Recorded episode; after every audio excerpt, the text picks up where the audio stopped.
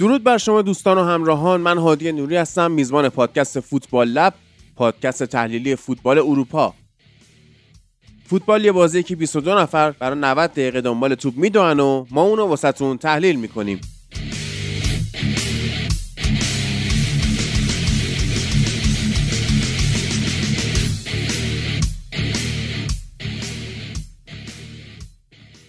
تو قسمت دوم از فصل ششم فوتبال لب هم بخش انگلیس داریم هم بخش اسپانیا. با تحلیل بازی های هفته دوم هر دو لیگ در خدمتون هستیم. توی بخش انگلیسمون می‌خوایم صحبت کنیم از اتفاقاتی که افتاد و لیورپولی که تونست سه یک برموس رو ببره. برایتونی که توی دومین هفته متوالی موفق شد چهار تا گل بزنه. مین ایونت هفته رو داشتیم. منچستر سیتی موفق شد یکیش نیوکاسل رو بزنه.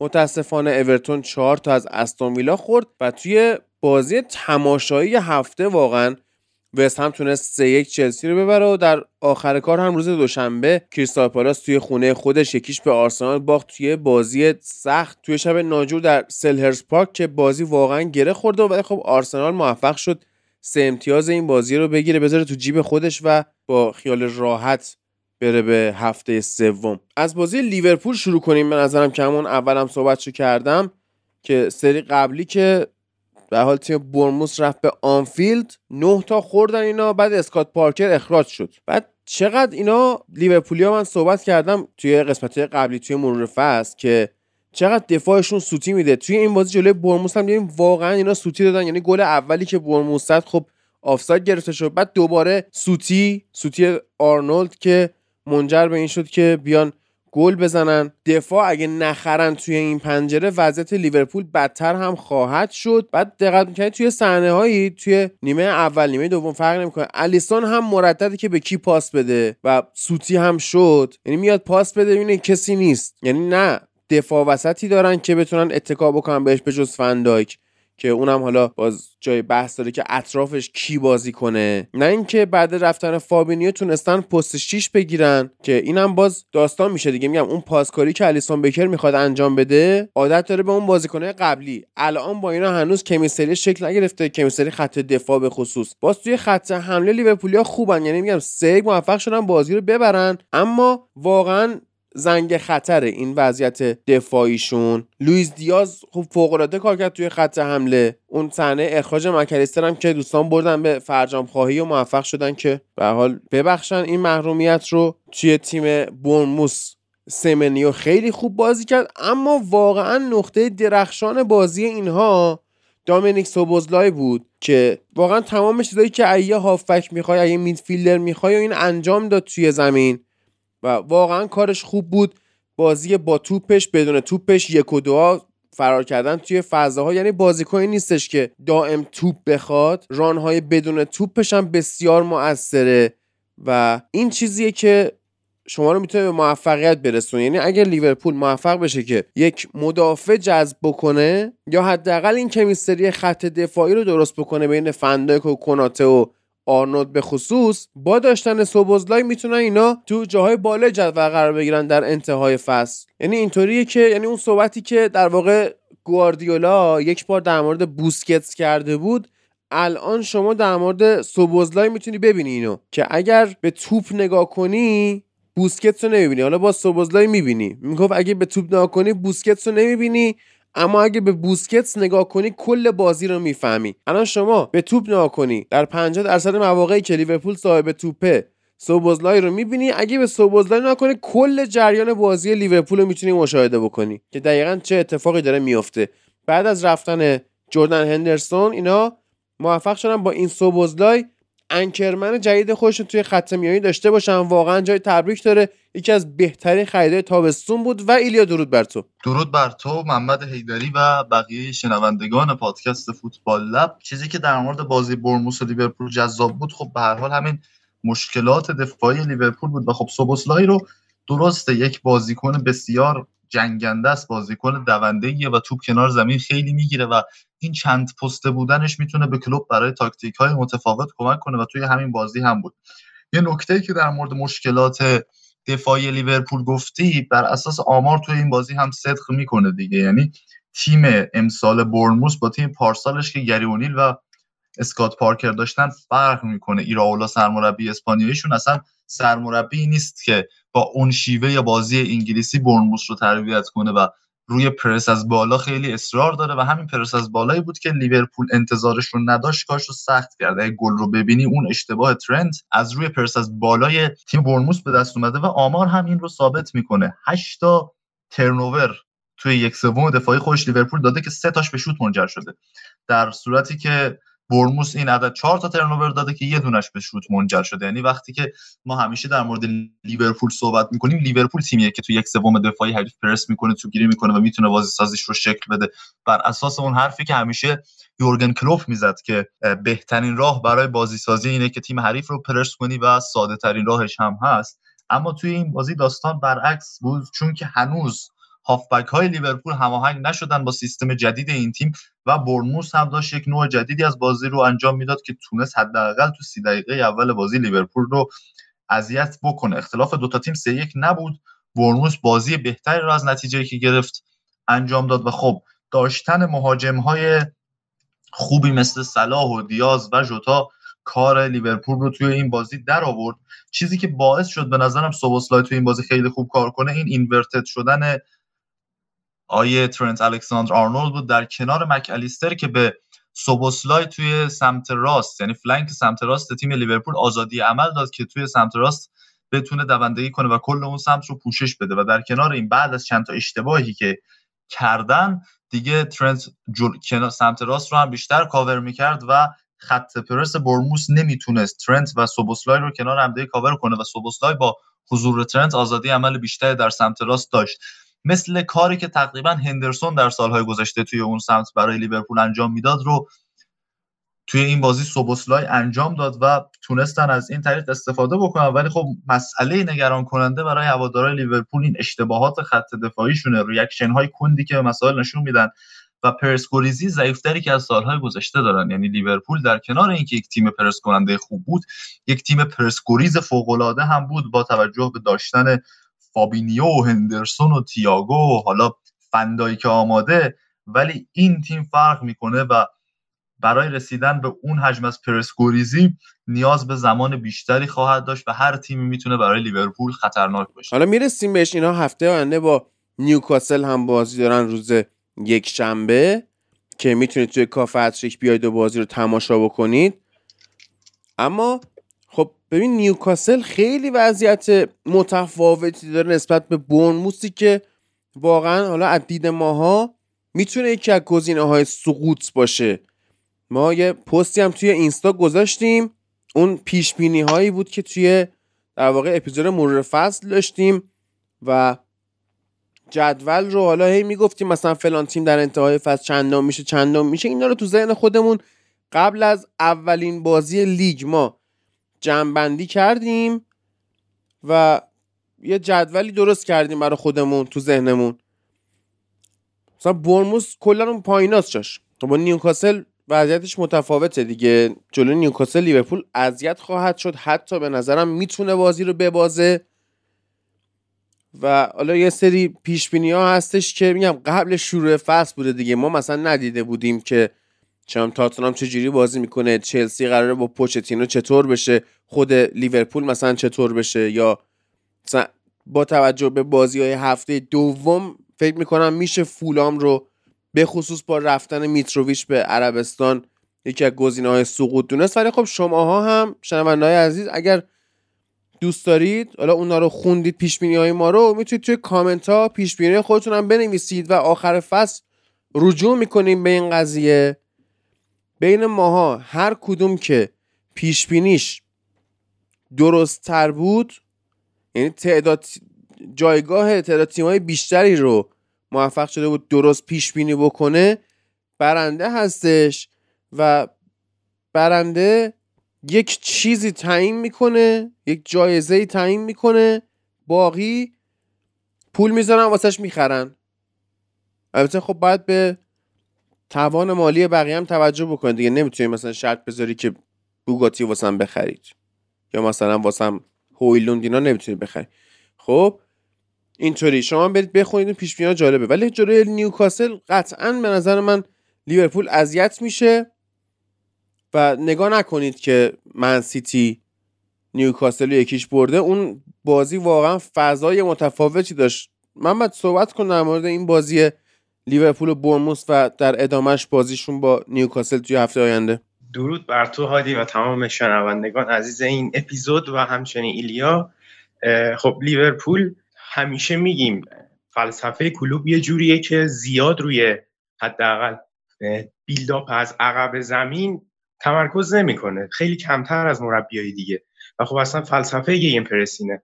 ولی خب این بازی که ما جلوی برموس دیدیم هرچند برموس ایراولا واقعا فوقالعاده داشت بازی می‌کرد. مخصوصا توی سی دقیقه اول که اگه ما مثلا بازی رو به سه تا سی دقیقه تبدیل بکنیم سی دقیقه آخرش برابر بود. ولی لیورپول توی سی دقیقه دوم خیلی خوب بازی کرد و به خودش اومد و تونست بازی رو برگردونه. یک مقداری هم بدنسازی مشخصا در, در این نتیجه دخیل بود چون برموس دیگه نمی‌تونست اونقدر با تمرکز پرس شهیدی از بالا انجام بده.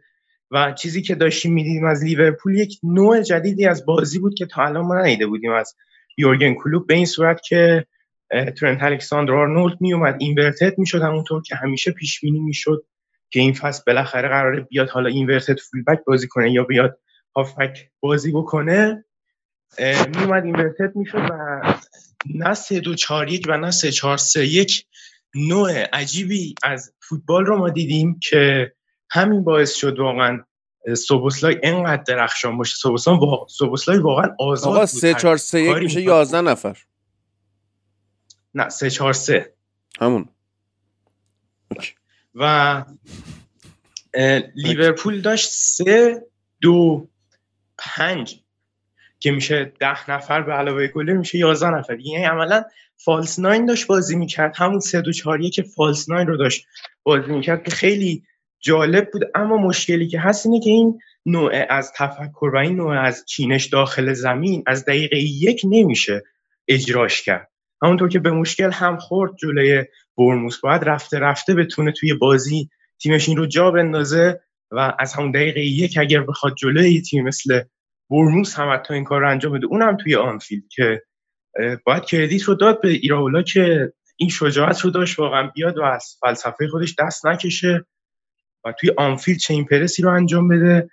و آمار رو هم گفتش ایلیا 8 تا turnover اونم توی آنفیلد خیلی چیز عجیبیه و کمتر از بورنموس. یعنی بورنموس بیشتر turnover از از پرس به دست آورده بود تا لیورپول که اونقدر اون پرس عجیب و غریب گذشتهش رو نداشت توی این بازی. حداقل اون چیزی که من دیدم چون بورنموس خیلی خوبم build-up می‌کرد. از عقب زمین روش های مختلفی رو امتحان می‌کردن و حتی از تله های مختلفی برای بازی سازی استفاده می‌کردم. یکی از کارهای جالبی که انجام می‌دادن این بود که دو تا مدافع میومدن رو دست نتو. همونطور که همه تیم‌ها دیگه الان انجام میدن دروازه‌بان پاس رو میده و شروع بازی سازی انجام میشه.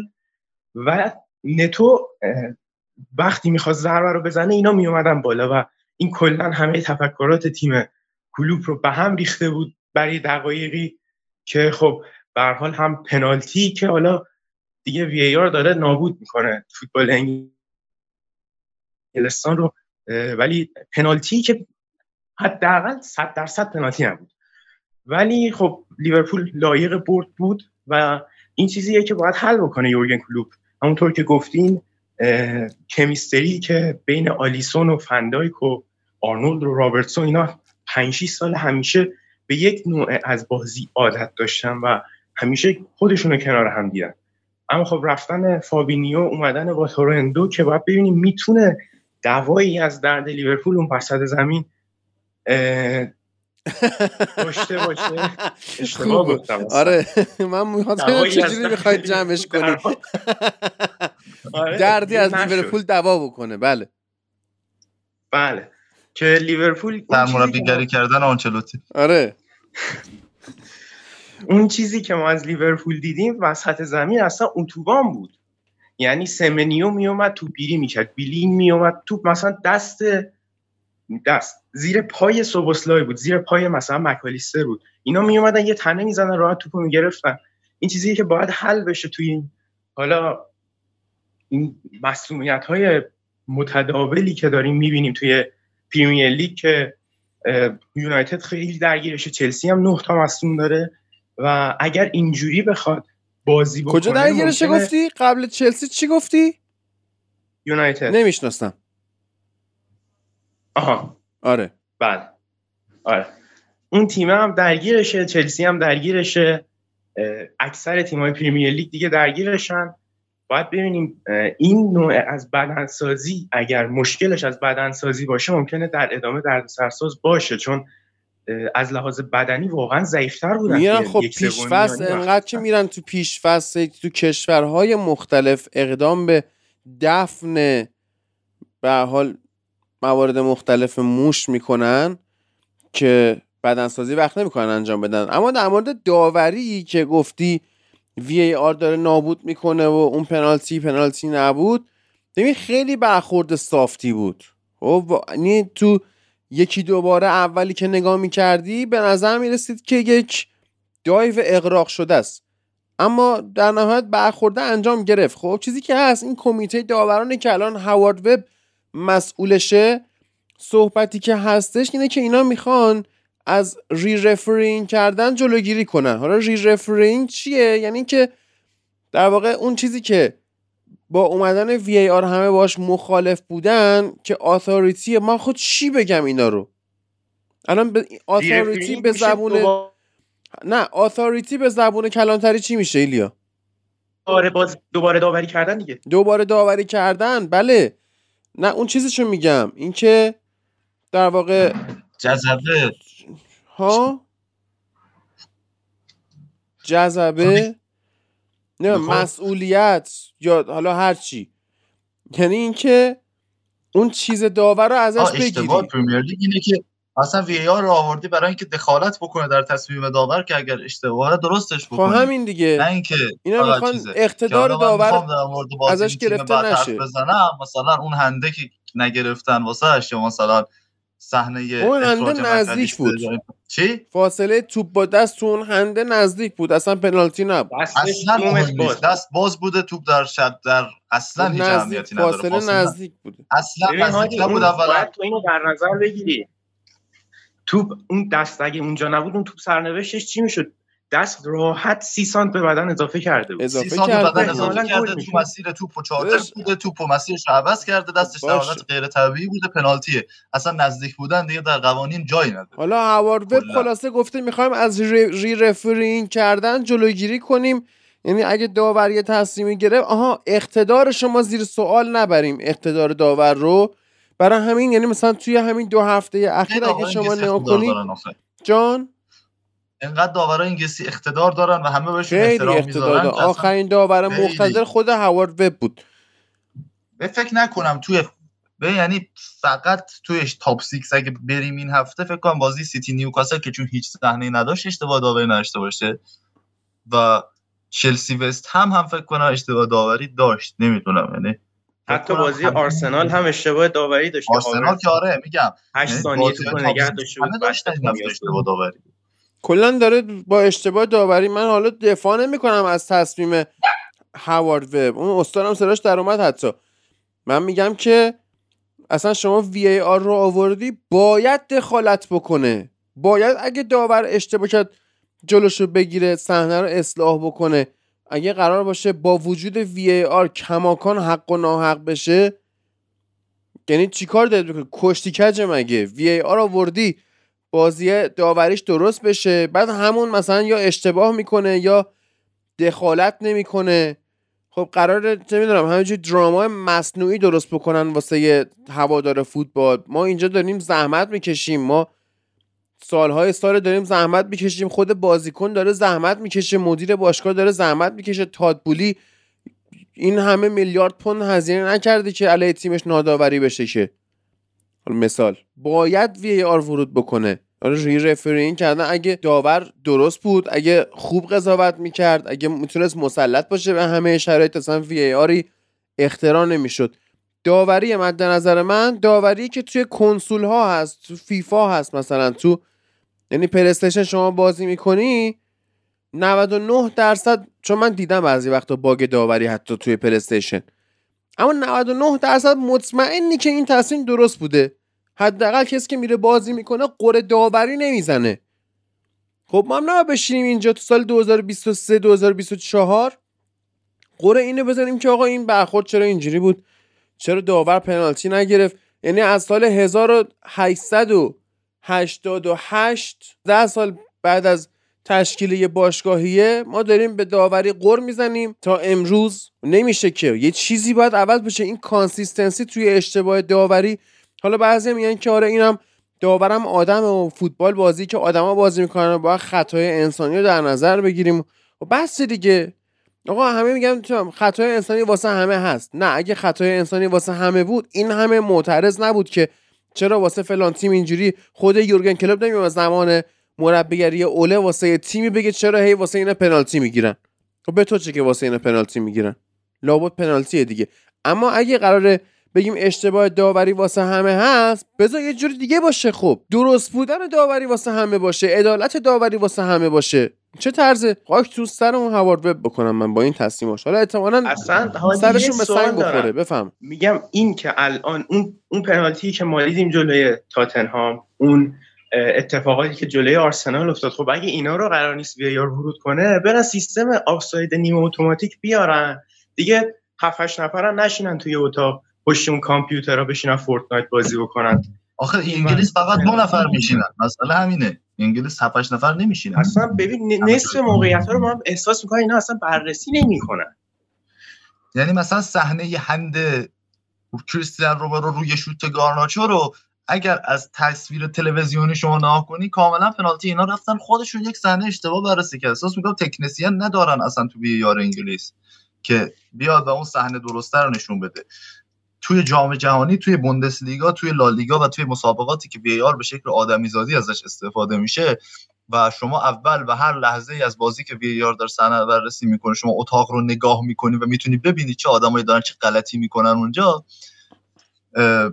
پنج شیش نفر وایستادن که اون زاویه درسته رو پیدا کنن که چیزی از دیدشون دور نمونه. نه اینکه دو نفر باشن که تو نمیبینیشون. بابا حداقل می‌دونی چیه؟ آدم تو لالیگا این شفافیت رو داره دقیقا درست بگی اون اتاق رو می‌بینی که میرن میم می‌سازن که حالا مثلا فلورنتینو پرز اومده خودش تو اون اتاق دست به کار شده. ما حتی میم هم نمی‌بینیم توی انگلستان.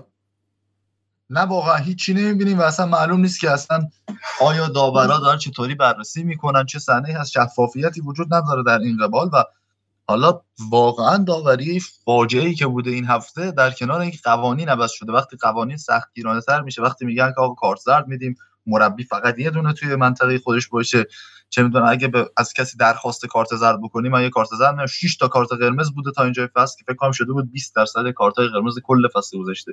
دو هفته 6 تا کارت قرمز. از اون طرف اکثر بازی بیشتر از 100 دقیقه میشه. خب طبیعتا ما می‌خوایم که داوری ها یکم چیزتر باشه یکم با عدالت بیشتری باشه. حالا نه عدالتی که مثلا باشگاه ایرانی و یکم مسئولیت پذیری بیشتری در داوری ها وجود داشته باشه. نه اینکه همینجوری هی اسخایی بشه این هفته از ولفز اسخایی کنه و به خاطر اون اسخایی که از ولفز شده پنالتی یونایتد نگیرن بعد بره مثلا بعد چند روز سه تا جلسه محرومیت مکالیستر لغو خب توی بازی اخراجش رو کنسل کنه یعنی چی؟ بعد چند روز سه جلسه محرومیتش لغو میشه. اصلا مکالیستر رو تو بازی چک نکردن. شاید باورت نشه بازی رو داشتم می‌دیدن آره نه چک نکردن اصلا چک نکردینو و. هیچ کس هم دیگه اصلا اعتراض نمی‌کرد دیگه چون اعتراض بکنی کارت زرد میده. هیچ کسی هم جرئت نمی‌کرد بره نزدیکش بره. بابا برو اینو نگاه کن. تویی که داری مثلا میگم 4000 پوند در هفته حقوق می‌گیری برای این این که در اختیار کمیته فوتبال اتحادیه فوتبال انگلستان باشی و بیای داوری بکنی باید حداقل یه پنج متر بدو برو اونجا اون اتاق اون تلویزیون رو نگاه کن حداقل. ببین شاید تو اصلا یه چیزی رو ندیدی شاید اونا یه چیزی رو ندیدن نگفتن اصلا بهت. اصلا تو وی آر اولین سالی که وی آر اومده بود که اصلا اون اتاقه که وی آر اون به عبارت اون مانیتور وی آر کنار زمین نبود تو پریمیر لیگ که ونگر اومد اعتراض کرده گفت بابا وقتش دیگه وی آر رو ببینیم حداقل. چه وضعشه؟ داور باید تصمیم بگیره. در فصل اول. و چه چیز خیلی فاجعه ای بود. یعنی اصلا از پشت و مثلا نه اون درسته که تصمیم نهایی رو به داور نذاری یعنی به جز صحنه اخراج مستقیم تصمیم نهایی به داور نمی‌دادن. بعد و نه اون که الان کلا همه چی داور باشه و وی دخالت نکنه و چون اینا فصل به فصل هم عوض میشه فکر نکنم تغییری بخواد داشته باشه توی این سیستم داوری که وجود داره و از این صحنه و مشکلات و اینا خواهیم داشت. و اصلا من اصلا چیزی هم ندارم. مثلا این قانون یعنی قوانین مشکل داره. هفته اول از داوری سود دید اون تیمه بعد هفته دوم ضرر دید. اصلا فاجعه بار سیستم. یعنی همه یه تیم ها دارن یک ضرری از داوری می‌بینن بدون هیچ چکی و کلا کیفیت داور انگلیسی هم پایینه دیگه تو جریان بازی. اصلا کیفیت داورا از کیفیت لیگ خیلی پایین تر سطح در اون حد نیست. آره. اخراج مک‌آلیستر هم که کاملا اشتباه بود. یعنی پاش رو درسته که آورده بالا. اما اصلا اینجا هم که شما اخراج مستقیم که اصلا intention قصد زدن نداشت که بخوای بیای اخراجش بکنی. اون که قصد زدن داشت روی کین بود در تیم سابق. آره. حالا ایشالا که وضعیت لیورپول بهتر بشه من واقعا امیدوارم دوست دارم این تیمو از صمیم قلب. بسیار تیم خوبیه. دوست ماست لیورپولی هم دوست ما انشالله که خیر باشه براشون. من سیتی و نیوکاسل اما بازی مهم هفته بود که میگم حالا به محمد ایدری گفتم در مورد بازی لیورپول نیوکاسل صحبت کن صحبت نکرد. داره اینجا می‌تونیم صحبت بکنیم که نیوکاسل اون چیزی که جلوی سیتی دیدید نیست. یعنی سیتی که وسط هفته حالا وسط هفته انگلیسی ها بلند شده رفته اون جام در واقع بعدیش هم گرفته. چارگانش رو گرفته رفته تا آتن یه سر جام گرفته اومده. اللحاظ روانی انقدر اینا بوستن که خودشون اصلا همینجوری بازی در میارن. یعنی منسیتی همینجوری جلوی هر تیمی یه گل جلوه. و از اون ور تیمی که جلوی منسیتی قرار می‌گیره از نظر روانی خب داره با یه تیمی مواجه میشه که چارگانه گرفته دیگه. یا آقا اینا قهرمانن اینا یعنی ماینست نیوکاسل هم متفاوت بود. نیوکاسل بازی خودش رو نکرد. نیوکاسل بازی خودش رو نکرد و بازی رو باخت. جلوی لیورپول قطعا بازی خودش رو خواهد کرد.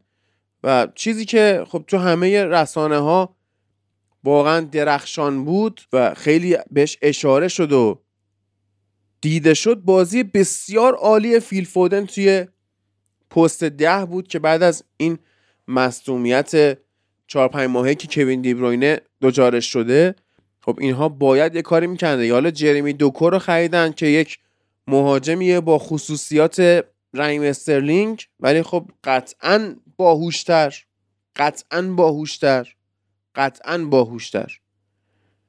سه بار عرض کردم. و فودن واقعا خب عملکرد عالی داشت. مسلس هایی که تشکیل می‌داد رانهای بدون توپی که داشت رانهای با توپی که داشت پاس های سر بالا پاس گل آلوارز هم که باز فودن داد. چقدر عالی توی نیم فضاها قرار می گرفت یعنی خب پارسال 22 بازی بیشتر توی لیگ فیکس نبود. توی فینال ها فینال FA Cup فینال چمپیونز لیگ فیکس نبود. ولی امسال واقعا فرصت خودنمایی فیل فودن هستش. و فکر می‌کنم که بتونه اون جای خالی رو پر بکنه. اینجوری هم نیست که بگی جای دیبروینه رو این میاد می‌گیره. همینجوری که مثلا کوواچیش قرار نیست جای گوندوغان رو بگیره. اینا خصوصیات متفاوتی دارن. نقشی که گواردیولا از اینا می‌خواد یه جوری شبیه به همه که شما میگی جاشو گرفته. قطعا مثلا فودن بازی کنی با مشخصات دیوروینه نیست. اصلا پاس دادن دیبروینه اون ضربی که تو پش داره رو فودن نمی‌تونه داشته باشه. اما هر کدوم با هوشمندی خاص خودشون جایی بازی می‌کنن و حتی توسط مربی جایی ازشون بازی گرفته میشه که کار تیم را بیفته و شما خلع احساس نکنی احساس کنی دیبروینه رفته مثلا فودن جاشو گرفته. احساس کنی گندوقان رفته کوواچیش جاشو گرفته. صد سال سیاه کوواچیش توی هیچ تیمی جای گندوقان رو نمی‌گیره.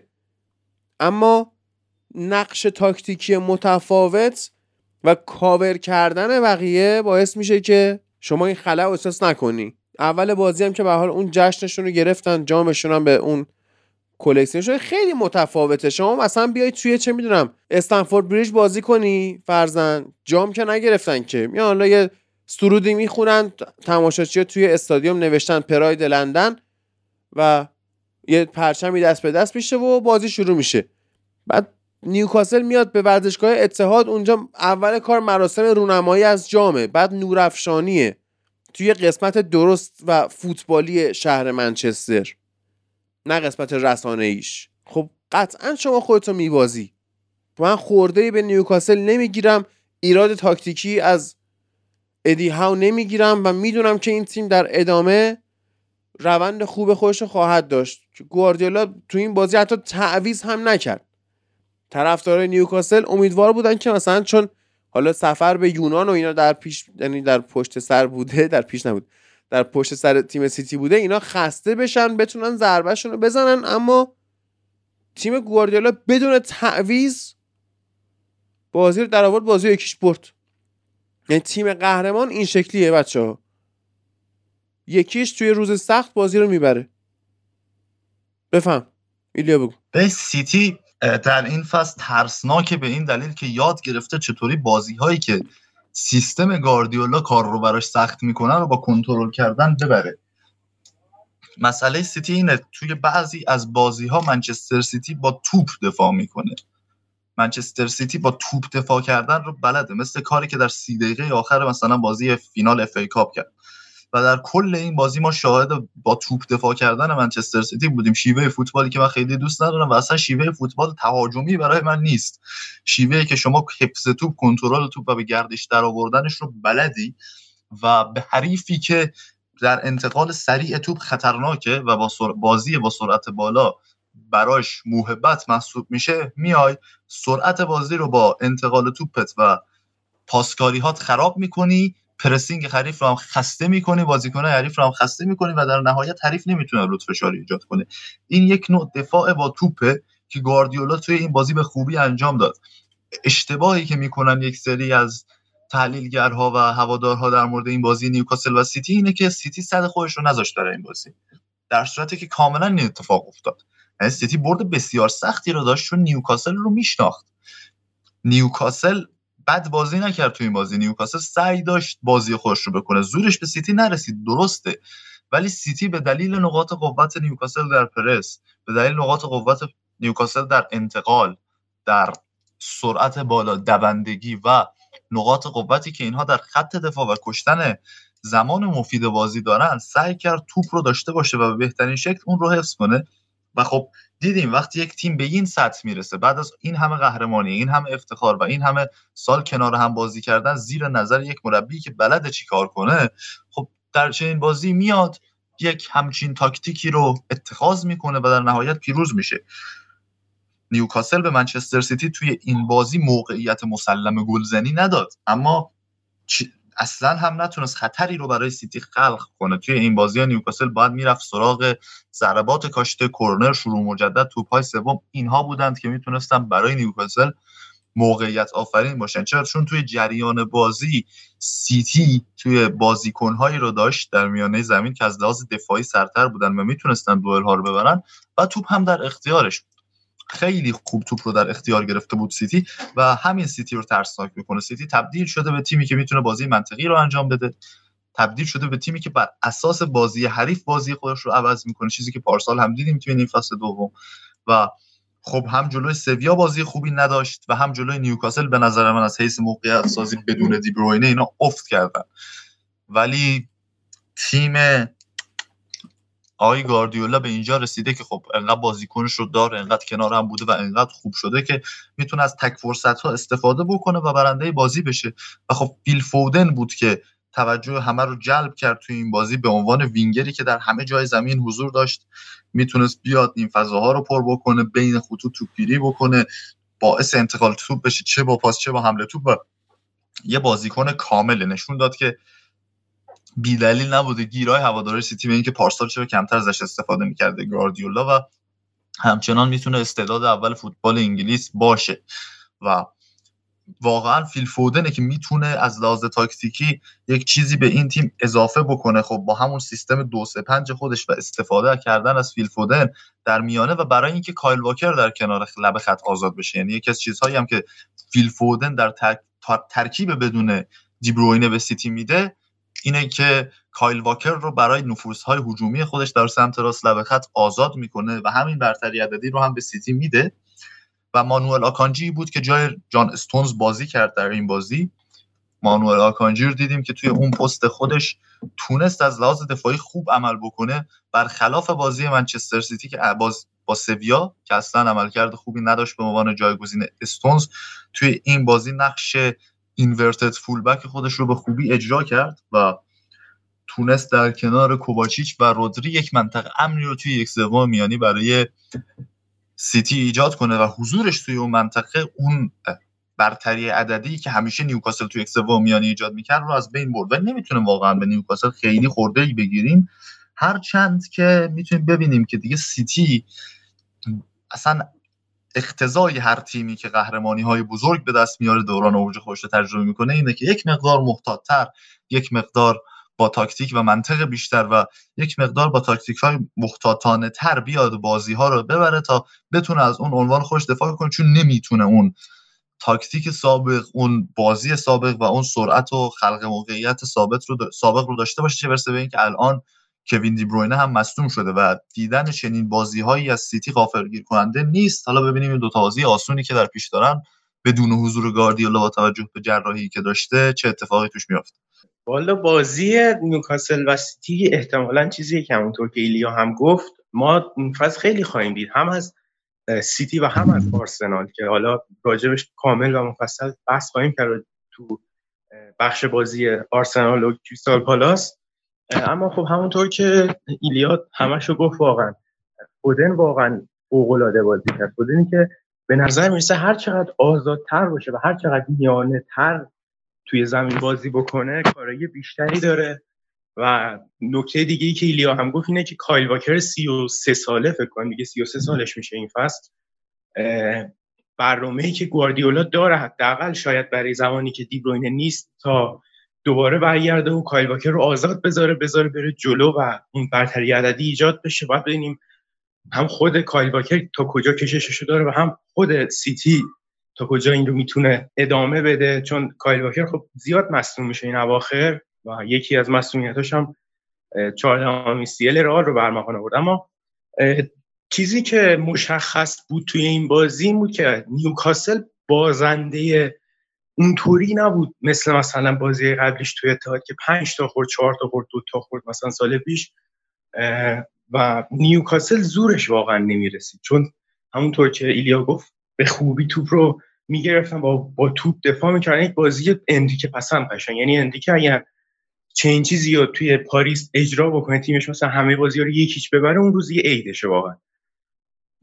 انقدر با توپ دفاع می‌کنن توپ رو می‌گیرن میچرخونن دوباره برمیگردونن عقب تا بالاخره یک روزنه ایجاد بشه. اونم نه یک موقعیت خیلی بزرگ که مثلا هالند رو بخوان توی محوت صاحب توپ بکنن. هالندی که می‌بینیم چندین بازی حداقل اون به جز بازی با برنلی که مفصل راجبش حرف زدیم توی اپیزود قبلی که شاهکار کمپانی بود توی این بازی که آزادش گذاشته بود قشنگ با زونال مارکینگی که انجام داده بود توی این بازی های اخیرش واقعا نه اونقدر موقعیت ساختم براش نه خودش زیاد توی موقعیت قرار گرفته اما کولیان آلوارز یه ضربه استثنایی داد واقعا یک ضربه ای رو زد که کمتر کسی فکر می‌کرد از اونجا اون شد تبدیل به گل بشه. هرچند جلوش خیلی هم مدافع نبود اما خب دور بود و زاویهش هم یه جوری بود که بعید بود تو وارد دروازه‌اش اما قشنگ توپ رو به جای فرستاد که باید می‌رفت.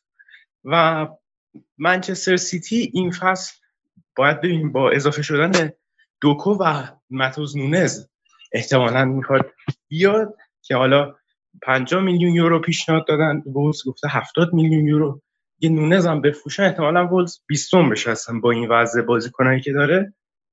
و چیزی ازه رو هم می‌خوان بگیرن در صورتی که هم پالمر فروش هم مکاتی فروش همه اینو بخوان. ازه. نه اسمشو بگو. ابر چیزی ازه. ابرشی ازه. ابرشی ازه.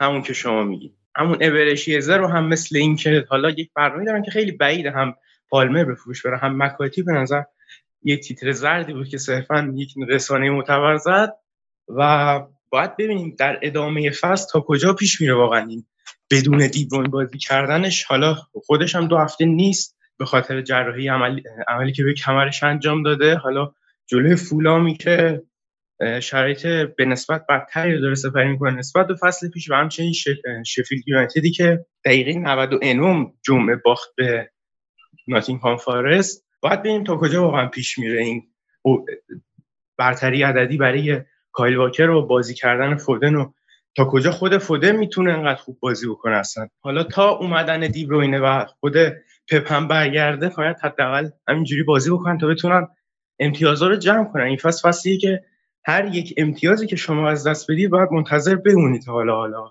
تیم حریف امتیاز از دست بده. به نظر من لیورپول نیوکاسل از اون بازیایی میشه که توپه هی میره این ور هی میره اون یعنی یه بازی احتمالا بسکتبالی رو می‌بینیم که هم لیورپول احتمالا از عمق دفاع نیوکاسل خیلی استفاده بکنه و هم پرسش خیلی شدید نیوکاسل که حتی جلوی سیتی تو اتحاد هم داشت پرس خیلی خوبی رو انجام می‌داد. از بالای زمین هرچند خیلی راحت شکست می‌شد. ولی خب اون پرسی که جلوی استون ویلا دیدیم و هایی که داره روی نیمکت اینقدر بازیکن داره که حتی دقیقه 50 هم بازیکنش ببرن دوباره یک بازیکن با همون کیفیت بخواد اضافه بکنه. من پیش می‌کنم بازی مساوی میشه احتمالا ولی از اون مساویایی که مثلا دو دو یا سه سه حتی ایلیا تو چی میگی اون بازی رو؟ خب اصلا بازی قابل پیش بینی نیست بازی مثل نیوکاسل و لیورپول و خب با ببینیم که اصلا شرایط بازی چطور پیش خواهد رفت. پارسال لیورپول یه تیمی بود که می‌تونست از مشکلات نیوکاسل استفاده بکنه و امیدوارم ادی ها تونسته باشه اون گیرایی که بازی پارسالش رو لیورپول داشت رو رفع بکنه یعنی اینکه تیمش خیلی high line می‌شد از پشت دفاع ضربه میخوردن به خصوص تو بازی برگشت. اینها رو رفع بکنه. ولی من احساس می‌کنم که حالا هفته پیش گفته بودم شانس نیوکاسل بیشتر بدون دیبروینه و دیاز و استونز در صورتی که اشتباه گفته بود گاردیولا و دیاز رسید به بازی. ولی الان هم احساس می‌کنم شانس نیوکاسل بیشتره برای اینکه توی این بازی نتیجه بگیره حداقل توی این مقطع از فصل یعنی یه دو یکی دو دو چیزی در میاد و بازی واقعا معلوم نیست. بازی این نوع تیما دو تا تیمی که این شکلی باشن با هم توی فعل و انفعالات ده 15 دقیقه اول مشخص میشه و بعد میشه روش تاکتیکی حرف زد. یعنی یک گل یک موقعیت اینا گل بشه یا نشه وقتی دو تا تیم نزدیک هم باشن و هم نقاط قوتی داشته باشن هم نقاط ضعفی با یک اتفاق شاید کلا مسیرش عوض بشه یهو دیدی لیورپول برد یا نیوکاسل برد و قابل پیش بینی نیست. اتفاقی که افتاد تو بازی تاتنهام یونایتد این هفته. درسته.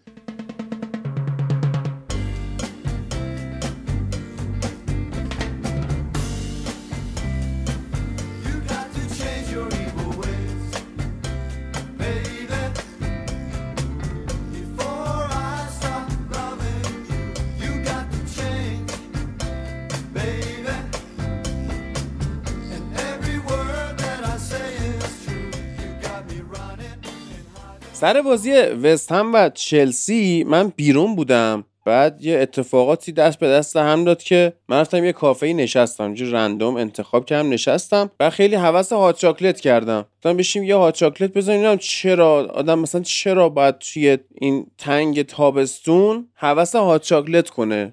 بشین مثل همیشه قهوه رو بخور دیگه.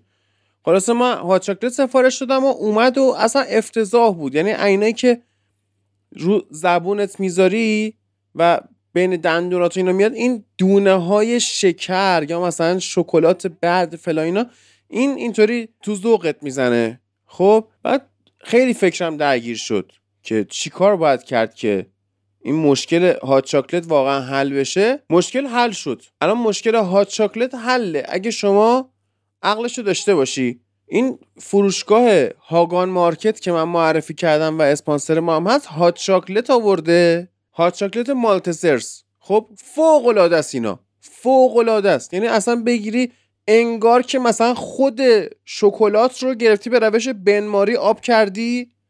اونجوری. واقعا عالیه و قطعا برید و page شون رو follow کنید. هر روز دارن محصولات جدید میارن از این آدامس خرسی گنده ها هم آوردن. آدامس خرسی گنده در کنار اون نوشیدنی های انرژیزای مانستر اوریجینال و گفتم قسمت پیش کیمچی کره ای آوردن و اینا یا حتی سس هاینز اوریجینال که اصلا به سس هاینز باید برسیم که من بعد تو این بازی هایدنهایم با وولسبورگ چگونه سر ما رو بریدن. ولی جدا از سس هاینز واقعا آره. آدامس خرسی اوریجینال هم پس هست؟ یعنی خرسی که هستش بعضیاشون چیزای ناجوریه ولی اینا خرسی درست.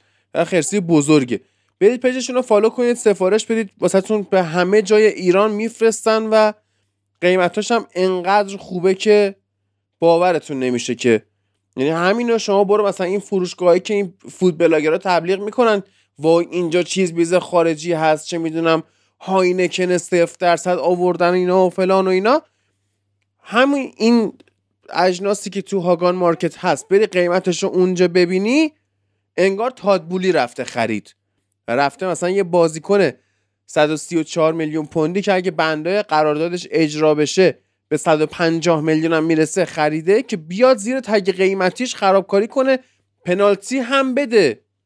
جلوی وست هم یونایتد و آقای جیمز وارد پراوز توی هفت دقیقه بعد از اولین حضورش توی باشگاه خونه یه وست هم موفق شد پاس گل بده. پاس گل دوم رو هم به آنتونیو داد. آنتونیو فوق العاده که دوست ایلیا هم هست. خیلی بعدش میومد بعدا به قدرتش و به به player بودنش به کلی اعتراف کرد. بسیار اینم بازیکن خوبیه. اون قدرت بدنی بالا جالبه تاریخ زندگیش. بازیکنی که تا 25 سالگی تو پریمیر لیگ نبوده و تا 30 سالگی اصلا مهاجم نبوده. مثلا وینگر بود بنده خدا. بعد این جای کار این جای کریرش واقعا داره تو 33 سالگی میدرخشه دیگه.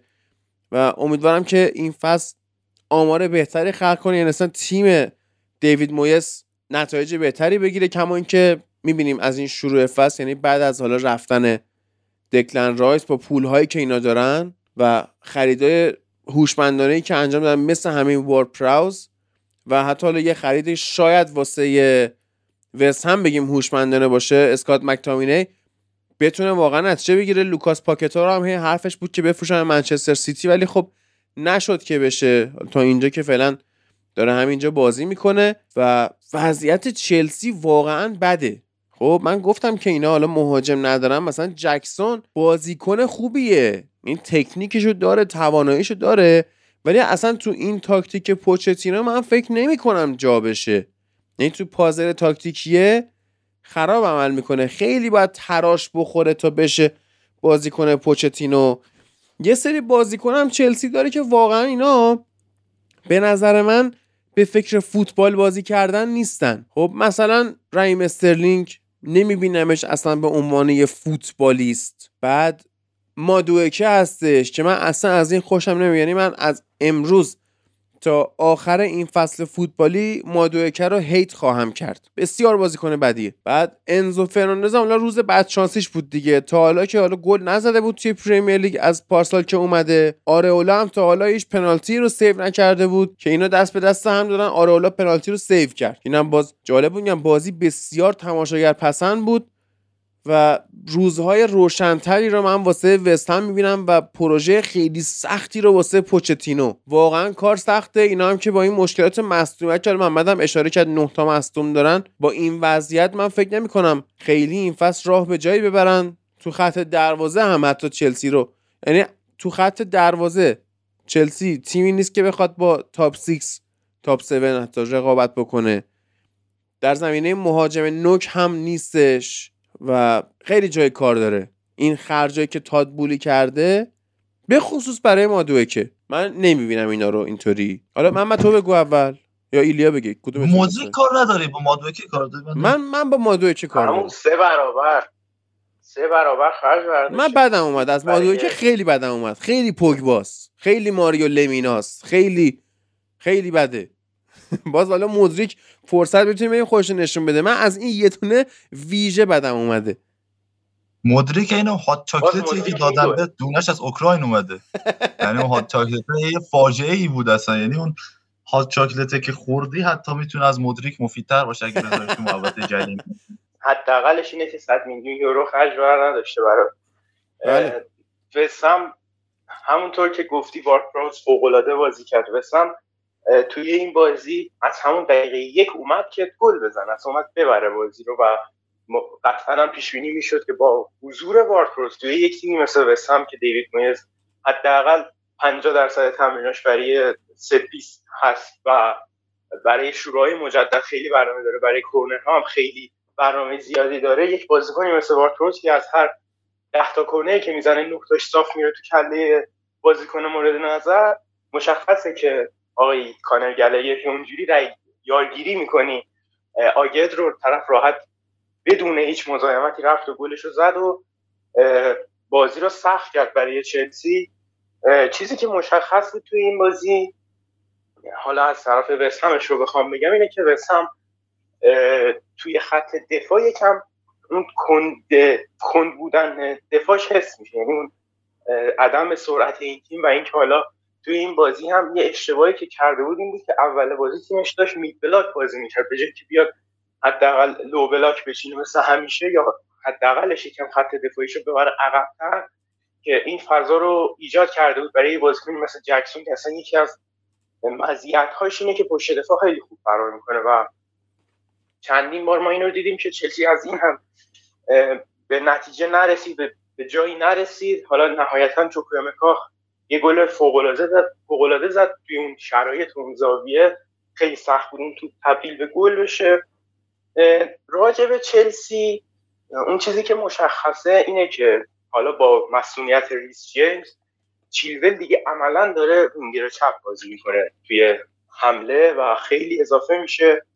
برنامه های مختلفی داشت آقای پوچتینو برای این بازی که اکسایش هم شکست خود آخرش هم خودش شکست خورد. سه یک اونم توی لندن استادیوم اون چیزی که مشخص بود توی این بازی اینه که چلسی هم هنوز این پختگی لازم رو نداره که بخواد اون نوع از بازی پوچتینو رو انجام بده. یعنی کانر گلگر اون بازی کنش نیست. حالا چوکوامکا مصدوم شد جایگزینش خوب نبود. فقط یه رحیم استرلینگ خوب بود که اونم بنده خدا واقعا خوب نبود. یعنی چهار پنج نفر رو دیدیک می‌کرد بعد مثلا می‌رفت تو اوت. مثل همیشه. این کاری که هر روز انجام میده.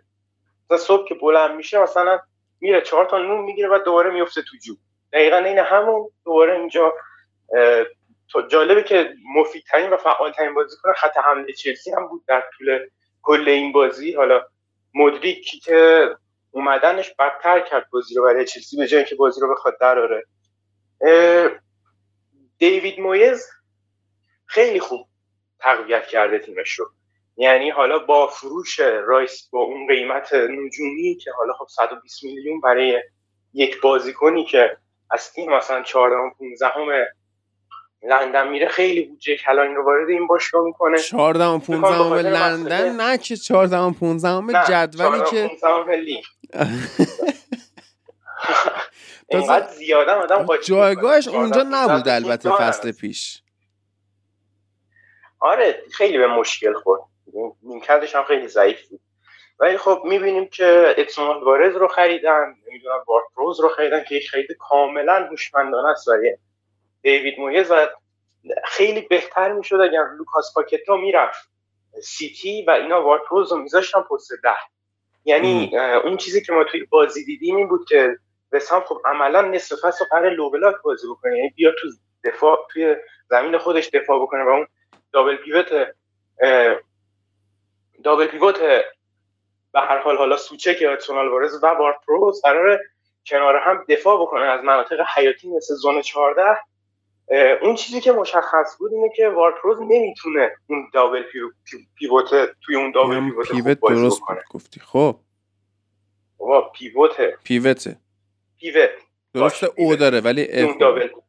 باش. امروز دارم اذیت می‌کنم قشنگ آره. خب.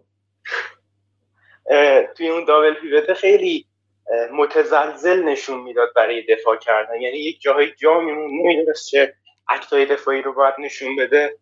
و بازی یه جوری اتفاقات دست به دست هم داد که بازی از اون چیزی که فکر می‌کردیم خب الان مثلا انزو پنالتی رو گل می‌کنه و مسی هم حالا یا سومی رو می‌زنه یا همین دو یک پنالتی گرفت و بعدش هم توی نیمه دوم یک پاس استثنایی از وارکروس که زیاد هم قرار ببینیم توی این فصل از این پاسا که قشنگ فرستاد پشت دفاع چلسی که مشخص این دفاع خیلی زمان ببره تا سه تا دفاع با هم مچ بشن.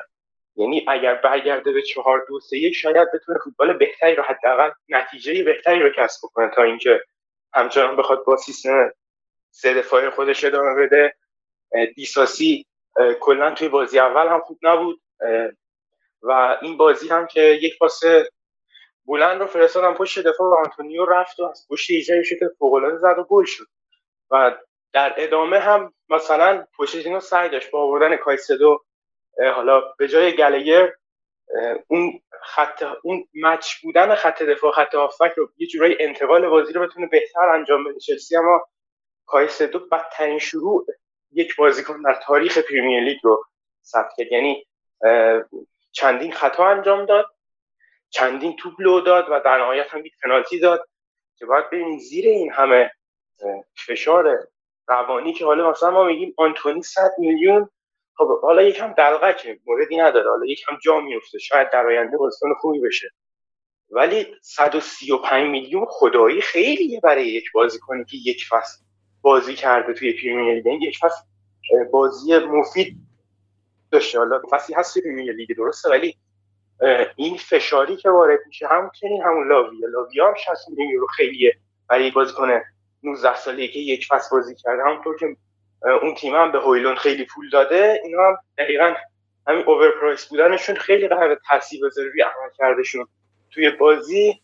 و نه نوک داره به قول تو یعنی سه تا اجزای اصلی یک تیم یک مهاجم نوک یک هافبکی که بتونه تیم رو مچ بکنه و یک دروازه‌بان که بتونه هر ستا رو نداره. دروازه شما دفاع بکنه. چی؟ اینا دقیقا هر ستا رو ندارن دیگه. یعنی در زمانهای قدیم آره دیگه. چلسی یک تیمی بود متشکل از یک ستون فقرات که شما می‌تونستی ببینی.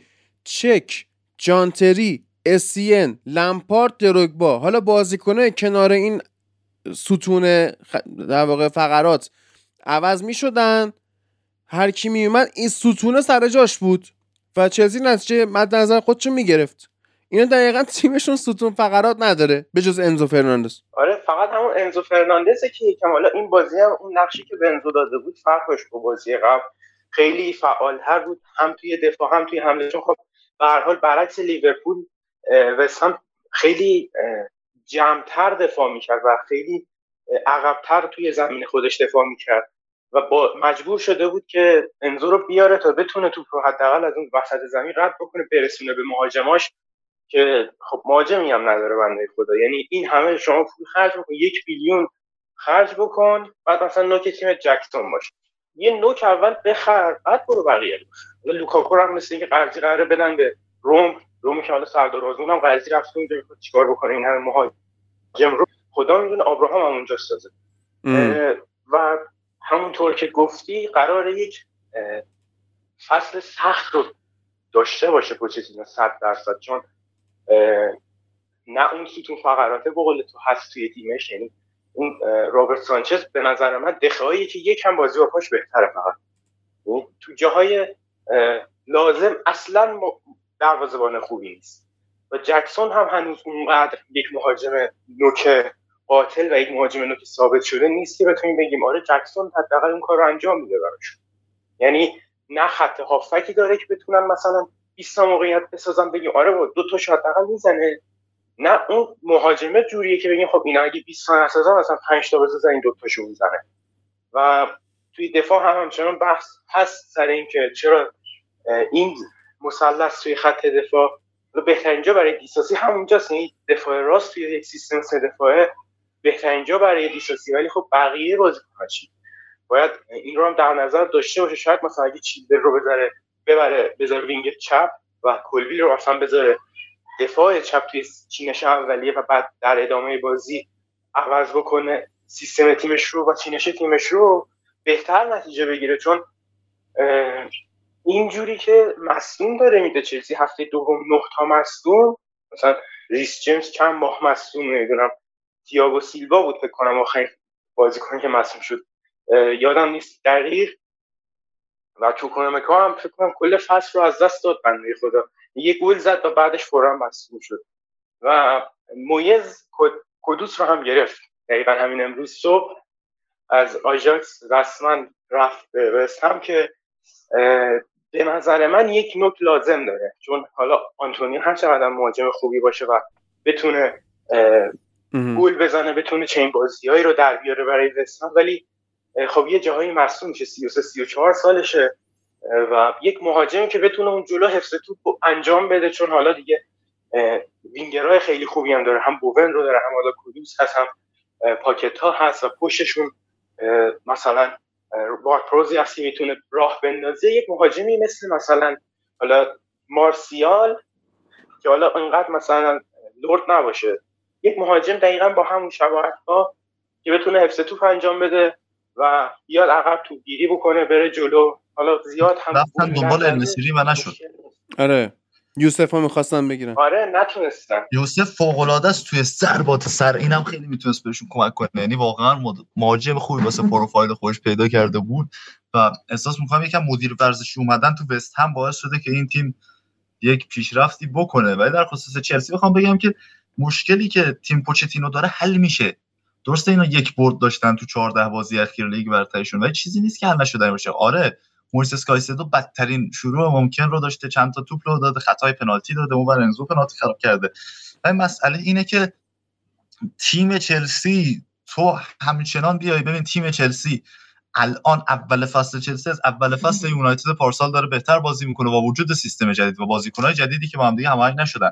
تعداد بازیکنهای جدید چلسی نسبت به اول فصل قبل یونایتد خیلی بیشتره و این هماهنگی داره بهتر صورت می‌گیره. نتیجه نگرفتن قطعا این اتفاق میافته. چند جا اشتباه داشت. یکی این که به جای 3 2 5 و عقب بازی کردن انزو در کنار کانر گلگر رفت سراغ 3 1 6 اصلا نیازی نبود به اینکه شما 3 1 6 بازی کنی اینجا توی این بازی به نظر من. یعنی انقدر که با حضور بازیکنهایی مثل پاکتا بن رحما و آنتونیو و داشتن بازیکنهایی مثل وارد پروس که می‌تونن پشت دفاع رو هدف قرار بدن شما تو وسط زمین احتمال ضد حمله میدی به حریف که 3 1 6 نمی‌تونه تاکتیک خیلی درستی باشه.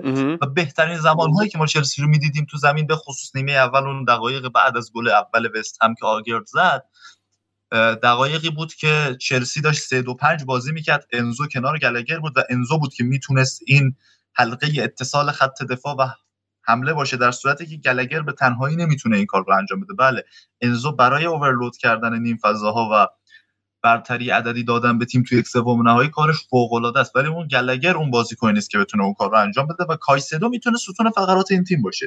حالا اولین بازی رو خوب کار نکرد اهمیتی در این موضوع نداره چون که بازیکن باید توی شرایط درستش بیاد. سیستم سری 6 و سیستمی که چلسی توی این بازی استفاده کرد در نیمه دوم با وجود بالای 70 درصد مالکیت و وجود ده نفره بودن وست هم برای سیده جورج آلگرد نتونست موقعیت بزرگی خلق کنه. چرا؟ چون وست هم توی low block بود و اینها انقدر جدیدن و انقدر هنوز به تاکتیک جدید مربی و بازی کردن که رو هم تیمی خودشون عادت نکردن که خب سخته که شما توی این وضعیت بخوای کار ترکیبی کنی و خلق موقعیت کنی. توی low block شوت زنی ضربات شروع مجدد و در نهایت کارهای ترکیبی که فضا ایجاد کنه برای بازیکنهای هجومی می‌تونه شما رو به گل برسونه و این چیزیه که چلسی خیلی سخته بتونه تو هفته دوم با بازیکن انجامش بده. یعنی اگه بخوایم منصفانه به قضیه نگاه کنیم چلسی کارش توی موضوع سخت بود و فقط می‌تونست مالکیت توپ رو داشته باشه.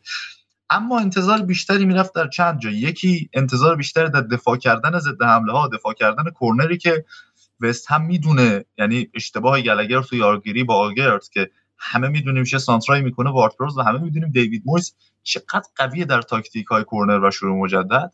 یکم این که از فرصتی که به وجود میاد توی یک بازی خارج از خونه سخت استفاده کنن که انزو فرناندز استفاده نکرد و خب مصدومیت چوکوئمکا که بازیکن تنها باز وینگر چلسی وینگر که حالا تو این بازی نبود تنها بازیکنی بود که می‌تونست حمله توپ خوبی داشته باشه و با به توپ مسلط حرکت کنه و گلزنی کنه مصدومیت اون هم اثرگذار بود 5 6 هفته رفت. و اینکه این سیستم همونطور که گفتم به درد یک بازی خونگی می‌خوره مثل بازی امشبشون با لوتون تاون که خونگیه و تیم حریف لو بلاک چیده سه یک شیشه این شکلی که تو بیای تیم حریف رو حبس بکنی و بدونی که تیم حریف هم مثلا قابلیت این رو نداره که زده حمله بزنه. اون بازیکنهای خط میانی رو نداره. اما جلوی وست هم که هوادارها جو رو به سمت اون ور بردن و بازیکنهایی مثل پاکتا بن رحما داره که حمله توپ می‌کنن یک دو می‌کنن با همدیگه هماهنگن و از اون طرف آنتونیو می‌تونه با سرعتش حرکت کنه یک مقدار زیاده روی بود حرکت پوشتینو توی نیمه دوم و به خصوص بعد از گل دومی که زدن. یعنی چلسی می‌تونست با کنترل و مدیریت بیشتر تاکتیکی روی بازی از این بازی هم امتیاز بگیره. و مشکلاتی داره. فصل راحتی نخواهند داشت. نه هوادارهای چلسی نه خود ماریسیو پوچتینو. اما راهی که داریم می‌بینیم راه اشتباهی نیست. بدون شک راه اشتباهی نیست. یعنی کاری که پوچتینو داره انجام میده برای نگه داشتن چلسی توی سطح بالا و اینکه فلسفه خودش رو به تیم غالب بکنه درسته. خودش هم دیروز گفت تو نشست خبری قبل از بازی امشب که بازیکنها فلسفه ما را فهمیدن و فقط منتظریم که زمان بهشون اجازه بده که به یک تیم خوب تبدیل بشن و این حرف درست است طرف پوچتینو. تیم چلسی به زمان نیاز داره و باید فقط دیل کنه با این فشارهای رسانه‌ای که وجود داره و فاجعه باره. یعنی فشارهایی که میاد روی انزو روی دو روی کل تیم به عنوان یک تیمی که زیاد روش خرج شده و با یکی دو تا برد آسون باید از این فشاره بیاد بیرون تیم چلسی. و از اون طرف وست همی که نمیگم میاد واسه سهمیه های اروپایی اما قطعا از فصل پیش خودش که نیم فصل اول رو داشت برای سقوط نکردن میجنگی تیم بهتری خواهد اما آرسنال بله، بفهم. توی لیگ اروپا یک رقابت احتمالا خیلی سختی رو با سویایی خواهد داشت که از لیگ قهرمانان خواهد رفت به لیگ اروپا چون این نوع از بازی که ما داریم می‌بینیم از وستام قشنگ خوراک بازی های حسبی یعنی از یک موقعیت ایستگاهی بتونن مثلا گل بزنن دیگه راحت یک گل زدن توی بازی حسبی یعنی شما یکی بالایی از حریف دیگه مثل لیگ نیستش که شما تازه باید ده تا بازی هم ببری که شاید برسی به یه جایی. ولی این نوع از سیستمی که دارن و این حالا مدیر ورزشی که آوردن و بازیکنایی که گرفتن و اون پول رو حداقل حروم نکردن 120 میلیون رو. اما چیزی که اینجا میمونه ایلیا گفتی که از فصل تیم هایی که مثلا شروع دوباره ای داشتن مثل مثلا آرسنال که دوباره اومده بود برای حالا سهمیه گرفتن که در نهایت هم به قهرمانی منجر شد یا کلا هر تیمی که داره یک مربی جدیدی رو میاره فصل پیش ما یک تعطیلی یک ماه خورده ای رو داشتیم که باعث شد خیلی از تیم ها اینجا سود ببرن. مثلا نمونه بارزش میشه به اورتون اشاره کرد اورتون. برایتون اشاره کرد. ولی این زمانه رو نداره چه پوچتینو. یعنی به نظر بهتر بود که حالا برنامهشون برای اول فصل خیلی هم اینجوری نیستش. حالا این بازی که با دارن خیلی بهشون کمک می‌کنه چون می‌تونن یه امتیاز بگیرن حداقل از اون یک امتیاز توی دو تا بازی یک فشاری خارج بشه به ولی زمان آنچنانی رو نداره. پوچتینو برای اینکه بتونه. مگر اینکه چون آخه می‌دونی این تیم توی لیگ اروپایی هم نیست. یعنی اینجوری نیستش که بگیم آره مثل مثلا فارس سال پیش هی بازی می‌کنن بازی می‌کنن بازی می‌کنن. بالاخره یه جا match میشن. اینجوری هم نیست. یعنی تیم کلا احتمالا حالا چهل تا بازی fix داره تا یه جایی هم که ببینیم توی لیگ کاپ و جام حذفی تا کجا می‌رسن. و اینقدر از بازیکن داشتن حالا درست دوباره چندین بازیکن فروختن این فصل خیلی بازیکن فروختن. و نکته جالب این پنجرهشون لوئیس هال بود که قرضی دارن نیوکاسل و بند خرید اجباری گذاشتن برای فصل بعد. یعنی گفتن اصلا فرقه این فصل ما که okay ه اینقدر بازیکن فروختیم. یه فصل بعد حداقل پر بشه یه جورایی که باید ببینیم تا کجا این استعداد سوزی های هم ادامه داره. حالا اینقدر استعداد می‌گیره اون بازیکن که تو خود آکادمی چلسی پرورش پیدا کرده رو میفروشه اون زمانه رو خلاصه نداره پوچتینو باید یه جوری هندل بکنه تیمش رو یه جوری مچ بکنه. حالا یه بقول ابراهیم اشکش که الان سرمربی نفس مسجد سلیمانی مصاحبه کرده گفته که بچه ها خیلی دارن تلاش می‌کنن. ما روزی پنج جلسه تمرینی داریم. باید این پوچتینو می‌تونه از این تکنیک استفاده کنه تا بتونه چلسی رو مچ بکنه یا نه. ولی خیلی سخت میشه اگه بخواد همینجوری ادامه بده. یعنی یه جایی یه جایی باید بالاخره مچ بشه. حالا اینکه هفته دهم بتونن به اون هارمونی برسن یا هفته بیستم یا هفته سیوم دیگه بستگی داره به اینکه ببینید چقدر بازیکنان تاکتیک پذیرن. بله. چرا هیچ کدومتون در مورد که صحبت نکرد؟ چون بازی نکرد. بازی کرد دیگه. چون بازی کرد ولی خوب بود. شاید. همه بد بودن. نمیشه گفت مثلا خب مادوی که چرا؟ میشه. انقدر ولی خب اصلا مادوی که مهاجم نیست خدایی. من خودم قبول دارم. یعنی مادوی که از این وینگرهای مثلا فکر کن آنتونیو تا مثلا سی میلیون بخری. دقیقا اصلا مهاجم هست خیلی نمی‌تونه چیز زیادی به تیم شما اضافه کنه. شاید در آینده مثلا یه چیز خوبی ازش در بیاد. نمی‌دونم. شبیه این چیزه. خدایان اسم شبیه خدایان مثلا آشوری باستان اسمشون طوریه بعد آرسنال رو در سلهرز پارک صحبت کردم. اول کار که موفق شد با تکل اودگارد بازی رو ببره. و بازی هم دوشنبه شب بود. متاسفانه بنده حضور نداشتم در شهر که بخوام ببینم بازی رو چطوری بوده. و خود مهدی هم متاسفانه باز الان سر کاره. منتقلش کردن شعبه کوروش. فعلا لاکاره. وگرنه میومد صحبت می‌کرد. من ندیدم بازی دوستان. شما صحبت بکنید. آره ببین من صحبت می‌کنم. بعد تو صحبت کن. منم خب بعدش دیدم دوباره بازی. یعنی منم live نتونستم ببینم. خیلی داشتم پیگیری می‌کردم اینا. ولی چیزی که در خصوص بازی آرسنال و پالاس هست اینه که اون مشکلاتی که گفتی تو سلرز که وجود اومد خب به خاطر اشتباه داوری بود. قطعا نباید تومیاسو کارت زرد دوم رو می‌گرفت و تیم آرسنال توی این بازی با مشکل فرصت سوزی بازیکنهاش و یک مهاجم نداشتن مواجه بود. مشکلی که گفتی تو هفته پیشم داره و این می‌تونه مانع قهرمان شدنشون بشه هست واقعا. یعنی اینکه مهاجمی ندارن که شیشتون باشه بتونه موقعیت های زیادی که اینها می‌سازن با برتری عددی که تو خط حمله دارن تبدیل به گل کنه. هست انکتیا. خیلی توپ خراب کرد. حتی مارتینلی و ساکا. اما انکتیا واقعا ورک بالایی داره توی خط حمله. حالا از پنالتی که گرفت و اودگارد گلش کرد بگذریم که پنالتی رو بالاخره از ساکا گرفتن دادن به اودگارد. چیزی که هست اینه که انکتیا چیزی که بهتر شده نسبت به فصل گذشته و ازش می‌بینیم اینه که توی جاگیری های هجومی بهتر از بقیه گزینه های هجومی در نبود جسوس عمل می‌کنه و این خیلی کمک می‌کنه به تیم آرسنال که حریف رو بیشتر تحت فشار قرار بده. یعنی اگه مثلا یادتون باشه شما بازی یونایتد با آرسنال پارسال رو چیزی که هست اینه که انکتیه خیلی تحت فشار قرار میده تیم حریف رو توی خط دفاع و حالا درست اون حرفی که مهدی می‌زنه میگه که انکتیا به اندازه جسوس برای یکی مثل مارتینلی فضا ایجاد نمی‌کنه. ولی توی نقاطی که خودش باید حضور داشته باشه حضور موثری داره و برای حریف خطرناکه.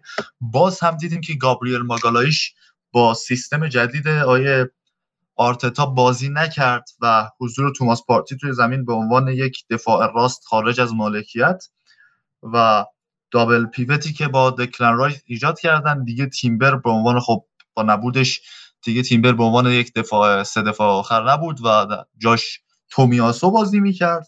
این double pivot دکلن رایس و پارتی می‌تونه یکی از خطرناکترین double pivot های ممکن باشه برای تیم های لیگ برتری. و دکلن رایسی که تا اینجا که سه تا بازی ازش دیدیم توی لباس آرسنال سه بازی رسمی این بازی با کریستال پالاس بهترین بازیش بود. یعنی در کاور کردن فضای میانه زمین در جلوگیری از ضد حمله های کریستال پالاس و در بازی سازی توی این بازی که عقبتر بازی می‌کرد نسبت به بازی های گذشته و کمتر اون نقش ژاکا رو بهش محول می‌کردن بهتر بازی کرد اتفاقا. و همه می‌دونیم که دکلن رایس وقتی به عنوان یک بازیکن پست بازی کنه خیلی ویژگی های بهتری داره نسبت به وقتی که می‌خواد هشت یا box to box بازی کنه. اونجا هم بازیکن قابلی ولی وقتی که به عنوان یک شیش بازی می‌کنه شایستگی های خودش رو نشون میده و به تیمت یک برتری میبخشه که نسبت به بقیه تیم ها نداره.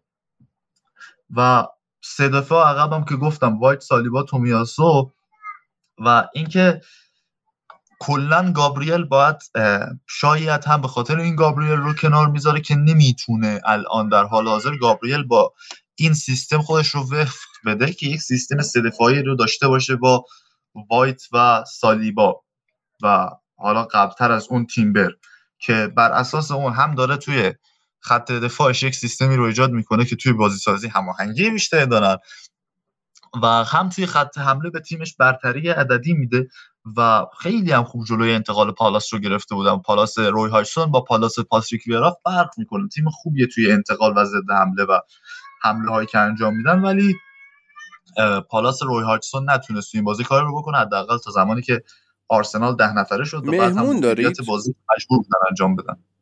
جان؟ مهمون دارید؟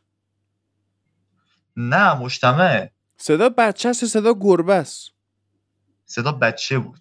پس بعد اینکه آرسنال ده نفره شد چی شد؟ یاد نمیدن که مثلا داد نزن توی مجتمع وقتی همه مثلا اصلا همه سر زبطن ولی بچه های بیتر عجب بچه فجیع خیلی اوج گرفت. آره من فکر کنم این گربه که می‌خواد جفتگیری کنه. می‌خواد زایمان کنه خب. یه چیزی میمونه از این بازی. حالا نکاتی که در خصوص بازی آرسنال پالاس وجود داره خیلی فرق زیادی از از تاکتیکی با حرفایی که هفته پیش در مورد بازیشون با فارس زدیم نداره. یعنی از تاکتیک های مشابه استفاده کرد اوورلود های خیلی زیاد توی خط حمله برتری عددی که می‌خواست شکل بده با حضور هافبک هاش توی نیم فضاها. و چیزی که با بازگشت زینچنکو می‌تونه بهتر هم بشه. فقط صحنه ای که پنالتی میده تیم کریستال پالاس یه صحنه که مشکوک هست. اونجا توماس پارتی جلو یکی از مدافع. این توماس پارتی جلو این بچه رو گرفت در حال حاضر به نظرم. یعنی احساس می‌کنم با تمام وجود تکل دو پام وزیرش شبیه تکل سیاوش اکبرپور بود واقعا این صدایی که بچه داد. خیلی عجیب بود این یکی دیگه. و نیمار آره، تو جام جهانی دقیقا همین صدا یه حرکت کوچیکی می‌زنن روش. دقیقا صداش تا کل ورزشگاه می‌گیره. اصلا یه شرایط عجیبیه. آره صحنه پنالتی. این توماس پارتی رو یکی از بازیکن‌های پالاس رو نذاش بیاد سمت ساکا و ساکا تونست فرار انکتیا و انکتیا تونست فرار کنه پنالتی رو بگیره. آرتتا در چند وقت اخیر یک سری آموزش های بسکتبالی انجام داده و یک مقدار رفته کار بسکتبالی خونده تاکتیک های بسکتبال رو مرور کرده و گفتن این رو اثرگذار بوده که مثل حرکت pick and roll بسکتبال که یک بازیکن میاد دستش رو می‌گیره جلوی خودش و یهو مسیر یکی رو سد می‌کنه تا اون یکی بیاد از پشت دورش بزنه. دقیقا همین اتفاق تو صحنه که آرسنال پنالتی گرفت افتاد. و هوادارهای آرسنال دارن الان خیلی روی موضوع focus می‌کنن که آره دانستنی های آرتتا از ورزش های دیگر باعث شد که ما این بازی رو ببریم. focus شون اشتباه آیا آرتتا جدیدن رفته مانکن شده مدل لباس شده؟ آره این هم هست. یعنی داره بیشتر شبیه یک آدمی که قهرمان لیگ شده رفتار می‌کنه تا اینکه آدمی که تازه مدعی قهرمان لیگ شده. یه ذره چیز شده. گفته بذار ما که اینجا رو تونستیم آرسنال حداقل مدعی کنیم بریم تو حوزه دیگه هم ورود کنیم. و خیلی همه چیش از روی پپ اسکی رفته دیگه. یعنی حتی مثلا مصاحبه می‌کنه بعد بازی دیگه یک تقلیدی از رفتارهای گواردیولا. یعنی مثلا دیگه مثل دیزربی و تنهاخ و اینا نیست. طرف رسما کلا گواردیولا رو کپی کرده. یعنی وقتی موفق باشی وقتی موفق باشی همین میشه ازت کپی می‌کنن دیگه. ما چند تا مسابقه آقای گزارشگر بود. ما چند تا گزارشگر داشتیم که fix copy paste بودن. همین الان. مثلا بعضیا میان به من پیام میدن میگن که آقا مثلا واسه narration کسی رو احتیاج داری یا نه. بعد میگم که مثلا یه نمونه صدا واسم بفرست کاری که کردی رو واسم بفرست. گوش می‌کنم یاد narration های احساسی یورگن کلوپ میفتم خب اینقدر ببین سعی کنید شما لحن خودتون رو داشته باشید دیگه. ادبیات خودتون لحن خودتون. ببین ما هم یه جای اول کار تقلید می‌کردیم. من اصلا خودم تقلید می‌کردم توی صحبت کردن نه توی پادکست ها اصلا فکر کن شما کنفرانس می‌خوام بدم توی کلاس مدرسه دانشگاه فلا یه کسی که خوب حرف می‌زنه مثلا که اصولش اینه. انتخاب می‌کنی؟ دوست داری؟ مثلا من زبانم که بچه ها درس بهشون میدم می‌خوام بگم آقا برای speaking چیکار کن؟ میگم آقا برو مثلا نمی‌دونم مورگان فریمن اگه دوست داری برو صداشو گوش بده. جرمی کلارکسون دوست داری صداشو گوش بده. بعد اگه از روی reading ی داری می‌خونی یه جور با لحن اون بخون انگار واقعا مثلا جرمی داره صحبت می‌کنه انگار واقعا مورگان فریمن داره صحبت می‌کنه. اما این تقلیده تا یه جایی دیگه. از یه جایی به بعد تو باید لحن خودتو داشته باشی ادبیات خودتو داشته باشی توی صحبت کردن. و آرتتا هنوز این رو نداره. یکی آرتتا 15 سال از پپ کوچیکتره. یعنی اون روزی رو راحت میشه دید که پپ از فوتبال خدافزی کرده و آرتتا داره می‌زنه تو سرش که الان دیگه باید چیکار بکنن. و اینکه حالا کلا ما یک نوعی از مربی داریم که همه کاراشو تقلید می‌کنیم. یعنی از یک سبک یک مربی دیگه کاملا همون رو میاد اجرا می‌کنه و اصلا چیز بدی نیست. ولی اینکه تو کنار زمین رفتارات دقیقا این همون باشه نمی‌دونم. بعد بازی قبل بازی اون روزی رو من می‌بینم که مثلا ساکا دو تا گل زده بعد آرتتا میره مثلا وسط زمین باش دعوا می‌کنه. اتفاقی که برای رودی گارسیا افتاد اوسیمن دو تا گل زد این هفته و رودی گارسیا عین پپ پرید بهش.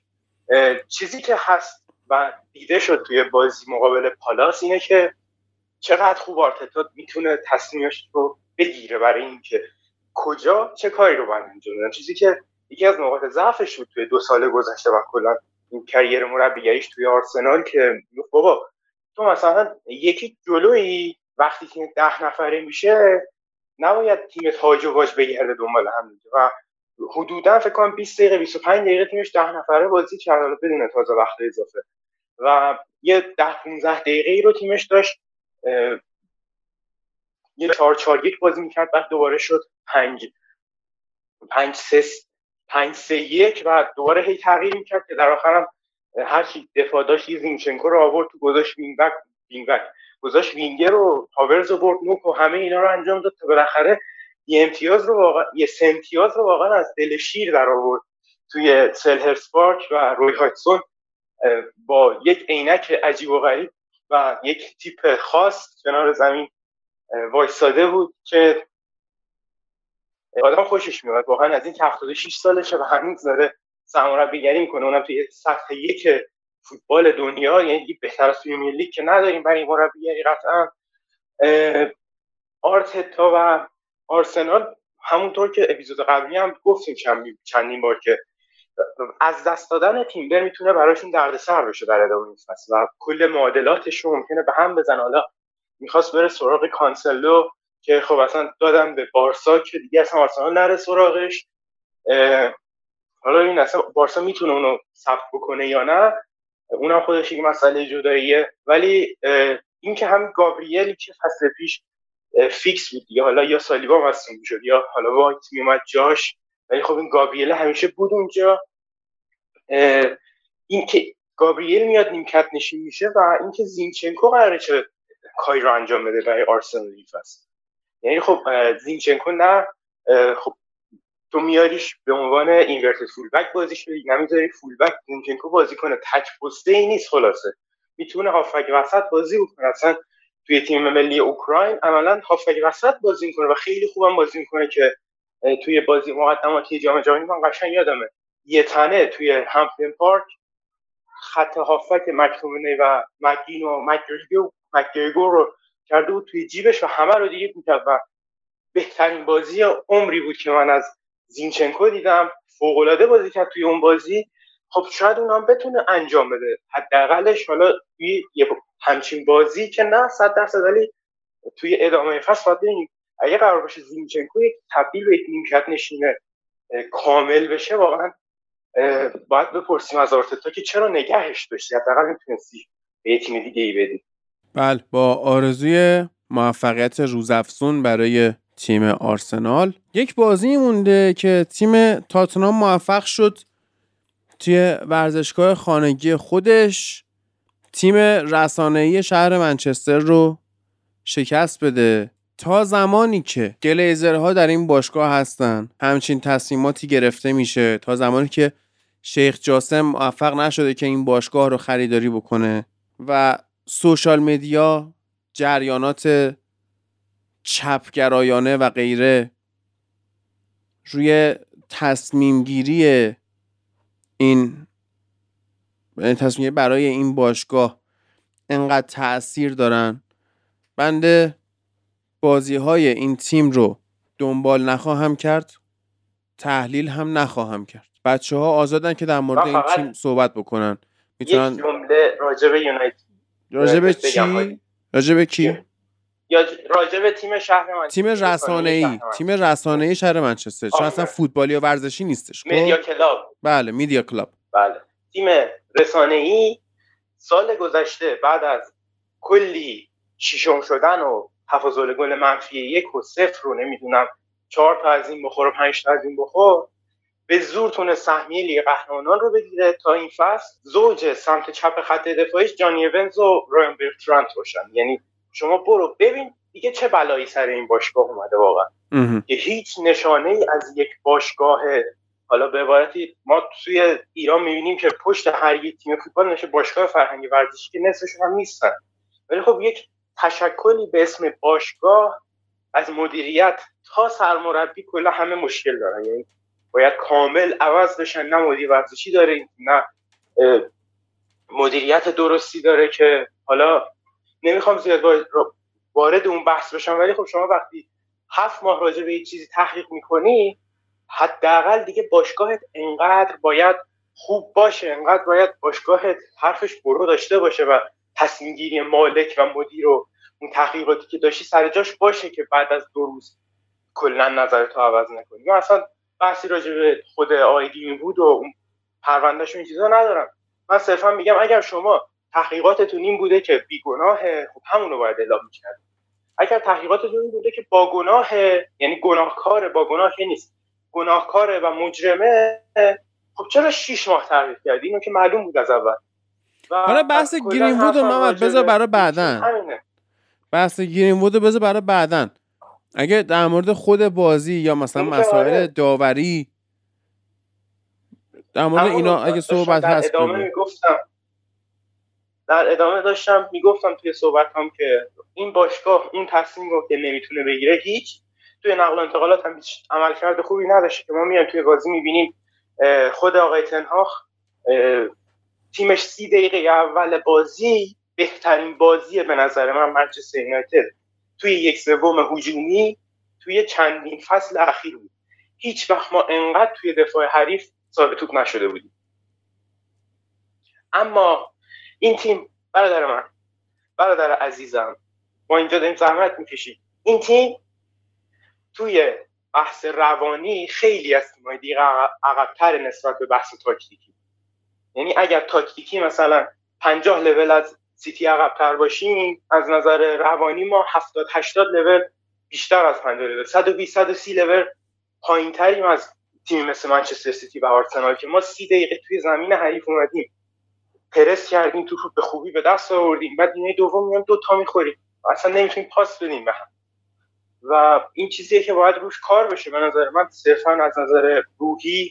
حالا اون پنالتیه که کلا بازی تغییر داد به نظر من. یعنی پنالتی گرفته می‌شد چه گل می‌شد چه گل نمی‌شد بازی روندش به سمت یونایتد می‌رفت بیشتر تا به نفع تاتنهام. خیلی مومنتوم خوبی توی نیمه اول. مخصوصا دقیقه اول داشتیم. خیلی پرس خوبی داشت. ما به طور میانگین توی دو تا بازی اول این فصل هر بازی دوازده بار توپ رو توی یک سوم دفاعی حریف به دست آوردیم از راه پرس. و این توپ به دست آوردن باید به گل تبدیل بشه. ما خیلی اختلاف خیلی زیادی هم داریم با برایتون که تیم دومه از این حیث آماری و چلسی که تیم سومه. باید استفاده بشه. اگر استفاده نمیشه حداقل دیگه نباید همش نابود بشه و دو هیچ عقب بیفته. من کلا راجع به این بازی و از نظر تاکتیکی و این چیزا دیگه واقعا رمقی هم نمونده برای آدم که بخواد راجع به این باش با صحبت بکنه و با شور و اشتیاق بخواد از نظر تاکتیکی بازیش رو نگاه بکنه.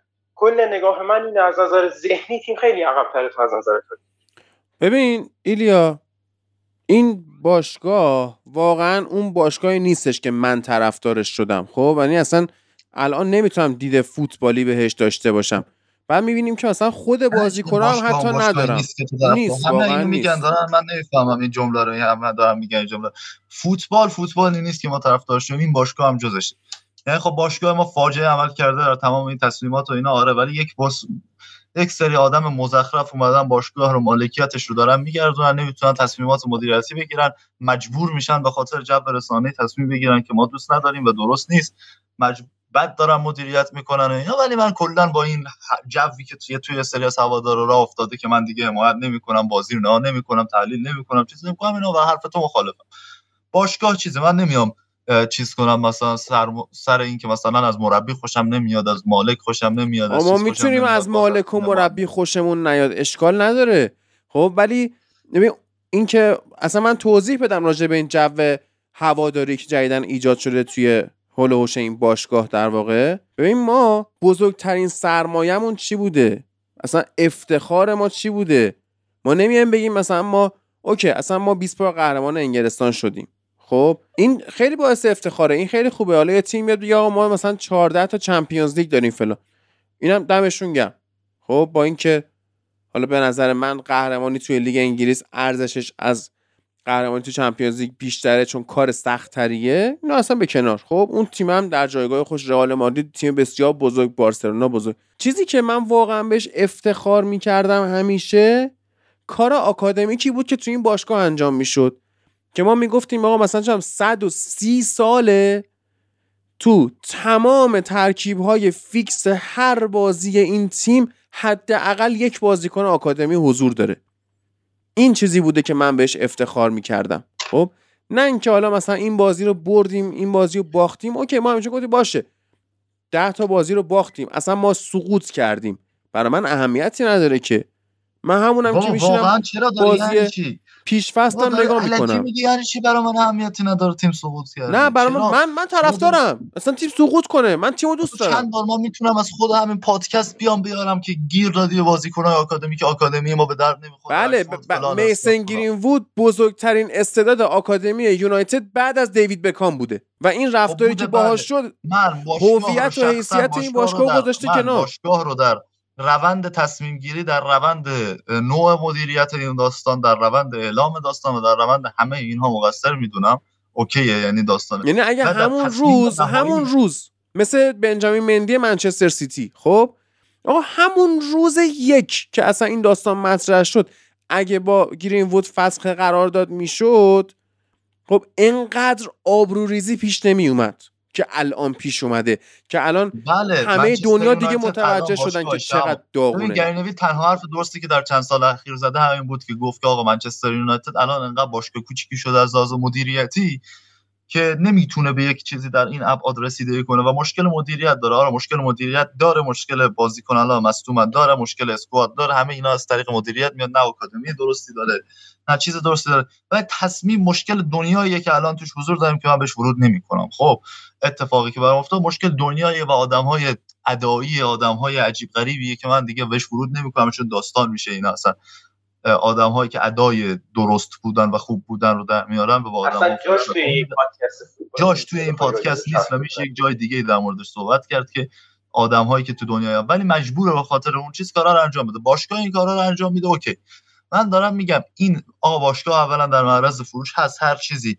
من دارم میگم نمیشه گفت که این حالت که آقا ما به خاطر این تصمیم و اینها دیگه از این تیم حمایت نمی کنیم و فلان و بهمان و اینها حرفاییه که علکی زده میشه. مثل اون صحنه فیلم در جستجوی اریک یارو که توی باشگاه یونایتد فور منچستر داره طرفداری می‌کنه میگه آره این یارو پولات بالا می‌کشه نشستین دارین بازی بارسا یونایتد رو می‌کنه و الکی واسش خوشحالی می‌کنن میاد تو نگاه می‌کنه. این حرفا رو واقعا دارن می‌زنن.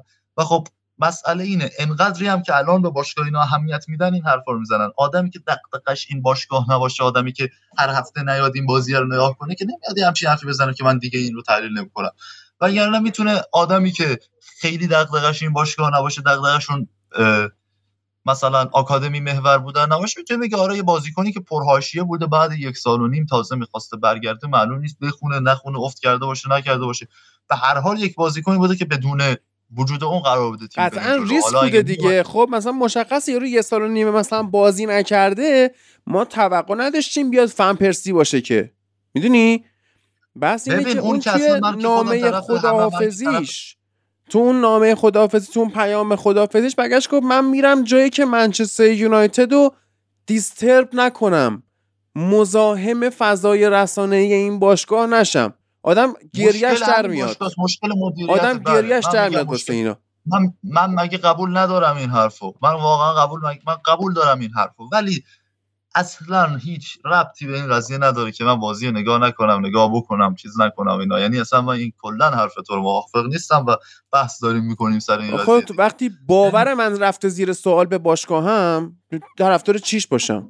باشگاهت زیر سوال نرفته. باشگاه یک نهاد چیز نیست. باشگاه تو یک زمان یک آدم دیگه میگردون اون زمان یک آدم دیگه اگه مثلا تو همین باشگاه... شرایط امروز اریک کانتونا اون لگدو می‌زد وین رونی اون ماجراها رو پیش می آورد رایان گیز اون کارا رو می‌کرد دیوید بکام اون کارا رو می‌کرد دنیا هم عوض شده. من خب مشکلم من اون دنیا هست خب دنیا هم ترجیح میدم بمیرم تا توی این دنیا حضور داشته باشم. به هر حال دیگه باید ما قبول کنیم. با بعضی از کسافت هایی که این دنیا الان داره باید قبول کنیم. خود اریک کانتونا بعدا اومد گفت که آقا شما میرید همتون توی کلیسا ساعت رولکس دست یه پاپیه و پاپ میاد شما رو میبخشه بابت گناهی که کردی و این کاتولیکا 200 سال پیش هزاران آدم کشتن. بعد الان تو میای منو به خاطر اون یه لگدی که زدم گیر میدی بهم. بعد داستان اینه که اون آدمی که بهش لگد زده بعدا حالا دوبار رفته زندان. نری کانتونا که هیچ کار خاصی نکرده بیشتر یعنی اومده بازیگر شده الهام بخش آدم های بسیاری بوده چه می‌دونم فوتبال سالی را انداخته و کلی حرفای دیگه و کلی هم کارهای خیرخواهانه در جهان انجام داده. خب من نمیگم و من اصلا آدمی نیستم که عاشق ریکانتو و نمیگم که اون حرکت درست بوده نوازی کن باید اصلا خوش اصلا نمیگم که اون حرکت درست بوده.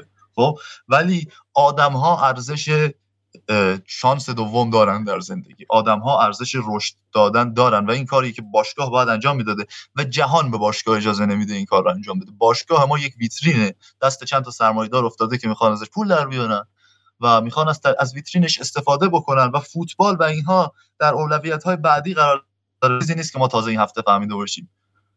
اصلا چیزی نیست که ما تازه این هفته فهمیده باشیم که بیان بگیم نه دیگه ما بازی این تیم رو نهار نمی‌کنه اصلا همه چی به روی هم بد رفته. مگوایر داره میمونه تیم باخته رفته سه تا از بیرونی خورده تو بازی.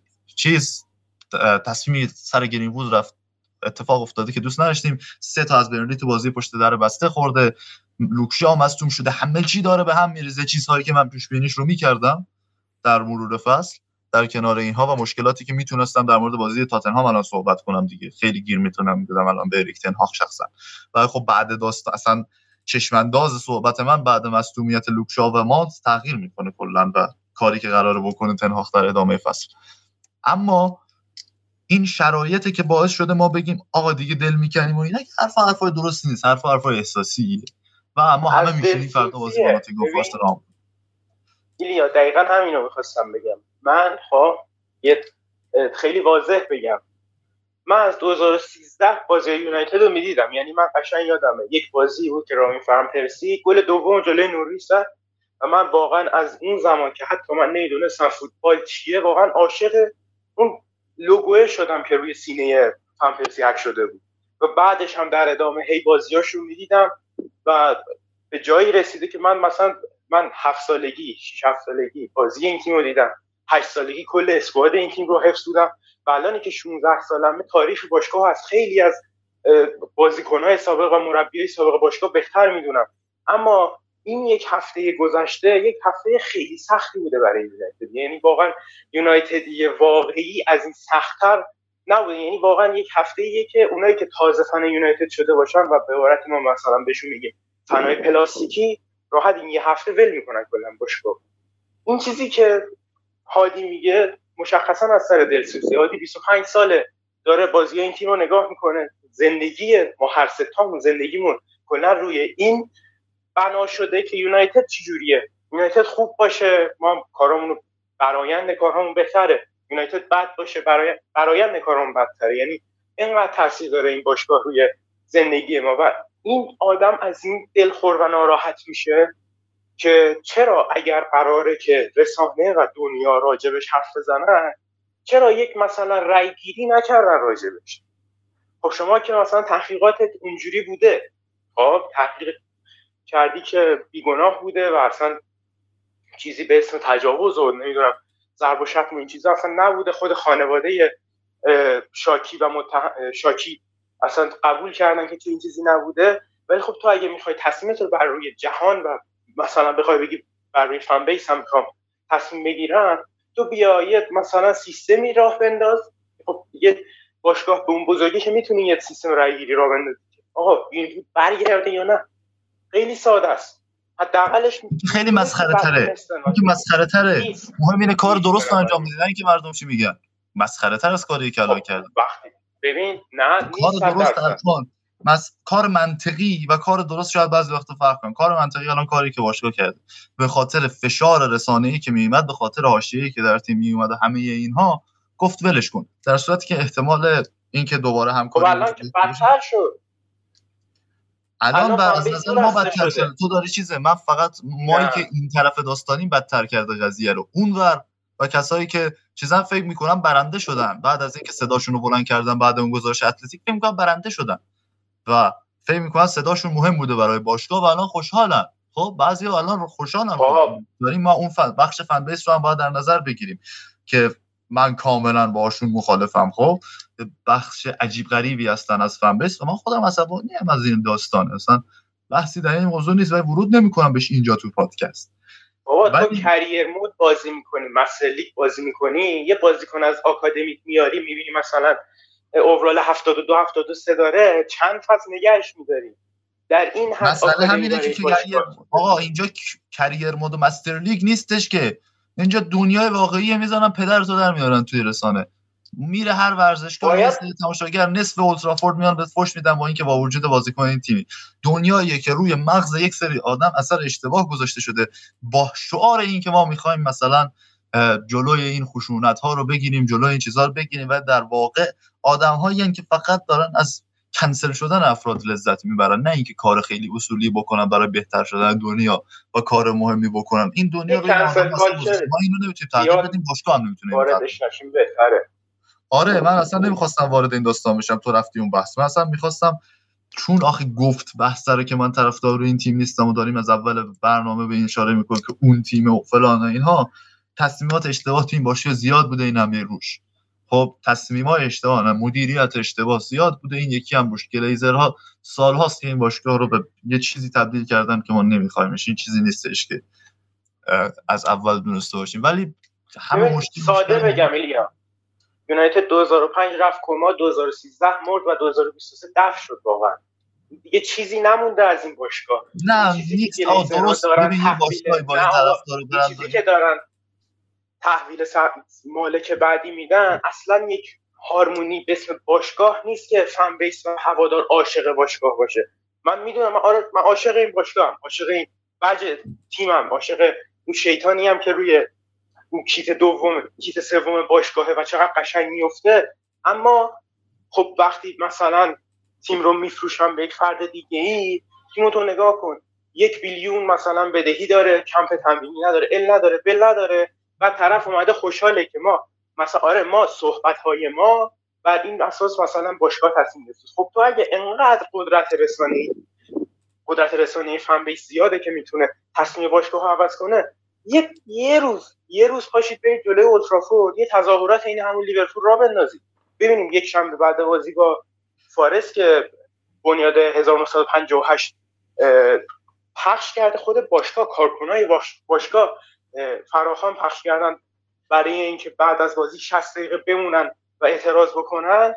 باید ببینیم به کجا می‌رسه. این چیزی که ما ببینیم که 100 درصد میرن. چون دیگه نمی‌تونه اصلا. میرم من دارم میگم آقا این ما بارها دیگه چیزه. چند بار باید بیایم بگیم که یونایتد مرده و اینها. این باید با چیز عوض بشه دیگه. با مالکیت اینا عوض بشه. صد هزار بار اومدیم گفتیم دیگه حرف تکراری توی همه مسائل رزر داره اشتباه عمل می‌کنه. دیگه چرا باید مثلا بگیم بگیم که فلان 20 سال این حرفا اصلا من دیگه کلا این حرفا رو کاری ندارم به داستانش دیگه. واحد و اینکه اگه هیچ وقت اگه طرفدار دلسوز این باشگاه چیزی باشی هیچ وقت باشگاه رو مرده حساب نمی‌کنی. حتی با وجود هر مالکیت و هر مدیریتی. من این باشگاه بره نشنال ببین همه ما دلسوزیم ولی من نمیگم آقا باشگاه رو من مرده حساب نمی اینا دیگه پاره کردن خودشون سرویس. جیخ دارن. ببین ایلیا من می‌دونم تو چی داری میگی خب شاید الان از گوش خیلی از شنونده ها تو الان اون صدای منطق باشی وایس آف ریزن باشی. ولی چکار کنم؟ نمی‌تونم حس واقعی خودم رو بذارم کنار. نمی‌تونم یونایتد و مثل چلسی مثل لیورپول مثل آرسنال مثل تاتنهام مثل منچستر سیتی و نیوکاسل و اینجور تیم هایی که واقعا باشگاه فوتبالین بیام فوتبالشون رو تحلیل کنم. خب؟ نمیشه. یعنی اینها یه کاری کردن که من به عنوان یونایتدی چیزی که از باشگاه هم یاد گرفتم همیشه این بوده که من همیشه صبور بودم همیشه جنگنده بودم هیچ وقت تسلیم نمی شدم حمایت کردم. حمایت کردم. خب؟ اینا رو من باشگاه هم یاد گرفتم از فن بیس هم یاد گرفتم از آکادمی تیم هم یاد گرفتم. همین که یه آدمی مثل خودت یا مثل محمد هیدری اومدید وارد فوتبال لب شدید از سن کم این به خاطر دید آکادمی که من بوده دیگه. می‌تونستم برم یه آدم مثلا 35 ساله بردارم بذارم بغل دست خودم بگم خب این تجربه داره. مثلا می‌دونه مخاطب چی می‌خواد. آدم مخاطب پسند یه قلق و بلد زودتر پیشرفت می‌کنیم دیگه. درسته؟ من گفتم نه من با یه بچه 16 ساله می‌خوام شروع کنم. چون آینده می‌خوام توش ببینم چون می‌خوام کار آکادمی این از ریشه من اومده از باشگاه من اومده. تو زندگی شخصی می شکلم تو روابطم این شکلیم. خب؟ من میگم همیشه صبر کن همیشه به آدما فرصت بده همیشه بشین یه چیزی رو بساز. خب؟ منی که فلسفه زندگیم با فلسفه باشگاه هم گره خورده بعد می‌بینم خود اون باشگاه به فلسفه خودش حالا تحت تاثیر هر چیزی خیانت کرده این یعنی انگار به من خیانت کرده. خب آدم انگار خودم به خودم خیانت انگار من من به خودم خیانت بله انگار این باشگاه عملا هاراکیری کرد دیگه. همون کاری که ژاپنیا منتها اون از روی شرافت بود از روی دیگنیتی بود اینا از روی این قضیه نیست. یونایتد می‌دونستیم باشگاهی شده که به خاطر سود مالی هر کاری که انجام میده. تور پیشفست سود مالیه اسپانسرینگش سود مالیه. چه می‌دونم لباس فروشیش بازیکن خریدنش در راستای سود مالیه. پوگبایی رو می‌خره که باش پیرن بفروشه. نمیره بازیکنی رو بخره که باش فوتبال بازی کنه. شاید اون حرفی که من به شوخی توی مرور فصل دادم درست باشه واقعا. هویلوندی رو آورده که تشابه اسمی با هالند داره. برای marketing. خب منتها انقدر توی این قضیه رفته جلو فرمول موفقیت گذشتهش یادش رفته. فرمول موفقیت فوتبال لب مثلا چی بوده؟ اینکه ماها حرف دلمون رو می‌زنیم نه حرف مخاطب پسند.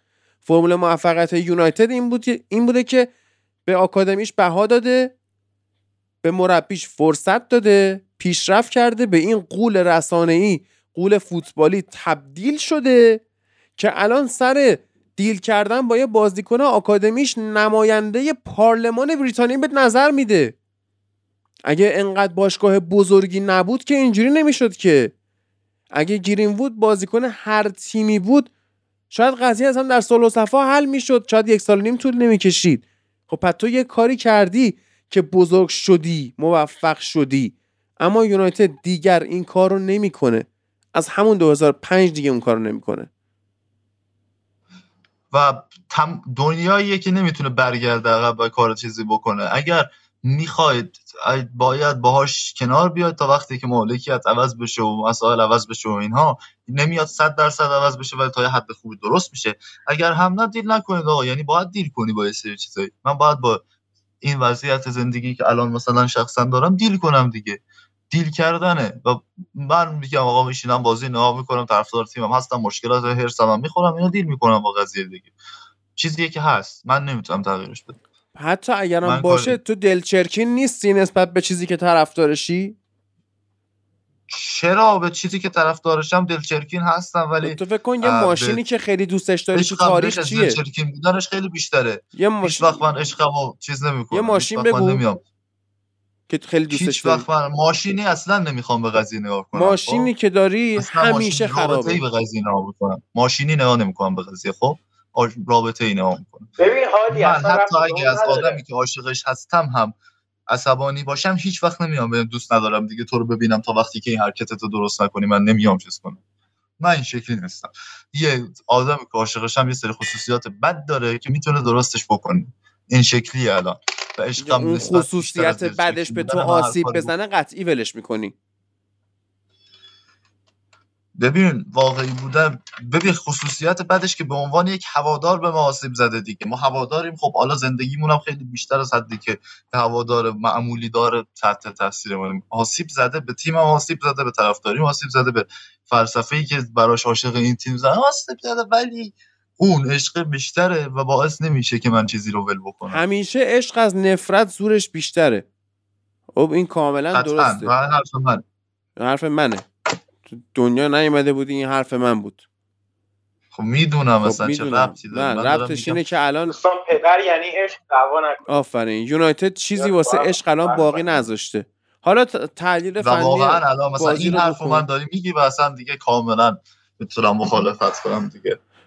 تحلیل فنی بازی رو فوتبال الان من روزی آقا من میشه خب. روزی 4 تا فوتبال نام می‌کنم ولی از فوتبال الان خوشم نمیاد. ولی خب کنار میام با این قضیه چون عاشق فوتبالم یونایتد هم همین. چیزی نیست. اصلا چیزیه که معنای زندگی منه. یکی از معنای زندگی منه. باید کنار بیاد. کارش نمیشه کرد نه توی توی اون نمیشه. من خودم خیلی دوست داشتم توی دنیای قدیم بمونم برم تو دنیای قدیم زندگی کنم ولی نمیشه. بله. بازی تاتنهام بگو.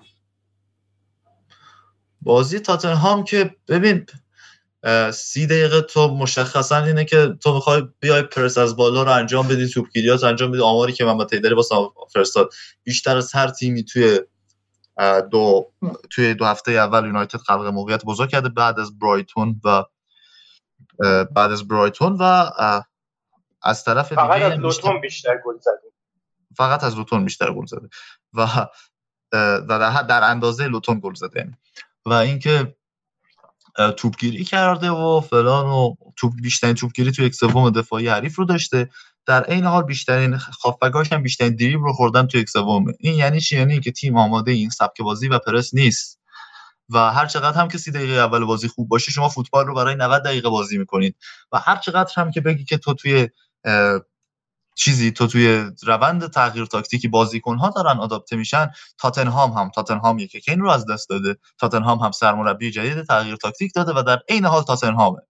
من باخت به تاتنهام رو. از هیچ سرمربی یونایتد نمیپذیرم در هیچ حالت. بهترین حرف رو روی کین زد واقعا به نظر من. بعد تاتنهام جدید. شده این تاتنهام. دقیقاً. یعنی هیچ چیزی عین یک باشگاهی که 20 تا قهرمانی لیگ داره و کلی تاریخ بزرگی داره. یکی از پرافتخارترین باشگاه های تاریخ و یکی از بهترین باشگاه های تاریخ توی پریمیر لیگ و لیگ انگلستان هستش. نباید چه این بازی رو توی چندین سال هی تکرار بکنه هی تکرار بکنه. یعنی یه چرخه زمانی که هی تکرار میشه. سرمربی جدید میاد فصل اول خوب نتیجه می‌گیره. براش خرج می‌کنه فصل دوم دیگه اون حمایت نمیشه. یعنی خب همون حمایتی که فصل اول اگه مثلا از سولشر کردن اگه فصل دوم می‌کردن به اونجاها صد درصد نمی‌رسه درسته سولشر خودش هم مربی خیلی تاپی نبود. ولی خب اونقدر هم بنده خدا داغون نمی‌تونست. حمایتی که از تنهاف شده از سولشر بهتره. حمایتی که از تنهاف نه ببین حمایت جاش. جاش. جاش. ببین حمایت داره میشه ازش تا حدی ها ببین مشکل این فصل نیاز داره هنوز به خرج کردن. نیاز داریم. بله در حد خودش شده. ببین بحث سر اینه. من الان می‌خوام دیگه اینجا گیر به باشگاه آقا من دیگه همه رو قبول دارم. دوباره نمیام بحث کنم سر این قضیه. دارم میام چند تا گیر تاکتیکی ایرادی بگیرم که هوادارها باید ببینن این قضیه رو الان و گیر بده دیگه گیر بده که با... تمام طول بازی زون 14 ما خالی بود. یعنی حتی اگه من به عنوان جیمی جامپ می‌رفتم اونجا می‌تونستم به یونایتد به این تیم گل بزنم. ببین اصلا بحث همینه. زون 14 خالی بود که هیچی. یک من از یک مربی نمیپذیرم که هم هر وقت تیمش گل اول رو می‌خوره و برخلاف جریان بازی و یک حمله به طرف دروازه صورت می‌گیره بازی بازی رو از دست بده. تو کل این دو فصل همین اتفاق افتاده. یعنی یونایتد بعد از یک حمله عارف این بازی بعد از سگتون داره جفتگیری می‌کنه با اون بچه ها به نظر کنی از واقعا صدای سگه.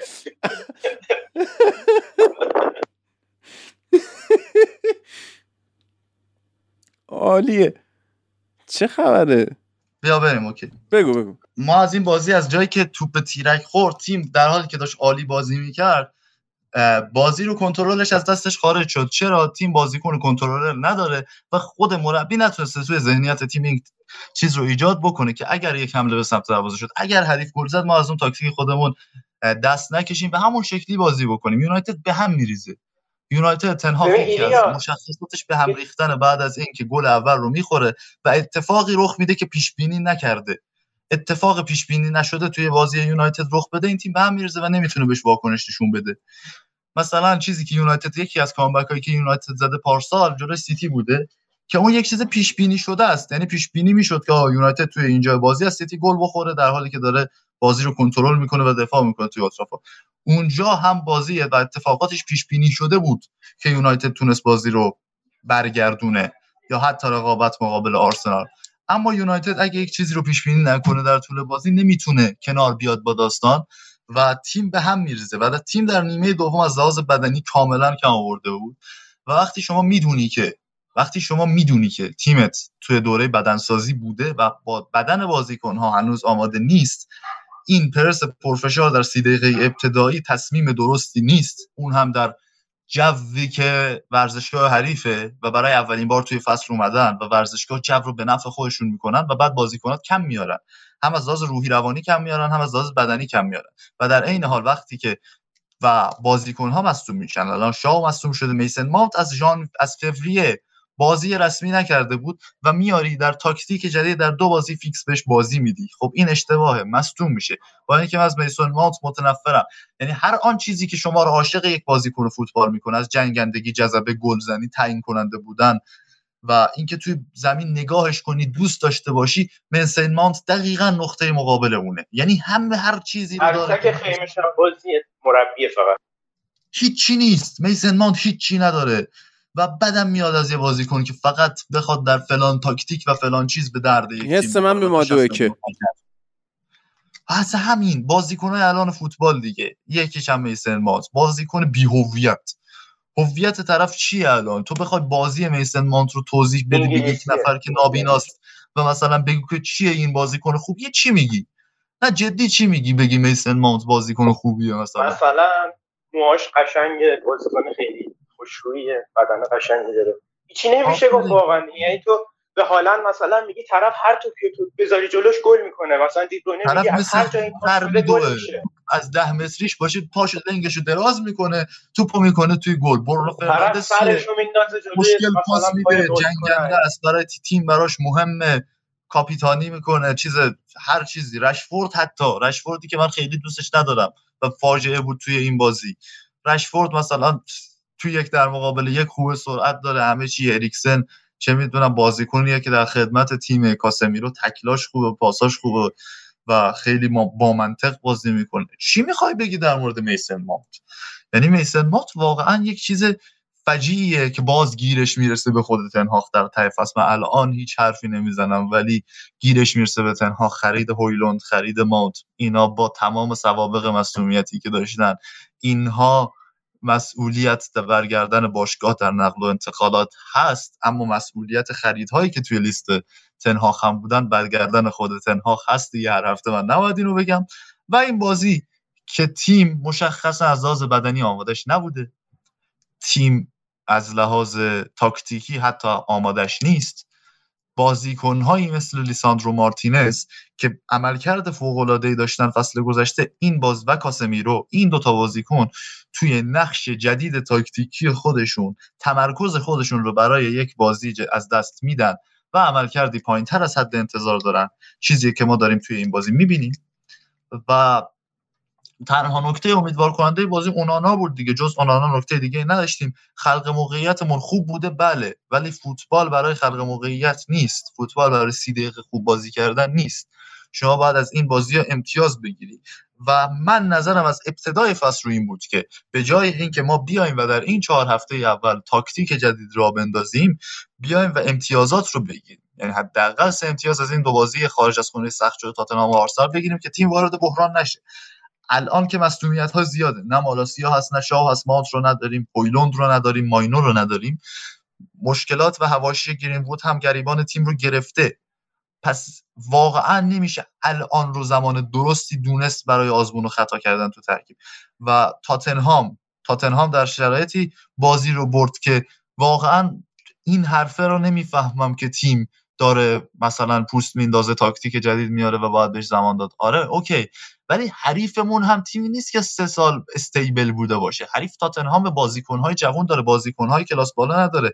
یونایتد نفر به نفر توی ترکیب از تاتنهام می‌تونه بهتر باشه. جیمز مدیسن چه می‌دونم پاپ سار بیسوما رومرو اینها جیمز مدیسن سالها بود اینجوری آقایی نکرده بود وسط زمین. همون کاری که مثلا برونو و حالا برونو بنده خدا چیزی بهش نمیشه گفت. ولی مثلا همون کاری که ماونت نکرد همون کاری که کاسمی رو نکرد همون کاری که هیچکی نکرد. آقایی کرد وسط زمین. واقعا این این بازیکن از بازیکن یونایتد بهتر نیستن که شما جلوش بازی رو میدی نیمه دوم. حداقل این بازی خیلی شباهت داشت. به یکی دو فصل اول. واقعا وسط زمین کامل در اختیارش یعنی هر جای تاکتیک هم شما می‌گرفتی هر جای زمین هم می‌گرفتی خب برونو کارش رو می‌کرد. و اینسان دقیقا همین بود. چرا؟ چون فضا رو می‌دادی بهش. او زون 14 مهمترین زون توی فوتبال اصلا همونه. چرا؟ چون تو اگه اونجا رو نگیری تیم هم تیم حریف هم می‌تونه بندازه گوشه. عملا گل اول که انداختن گوشه و بعد رفتن تو گل. هم می‌تونه همونجا مستقیم پاس بده گل بزنه گل دوم. دو تا گلی که شما خوردید همش از زون 14 بوده. خب باید یه فکری بشه راجبش. و من همون اول فصل هم گفتم مسئولیت مینو خیلی برای ما خطرناک طرف مسئولیت هویلوند مسئولیت هویلوند هم خطرناک هست به این خاطر که اون همه موقعیت خلق کردیم و فقط یک گل زدیم. یعنی اگر در این بازی آنتونی برونو فرشفورد و اینها همه یک ذره چارچوب شناس در بودن و البته اون پنالتی رو می‌گرفت. آی مایکل الیور همه چی تغییر می‌کرد حرفمون و بحث سر اینه که سی دقیقه شما نبردی بازی تمام نشده نمی‌تونی بگی ما خوب بازی کردیم اگه گل می‌شد تمامه نه. تیم تو جلوی یک تیمی که بازیکنهاش ازت ضعیفترن باید بهتر بازی کنه.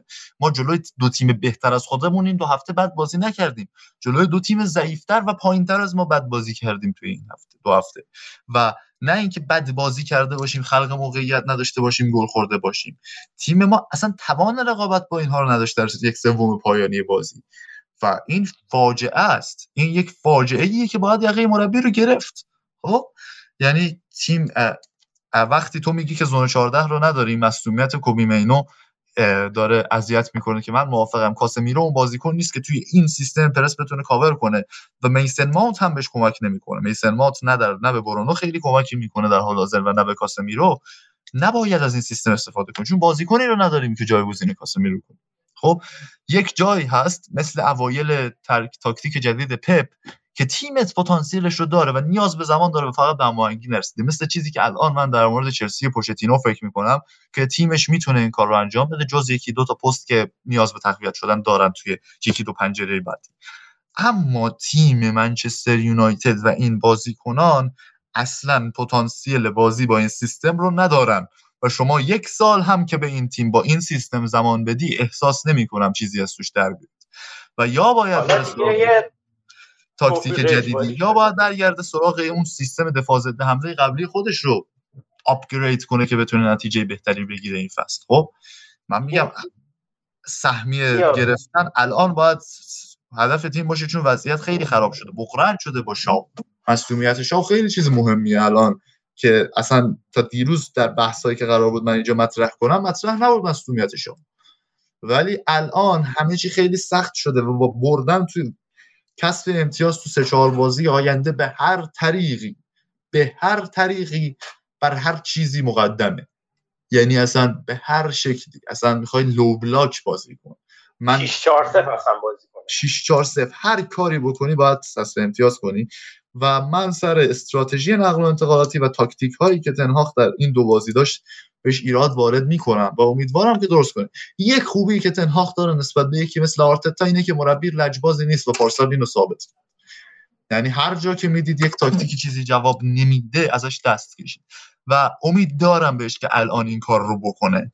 و الان وقت این کار نیست. یعنی الان ما وقت این نیست که بریم توی بازی با آرسنال سیستمی رو پیاده کنیم که تنها از فوتبالی بهش باور داره. ما باید بریم از آرسنال امتیاز بگیریم. کارشون سخت کنیم. خب؟ چون آرسنال اگه ما با شیوه پارسالمون بازی کنیم همچنان به ما می‌تونه امتیاز بده حتی تو خونه خودش.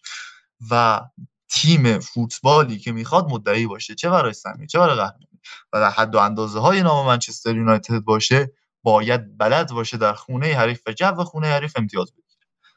یعنی خیلی بدیهیاته که یک تیم در خونه حریف بتونه بازی های خوبی انجام بده که آمار فاجعه است از فصل گذشته تا الان.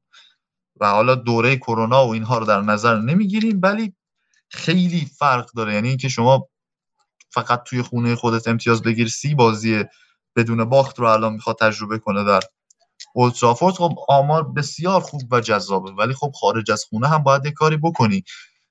به وایت هارت لین قبلا گفته می‌شد جایی که راحت میری می‌بری. چلسی یونایتد گرینویل و فرانک لمپارد که با هم دیگه مسابقه می‌کردن حرفشونیم الان شما رفتی در یک ورزشگاه تاتنهام ماتسپر تاتنهام بولد شد. بسیار بازی خوبی کرد. بازی خونی آنژه برای نیمه دوم. و این تصمیم که به جای الیور اسکیپ توی این بازی از پاپ سار استفاده بکنه یک نبوغ تاکتیکی فوق بود که من رو به دیدن یک مربی جذاب تو لیگ امیدوار کرد. و واقعا جذاب بود. یعنی اگه جلو یونایتد نبود ما امروز الان داشتیم خیلی در مورد تاکتیک های خوبی که تاتنهام داشت صحبت می‌کردیم. بازی خونی آنژه تو این بازی فوق العاده بود و نوعی که از پس پرس یونایتد بر اومدن. اینکه دو تا دفاع باز شن پاپ سار و بیسوما بیان وسط و توپ رو بدن به بازیکنهای کناری و این انتقال توپ پر داشته باشن یک تاکتیک درستی بود در مقابله با پرس یونایتد که تو سی دقیقه اول داشت اذیتشون می‌کرد. اما یونایتد وظیفه داشت که در این بازی اگر هم پیروز نشه حداقل جلوی حریف خودش بازی رو دیکته بکنه. ما بازی رو برای یک نیمه کامل از دست دادیم و این یک فاجعه کامل تاکتیکی جسمانی و هر چیزی بود که میت واقعا باید کادر فنی رو واسش سرزنش کرد. بسیار این دیگه تنها چیزی بفهم. که همه رو امیدوار کرده همین حرفیه که زدی دیگه. تنها سعی می‌کنه که حداقل اگر یه چیزی جواب نمیده بیاد یه کار دیگه ای رو انجام بده. مثل همون تاکتیکی که خب به و چندین بازی آورد پست 6 بازی می‌داد پست 8 بازی می‌داد. بعد که دیگه یه جادی جواب نمیده فورا رفت یه جای یه تاکتیک دیگه ای رو اتخاذ کرد برای تیمش. یا مثلا همون اول فصل هم بعد دو تا بازی تیم رو برگردون. این تنها نقطه به نظر من امید منچستر یونایتد برای اینه که دوباره بتونه. چون الان مثلا شام مصدوم شده. مالاسیا مصدومه. بعد این احمقا می‌خوان آلوارو فرناندز هم بدم برم بابا خب نگهدار طرف از رایان برتراند که مثلا لیگ شده که بهتره. و من مثلا بهتره حتی همین الان. مارکوس آلونسو حتی. یعنی یک سری از این بازیکن ها از رایان برتراند بهترن اگه من میگم پاتریس اورا رو هم بیاریم از اون برتراند بهتره به خدا.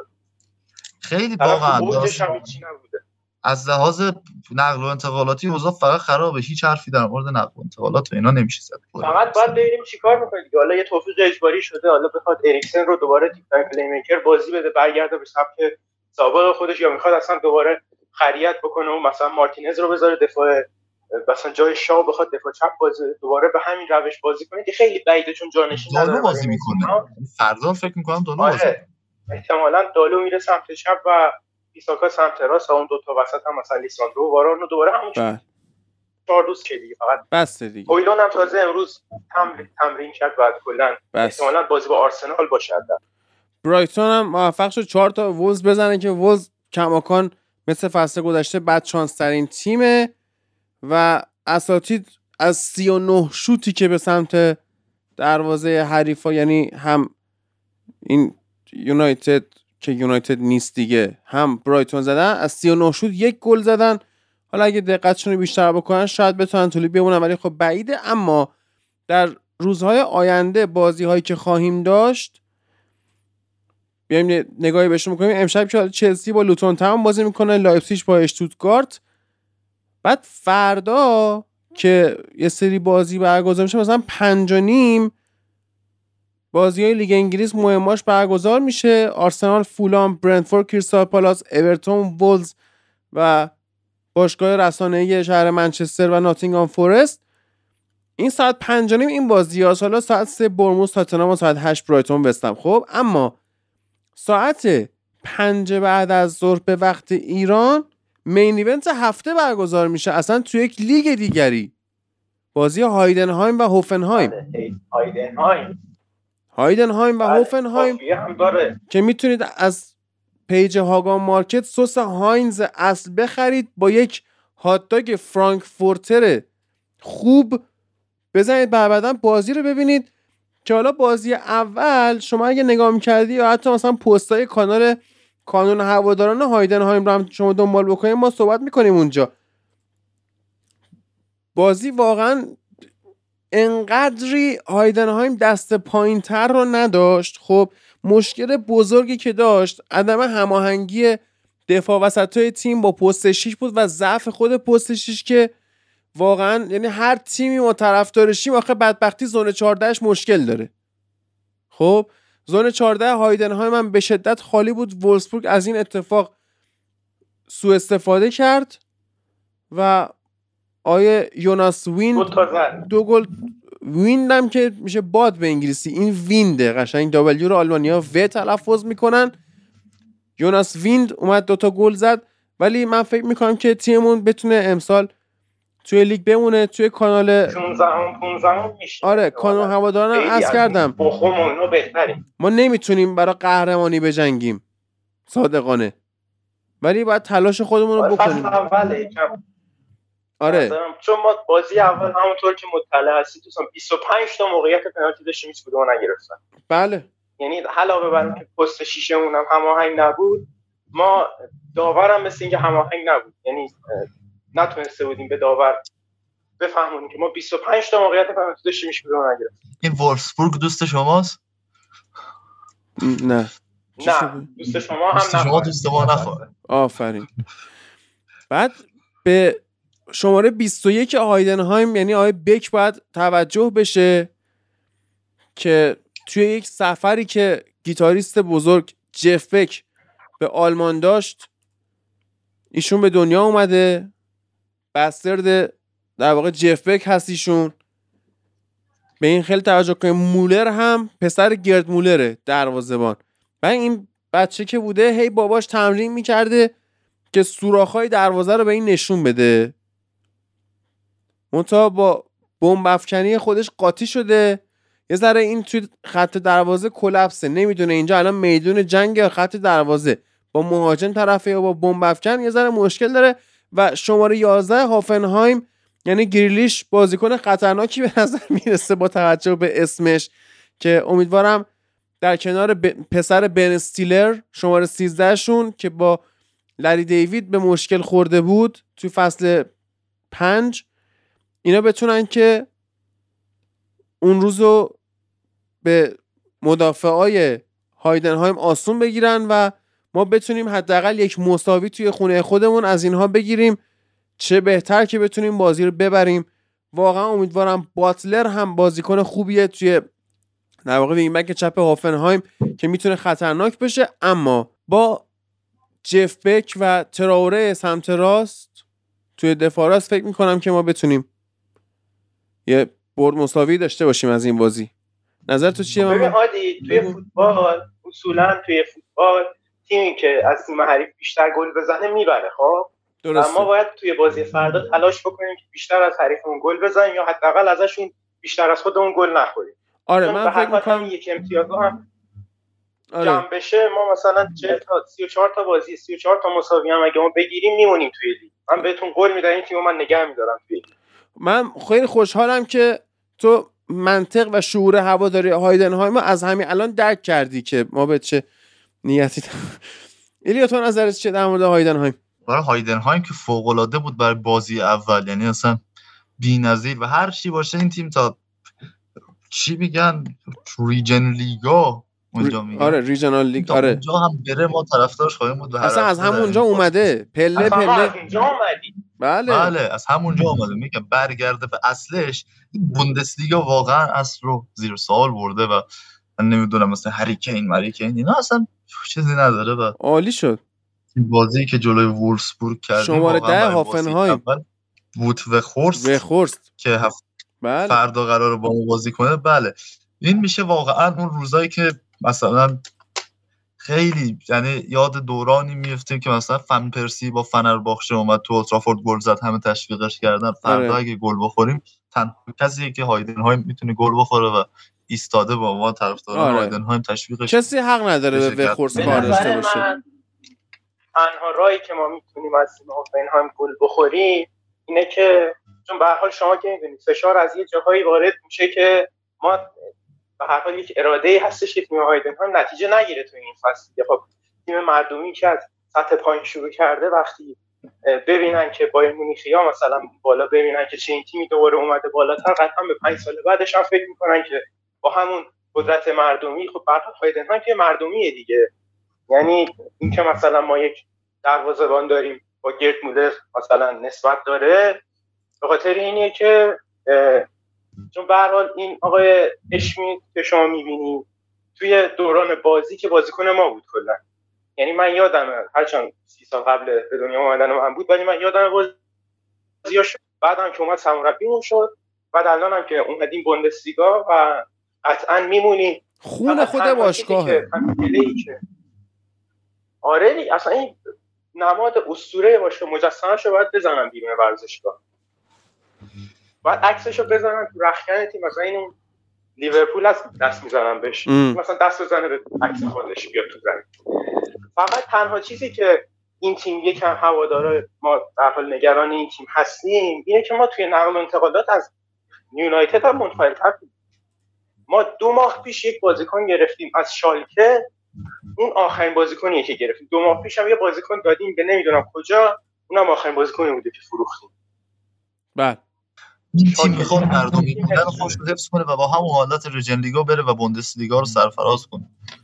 فکر می‌کنم می‌تونه. فکر می‌کنم می‌تونه. ببینید برای هریکن شما از پشت پرده خبر ندارید. ببینید هریکن سه تا پیشنهاد داشت. یه دونه از منچستر یونایتد بود که اون مثلا مالک تاتنهام رد کرد. یه دونه از بایر مونیخ بود و یه دونه پیشنهاد خود هریکن بود که من به طور رایگان برم برای هایدنهایم بازی بکنم. ولی اشمیت خودش گفتش که من این تیم رو بر اساس خون آلمانی می‌خوام ببندم من اصلا نیازی ندارم به بازیکن انگلیسی. و همین شد که اصلا رفت بایر مونیخ و می‌خواد انتقام بگیره از ما. بله. روایت دیگری هم هست که وزیر ورزش آلمان شب قبل تماس گرفته گفته اگه شما بخواید بری هایدنهایم داستان میشه.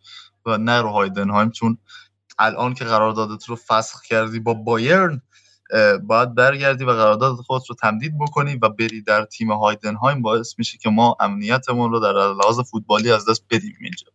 و همین باعث شده که هریکین بایرن رو شخصا انتخاب بکنه و نره به هایدنهایم. من نمی‌دونم چرا وزیر و ارگانهای ورزشی یک کشور باید بیان و اینجا در تصمیم شخصی یک فرد دخالت بکنن.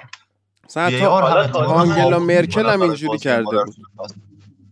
من یه چیزی شنیدم از رسانه های اطراف باشه چون می‌دید خودش هر شب به من زنگ می‌زنه دوستان.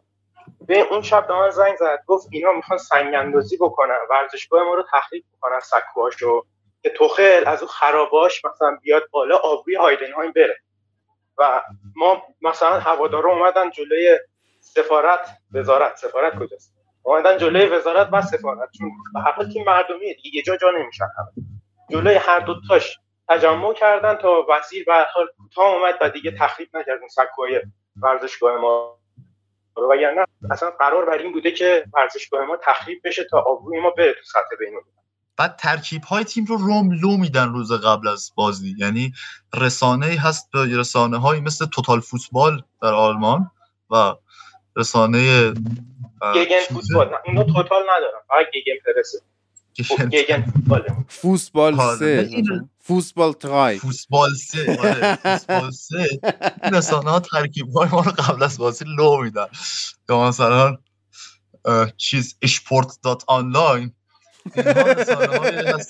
حاشیه ایجاد می‌کنم برای هایدنهایم قبل از بازی و واقعا اینها خیلی متاسف میشه آدم بعد از هر حال کلا کار سختی داریم برای موندن متاسفانه. یعنی همه این تفکرات و همه اینا اینه که مبادا این تیم توی لیگ بمونه. بله. بسیار عالی. بچه ها مرسی. خسته نباش من می‌خواستم از هفته پیش کمتر بشه که نشد دیگه.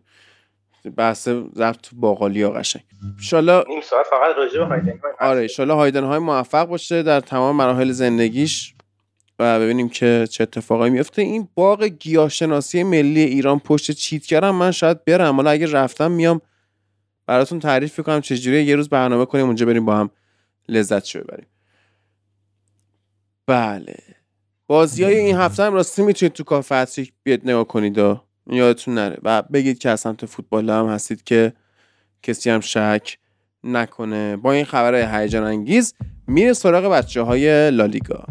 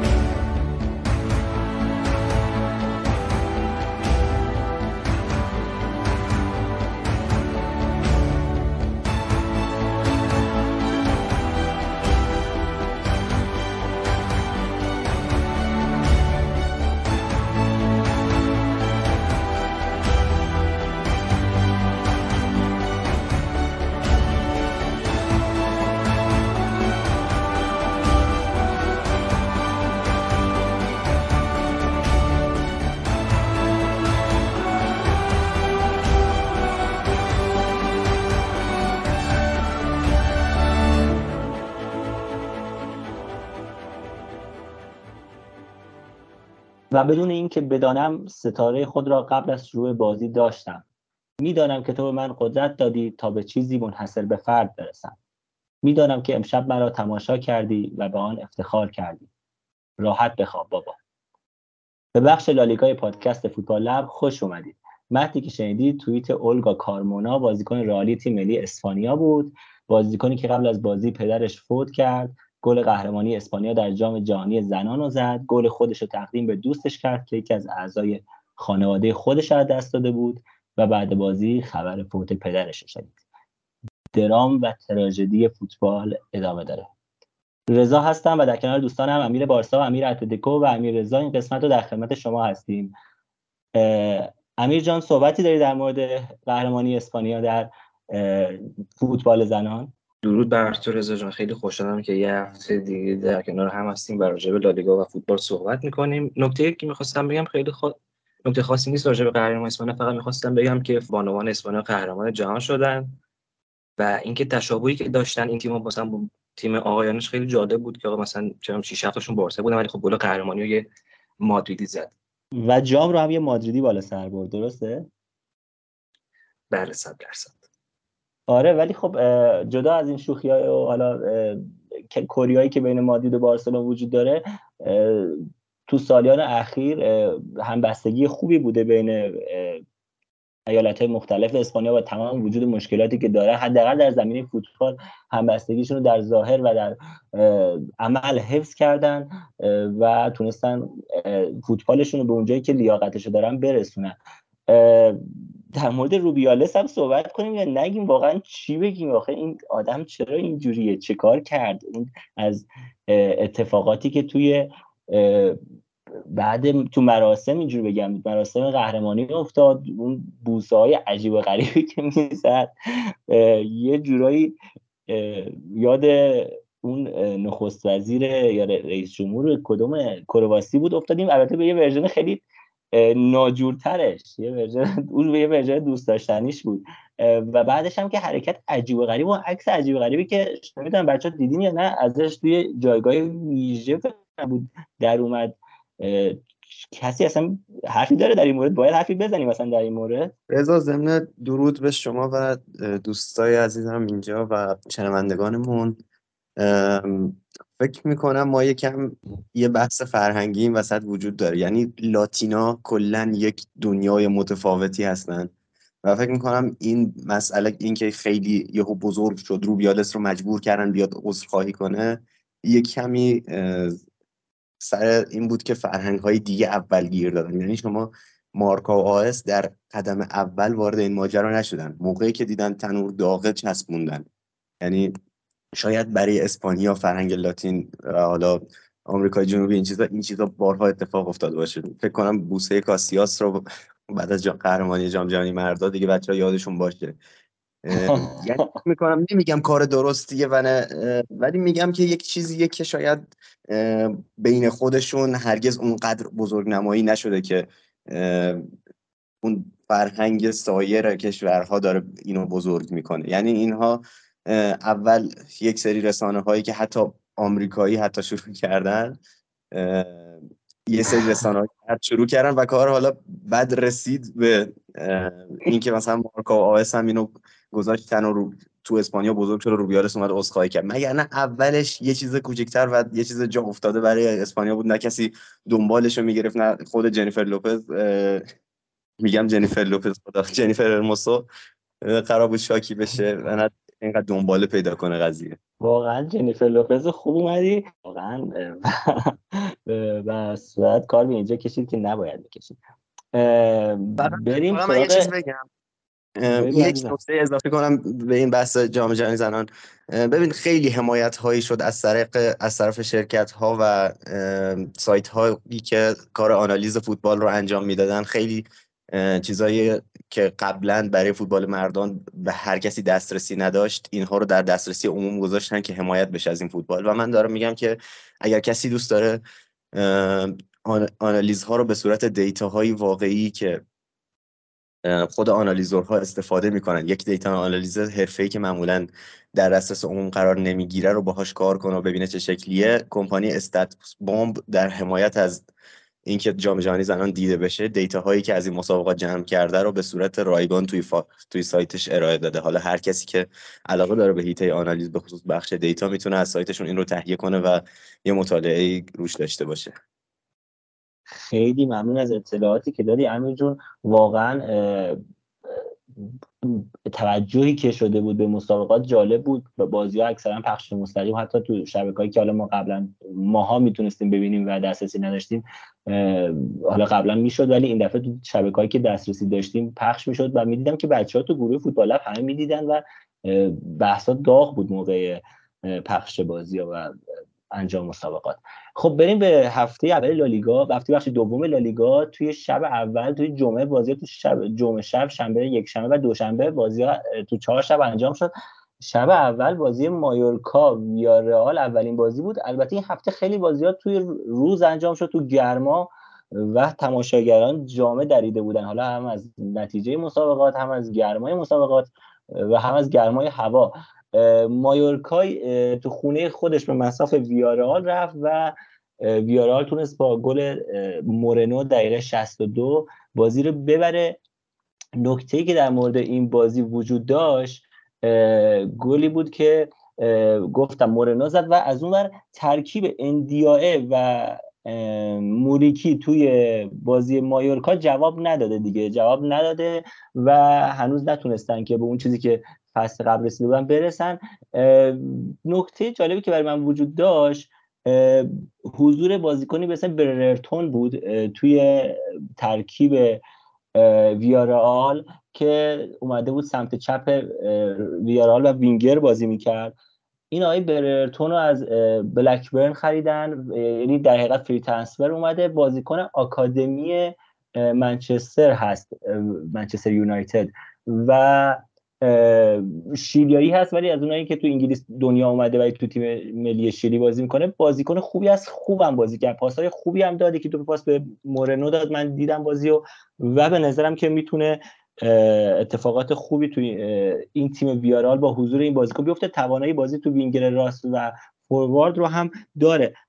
امیر صحبتی داری در این مورد؟ من خیلی سریع فقط اشاره کنم چون هفته پیش درباره مایورکا صحبت کردم اینکه افت کردن. اگر من هفته پیش تصور می‌کردم که اینها مثلا 13 هم 14 هم میشن برخلاف رتبه خوب فصل پیششون الان در این لحظه خیلی رتبه پایینتری رو براشون در نظر گرفتن تو ذهنم چون که وسط این بازی کاپیتانشون یکی از بهترین دفاع وسط های لالیگا آنتونیو رایو مصدوم شد. این بازیکن قبلا هم از ناحیه مچ پا مصدومیت داشت. من خیلی دوستش داشتم دفاع وسط مایورکا رو و اصلا گل رو بعد از اینکه اون مصدوم شد خوردن. یعنی روی ضربات ایستگاهی از الان به بعد مایورکا خیلی خیلی آسیب پذیرتر گل هم روی کرنر خوردن و این رایو باید مچش رو جراحی کرد کنم دیشب و چهار ماه از میادین دوره که این کار رو خیلی خیلی برای مایورکا سخت می‌کنه. چون اونا کانگینلی رو از دست دادن خط حملهشون دیگه اون بازدهی سابق نداره و حالا یک کاپیتانشون رو هم از دست دادن. مرسی که اطلاعات خوبتو با ما شیر کردی. و متاسفانه این بازیکن به جمع مصومین عجیب غریب اول فصل پیوسته. والنسیا در بازی دوم جمعه شب یک هیچ لاس پالماس رو برد تا دو تا بازی خودش برده باشه و شیش امتیازی شده باشه. پنالتی رو آقای پپلو زد.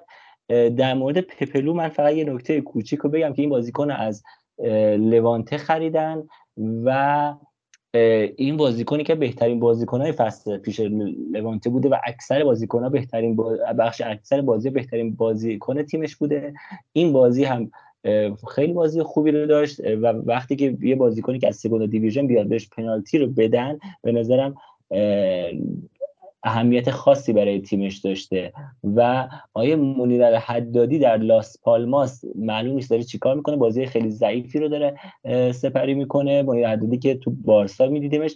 همچنین یه بازیکن خوبم داره شماره 16 والنسیا. اگه بازیاشو دیدین این بازیکن رو زیر نظر بگیرین. لوپز به نظر بازیکنم بازیکن خوبیه. من بازیش رو دیدم و واقعا پسندیدم.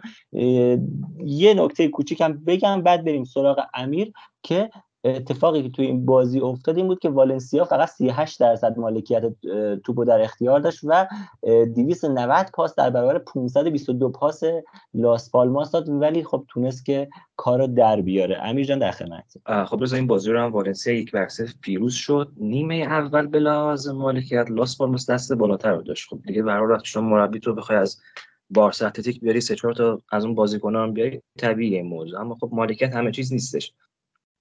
و والنسیا چش به ضد حمله دوخته بود و خب موقعیت جدیدتر نسبت به لاس پالماس داشتن اما خب داخل نیمه دوم والنسیا سعی می‌کرد بازی رو کنترل کنه که تا حدودی هم موفق بود و لاس پالماس هم با توجه به اینکه مقدار بازی سختتر شده بود و چون موقعیت هایی که والنسیا ایجاد می‌کرد خیلی جدی بودن خیلی خطرناک بودن و شانس آوردن که واقعا یک صفر باختن بازی رو.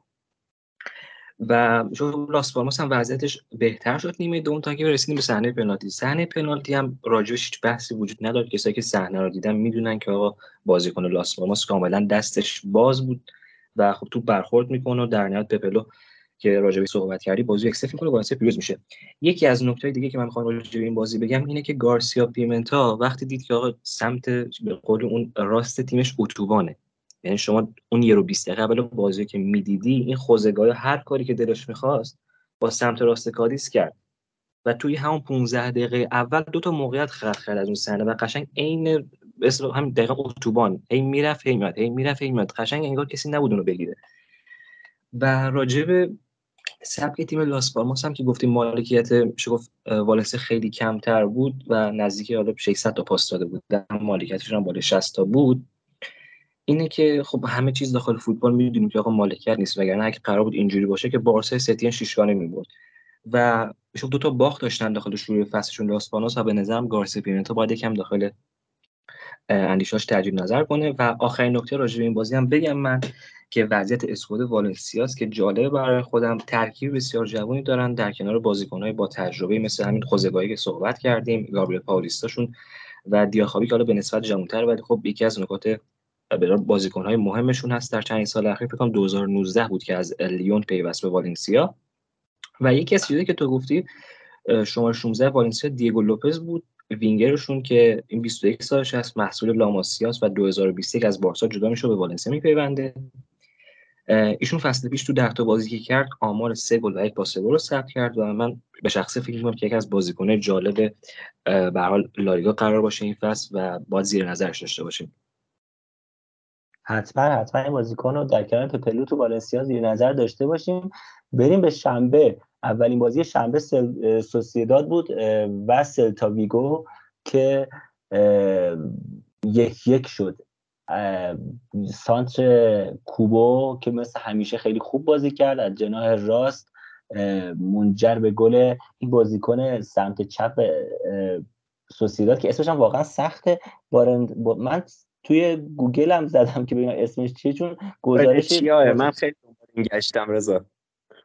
چیه؟ یه بار دیگه بگو.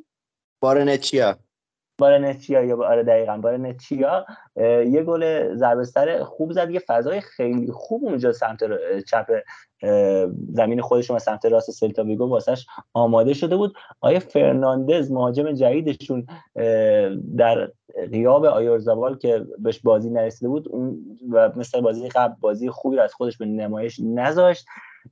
حضور مینگزا در سمت راست دفاع سلتا ویگو حالا گله که واقعا چی بهش میگن بیلیاردی شد چی شد خورد به این ور رسید جلوی پاش و حضور به موقعش بود در دقیقه 94 گل زد. ولی کلا بازی خوبی ازش دیدیم. من فقط می‌خوام یه خیلی سریع اشاره کنم در مورد سلتا با حضور استاد رافائل بنیتز روی نیمکت سلتا ویگو که ما هفته قبل یادمون رفت در موردش صحبت کنیم. آقا یک سال خورده بیکار بوده.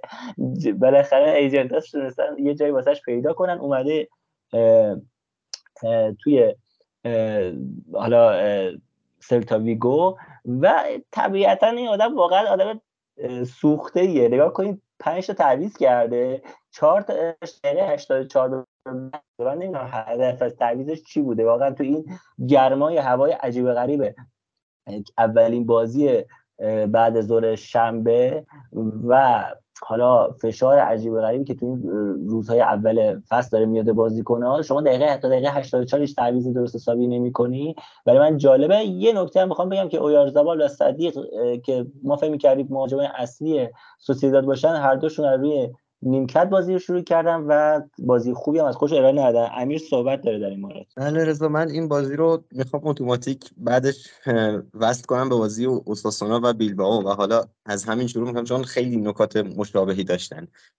لالیگا یک سری تیماش ما هفته پیش صحبت کردیم که به آرایش پنج دفاعه و سیستم های پنج سه دو رو آوردن تیم های زیادیش و یک سری تیم ها چهار دفاعه موندن. حالا یک سری روش تیپیکال برای آسیب زدن به تیم‌های چهار دفاعه وجود داره و اون تیر دوشونه. هر تیمی به یک شیوهی داره سعی می‌کنه از اون تیر دو استفاده در مقابل تیم‌های چهار دفاعه به جز اتلتیکو مادرید رو روی بتیس.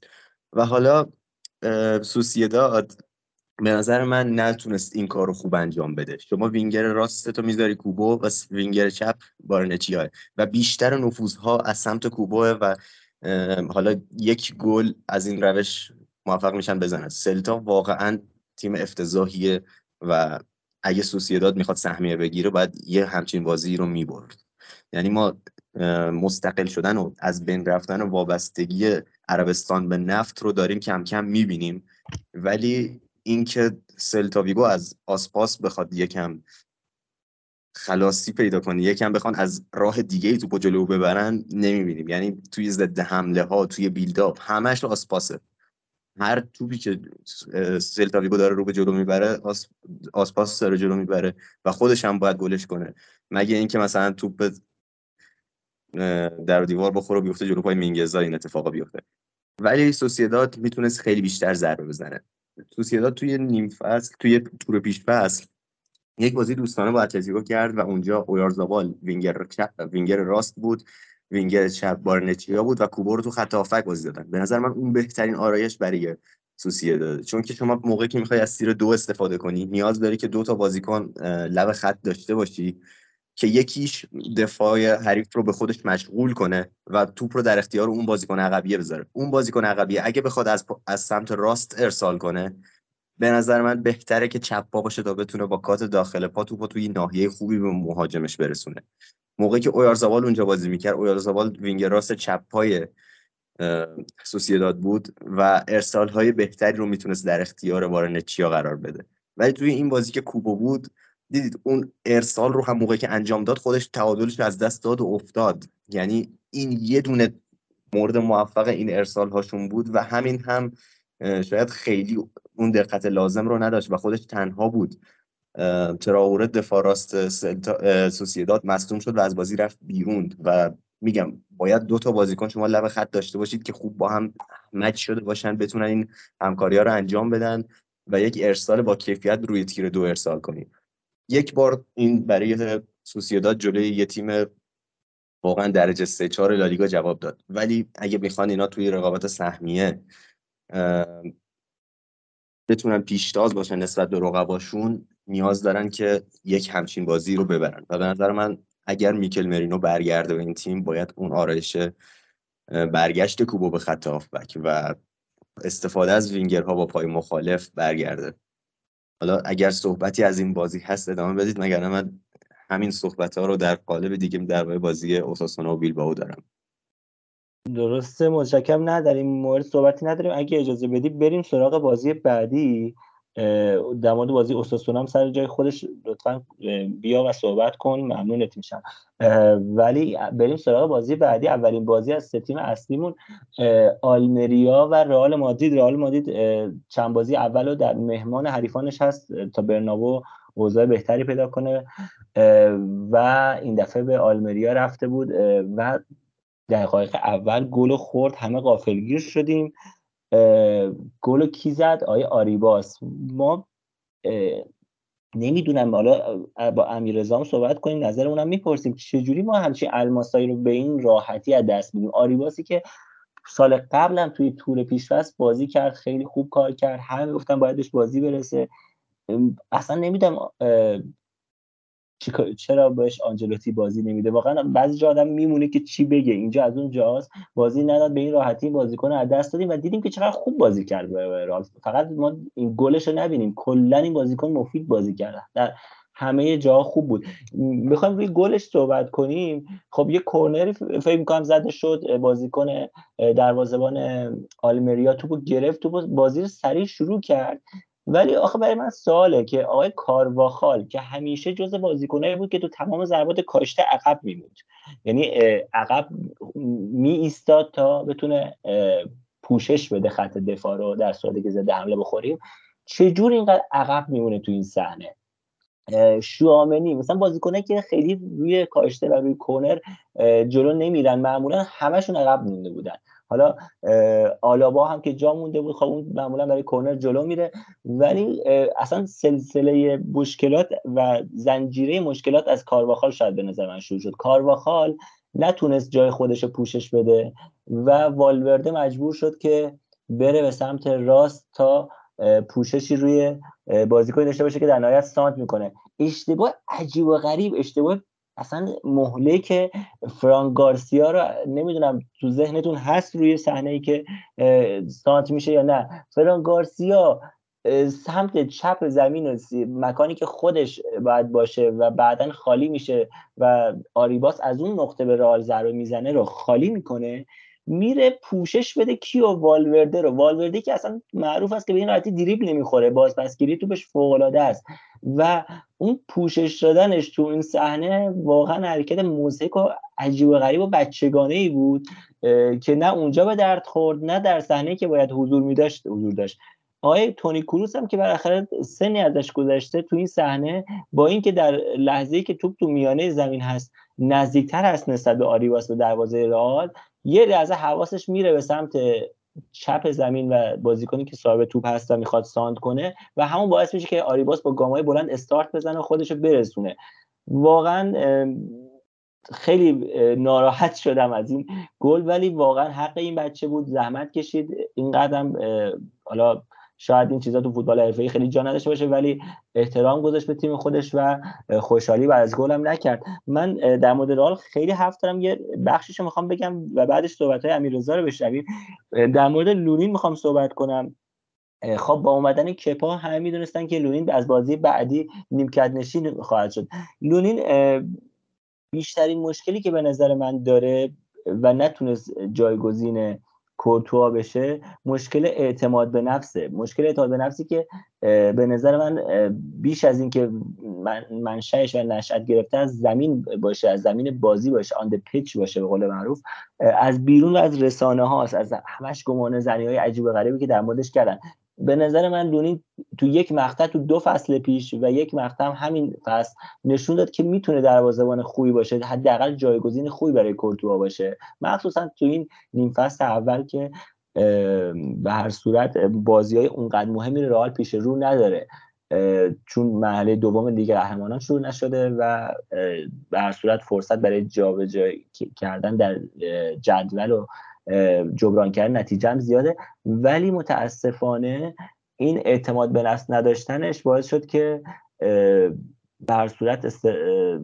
رئال بره دنبال یک تیم جدید باشه و یک بازیکن جدید باشه و کپا رو بگیره اونجا بذاره و لونین هم متاسفانه بره به دروازه‌بان سوم تیم تبدیل بشه. شوامنی هم بازی خیلی خوبی ازش دیدیم. گرچه که من اعتقاد دارم اگه شوامنی single pivot نباشه و بازیکن دیگه در کنارش باشه مثلا با کاموینگا دو نفری double pivot بازی کنن یا در کنار حالا هر بازیکن دیگه مثلا کروس قرار بگیره می‌تونه حضور بیشتری تو محوطه جریمه داشته باشه و وقتی که ما شماره نه واقعی نداریم و بلینگ هام داره کار می‌کنه و میره گهگاهی به عنوان شماره کاذب اون جلو پوشش میده می‌تونه اون پشت محوطه رو منزون 14 رو منطقه 14 رو به خوبی پوشش بده و اونجا از توپایی که گیرش میاد شوتای خوبی بزنه و موقعیت خوبی به رئال ایجاد کنه. من یه مقدار زیاد صحبت کردم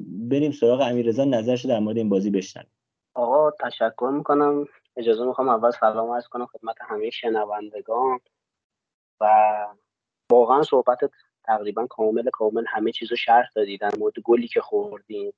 ما پارسال هم که صحبت می‌کردیم خب تیم رال مادرید مشکل دفاعیش یه چیز از حرام الشمسه ما پارسال هم که در این مورد صحبت می‌کردیم همیشه می‌گفتیم آقا شما توپو بگیری چپ و راست رئال بگیری. مخصوصا سمت راست رئال هدف بگیری که استاد کارواخال اونجا دارن تکنوازی میفرماین برای ما.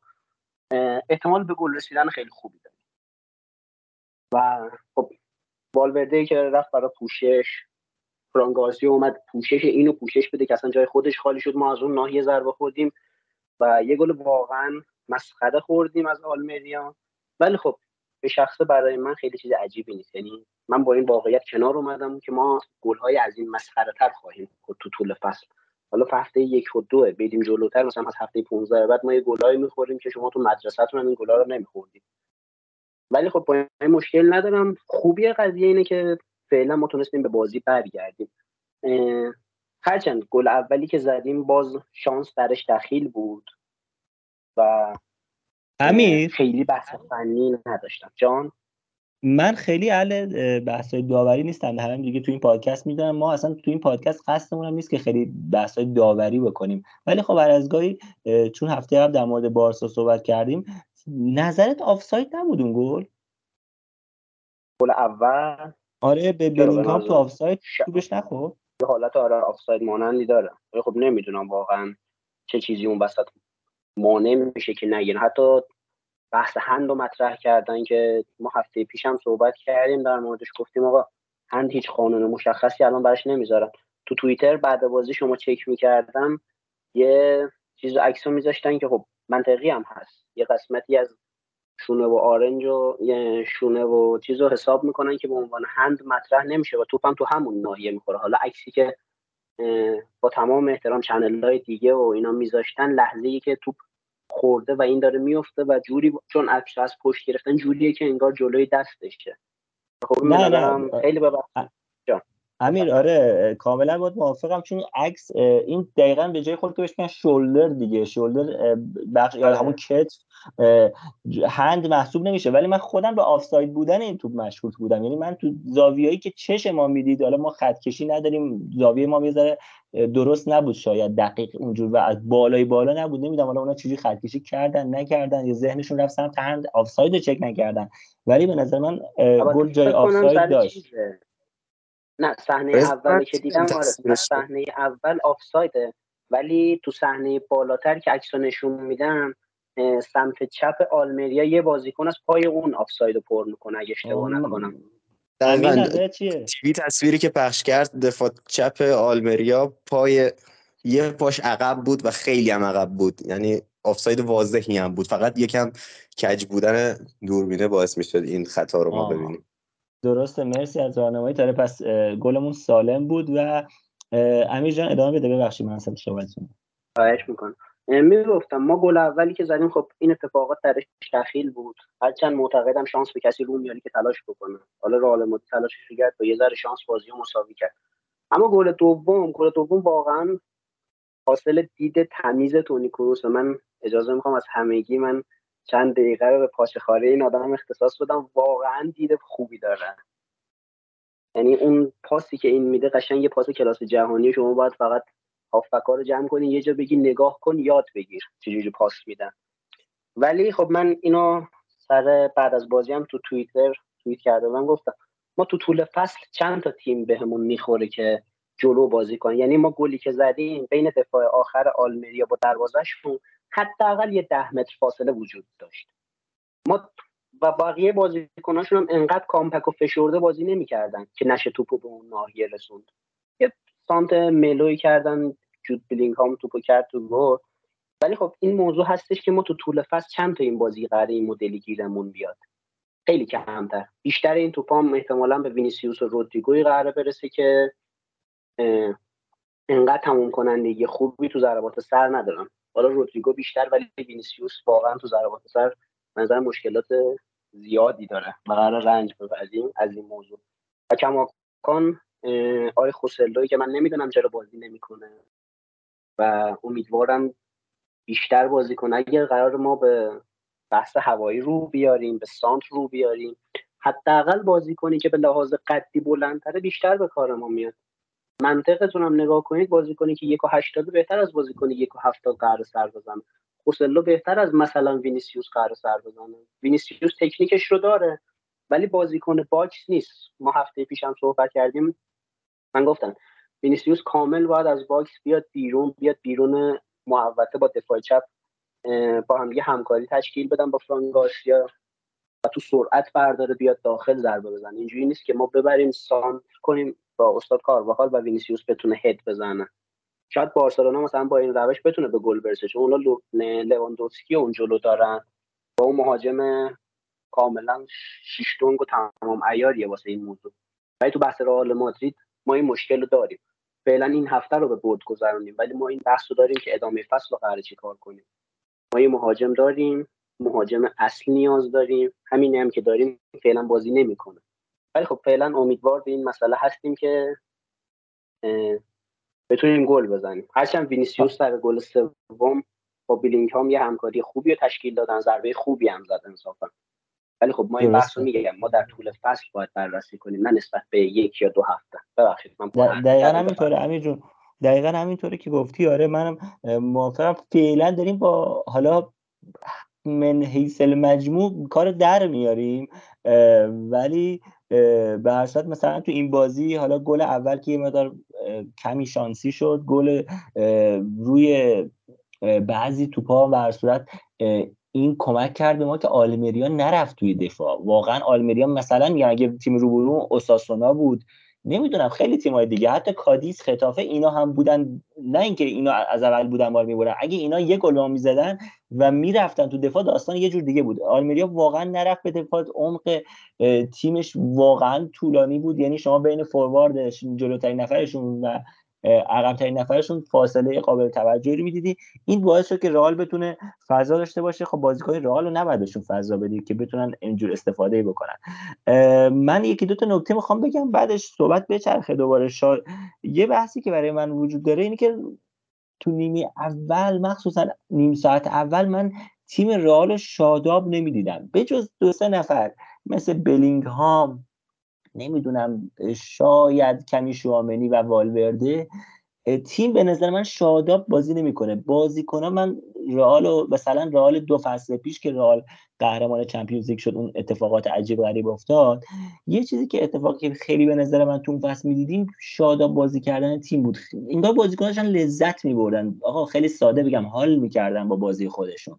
ولی من همچین چیزی تو نیم ساعت اول رئال ندیدم. بعدش دیدم نه انگار تیم راه افتاد. مخصوصا نیمه دوم انگار یه جور دیگه داشتن بازی می‌کنن یه حال و هوای دیگه بر تیم وجود داشت. نمی‌دونم واقعا تو فوتبال حرفه‌ای این مسئله چقدر می‌تونه تاثیر داشته باشه اصلا جایگاه داره محلی از اعراب داره یا خیر. ولی من این چیزی بود که به چشم من اومد. می‌خوام تو در مورد کروس صحبت کردی که در مورد کروس واقعا هرچی صحبت کنیم کم انشالله یه وقتی حسابی باشه در شاید زمانی که خواست خداحافظی کنه از رئال. خیلی در مورد این بازیکن باید صحبت کنیم. لحظات بزرگی زیادی داشته تو رئال. ولی می‌خوام اعتبار زیادی بدیم به بلینگهام و تشکر کنم از اون تیم انگلیسی بیرمنگام فکر کنم شروع کرده که واقعا این بازیکن رو وارد دنیای حرفه‌ای کرد. دو گل زد یه پاس گل داد 93 درصد دقت پاس داشت و البته این بازیکن چقدر حرفه‌ای بازی می‌کنه. واقعا چقدر حرفه‌ای بازی می‌کنه. تمام لحظاتش حرفه‌ایه. وینیسیوس اینجا داشت تماشاگر رو مغزش می‌رفتن داشت عصبی می‌شد دوباره بره تو فضایی که پارسال آخر فصل ایجاد کرده بود. بلینگا اومد بهش گفت که آقا تمرکز داشته باش رو بازی. واقعا یعنی فکر کن بازیکنی که دو بازی در تو رئال بازی می‌کنه به یه بازیکنی که چند فصل بازی می‌کنه داره اینجوری میگه. حرفه‌ای بودن این بازیکن برای من واقعا جذابه. یه بحثی که فکر کنم مارکا فردای بازی پیش آورده بود. نکن ما الان شاید بعضی رالیا که دارن صحبتمون میشن میگن آقا چه وضعیه؟ شما تیم دو بازی برده شش امتیاز داره بالای جدول داری انتقاد می‌کنی. خب اگه من بیام وقتی می‌بره تعریف کنم وقتی میبازه انتقاد کنم که میشم مارکا میشم آس اینکه خوب نیست که ما این دیگه جنبه کارشناسیش کجا میره؟ جنبه هواداری خوب ما از جنبه هواداری داریم اینجا حرف می‌زنیم.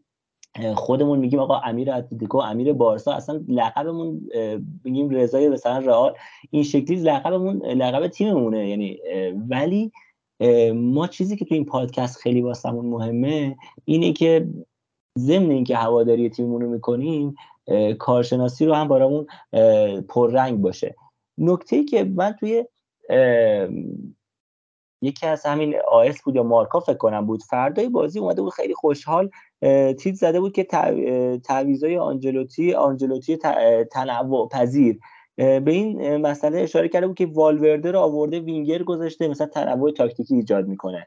دیماریا رو آورده هافک میانی گذاشته کامینگا رو آورده دفاع چپ گذاشته. آیا این مثلا باعث شده که این مربی خیلی تنوع پذیر باشه تو تاکتیک؟ سوالی که برای من مطرحه می‌خوام خودم یعنی واقعا مشکل داره با این مسئله. ولی دوست دارم بقیه بچه هم نظر بدن که آیا آنجلوتی مربی که واقعا تعویضاش تو دیرترین زمان ممکن انجام میده به خوزلو فرصت نمیده به برایم دیازی که دیدیم که وقتی اومد چقدر خوب کار کرد. واقعا من لذت بردم از اون چند دقیقه بازیش. نفوذاش فوق العاده بود. یه موقعیت هم تک به تک شد. واقعا کیفیت بالای از خودش به نمایش گذاشت.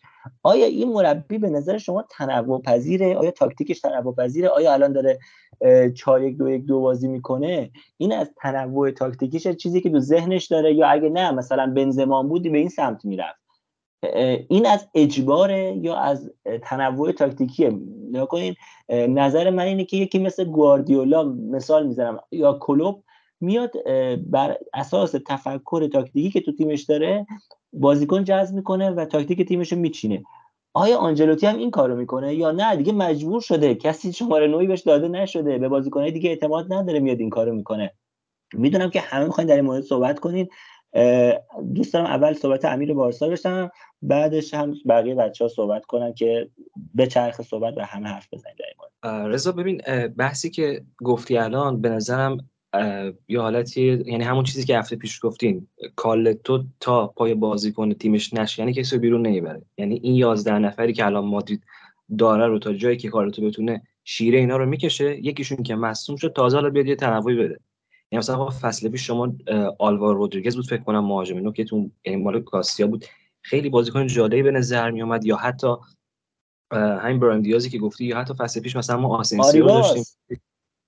دقیقا این با خیلی یعنی واقعا این کاستیا خیلی ستاره جوانی داره که خب تو این سالا واقعا بهشون بها داده نشده. یعنی واقعا اگه اینا بازی می‌کردن شاید دست کم از لاماسیا نداشتن. گرچه همین الان خیلی بازیکن خوبی رو فوتبال معرفی کرده. میگم بیشتر بحث همون اجبار برای آنجلوتی. یعنی مجبور یه جوری خودش یعنی واقعا خودش به خودش چیز می‌کنه. چی بهش میگن؟ خودش رو مجبور کرده که OK من با این 11 نفر رو دارم با اینا بازی می‌کنم. الان دو بازی کرده دو تا برده 6 امتیاز گرفته صدر نشین لالیگاست واسش مهم نیست. تا جایی که آقا چه می‌دونم یه اومد وینی مصدوم شد دو ماه نبود. بلینگ اومد مصدوم شد نبود.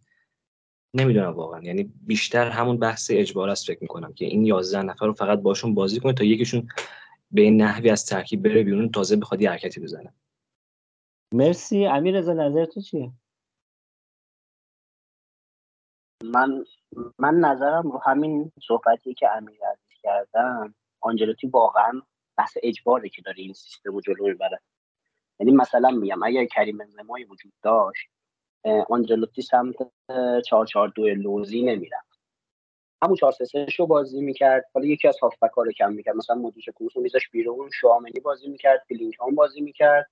یه هافبک دیگر رو بازی می‌داد کنارشون به طرف چرخش بهشون بازی می‌داد. ولی الان که دستش خالی مهاجم نوک که قابل اعتمادی از نظر خودش نداره میره سمت 442 انقدر این سیستم رو انجام میده انقدر این مدل بازی رو انجام میده تا یه جا بالاخره کم میاره. اتفاقی میفته مصونیتی پیش میاد. چیزی که باعث میشه تازه اونجا تغییر رو مجبور بشه رخ بده. یعنی مجبور کنه آنجلوتی به اینکه آقا من یه تغییری الان باید بدم. خیلی مخ... نمی‌تونم بگم مخالف 100 درصد یا ببین یه بخشی از این اجباری که هست می‌خوام صحبت شما رو تکمیل کنم دست خودش نیست. مثلا شما میگی که گواردیولا و کلوب بر اساس تفکر تاکتیکیشون بازیکن جذب می‌کنن. این تو رئال مادرید مطلقا امکان نداره. ما دو فصل پیش یادمونه زینتین زیدان با این شرط برگشتش که نقل و انتقالات به وسیله شخص خود من باید رهبری بشه. ادن هازارد فقط از تفکراتش جذب شد با فرنان مندی. میلیتائو رو فردای اگه اشتباه نکنم خبر برگشتن زیدان فسخش رو دادن یوبیش رو خریدن و اینا تفکراتیه که لورنتینو پرز خریده. الان نمی‌خوام هیچ کدوم از اینا رو نقد کنم ولی خب این تفکر که آقا من سرمربیم و من بازیکن می‌خرم توی رئال ما وجود نداره. پرز بازیکن می‌خرم. قبول دارم از حرف خریداش تو. هم بسیار. خوبه. واقعا در مورد بیلینگهام بیلینگهام ستاره حداقل برای یک دهه آینده به نظر من فوتبال. و تازه این آدم 20 سالشه و انقدر پخته بازی می‌کنه انقدر به لحاظ بدنی قویه. و واقعا جا داره اینجا یه تشکر خیلی حسابی از پرز بشه. ولی خب در سایر موارد دست مربی واقعا خالیه. آره نگاه کن. هم حاصل خالی بودن دست سرمربی بود که به این سطح رسیده. ببخشید من صحبتتون رو قطع کردم. نه نه خواهش می‌کنم. من فکرم تموم شد صحبتت. نگاه کن. مثلا میگن والورده رو برده وینگر. خب آقا والورده رو مجبور شد برد راست. وقتی که بیل جواب نداد تو اون فصلی که با بیلو داشتیم مجبور شد. دیگه سمت راست واقعا کسی نداشت. یعنی دیگه حتی اگه مثلا اعتقاد داشت که والورده بهترین با جای بازیش تو وینگر راسته خب دوباره به رودریگو فضا نمی‌داد برای اونجا بازی کردن.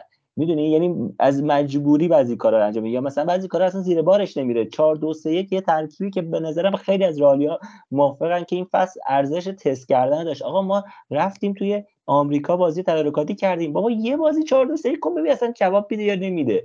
بالاخره بذار حداقل ما منتقدات ساکت بشیم. ما حالا من در جایگاه انتقاد نیستم ولی واقعا خیلی دوستان بودن که این اعتقاد داشتن کسایی که واقعا کارشناسای بزرگ فوتبال بودن. به نظرم 4 2 3 هم می‌تونست ترکیب خوبی برای رئال باشه و جا داشت که حداقل یکی دو بار توی آمریکا تست بشه ولی این کار رو هم انجام نداد. امیر آتلتیکو هم خیلی وقت منتظر بریم ببینیم نظرش چیه. من می‌خوام یه صحبت هایی که در همین خصوص انتخاب 11 تای اول بود که هفته پیش صحبتش رو کردیم کامل کنم. با یک سری فکت هایی از کتابی که خود آنچلوتی نوشت. موقعی که آنچلوتی شروع کرد مربیگریشو در باشگاه رژینا مربیای ایت با ایتالیایی سر کار داشت. خیلی تاکید روی تاکتیک زیاد بود و هر چقدر که از تیم‌های ایتالیایی دور شد رفت چلسی رفت پاریس سن اون علاقش به تاکتیک کمتر شد. میگه من روزی که بار دفعه اولی که اومد مربی رئال شد میگه روزی که من رفتم سر تمرین این همه ستاره رو دیدم گفتم دیگه با تاکتیک برای می‌آید؟ یعنی یک ما یک ذوق زدگی رو از حجم بالای ستاره ها توی آنچلوتی دیدیم که باعث میشه این حیفش بیاد که از هر کدوم از توانایی های این ستاره استفاده نکنه. ما زلاتان ابراهیموویچ رو به بازیکنی می‌شناسیم که با هر مربی نمیساخت. همیشه یک بازیکنی که خیلی در خدمت تیم نبود خیلی به مشکل میخوردن سر عدم همکاریاش توی دفاع و اینجور خصوصیات. ولی یکی از مربیایی که خیلی خوب با زلاتان match شد همین آنچلوتی بود. یعنی نوشته بود که زلاتان گفته تو هر جا بری بعد از پی اس جی من دنبالت میام. انقدر رابطهشون خوب بود و این نشون میده که آنچلوتی چقدر مثلا یک بازیکن یک مربی یک به ستاره ها اهمیت میده. موقعی که مثلا وینگر نداره میاد بررسی می‌کنه که والورده آقا تو پنیارول چه می‌دونم یه بازی اینا نداشتن این رفته بازی کرده. میاد تست می‌کنه میگه آره اوکی بود همینو بازی میدیم. و حالا یه بارم جواب میده یه بارم جواب نمیده. و نتیجهش میشه این که وفادار به هیچ گونه سیستمی نباشه چون می‌خواد از اون یازده نفره استفاده کنه. حالا چه این که چه لازم بشه که میلیتائو رو دروازه‌بان باز چیز میگم میلیتائو. کاماوینگا. کاماوینگا رو دروازه‌بان هستن بازی بده چه اینکه والورده رو بیاد از هافبکی که حتی یکم تمایلات دفاعیش بیشتر از هجومی بوده یهو بیاره رو وینگر راستش بذاره. دقیقا همینطوره. بیشتر وفادار به بازیکنهای مورد علاقشه تا وفادار به تاکتیک مورد علاقش خب من دیگه در مورد بازی رالف همه حرفا رو زدیم. من فقط یه نکته رو بگم که یه خبر خوب و یه خبر بد همزمان بگم که سبایوس و مندی به تمرینات برگشتن پا به توپ شدن. دیگه حالا خوب بعدش خودتون.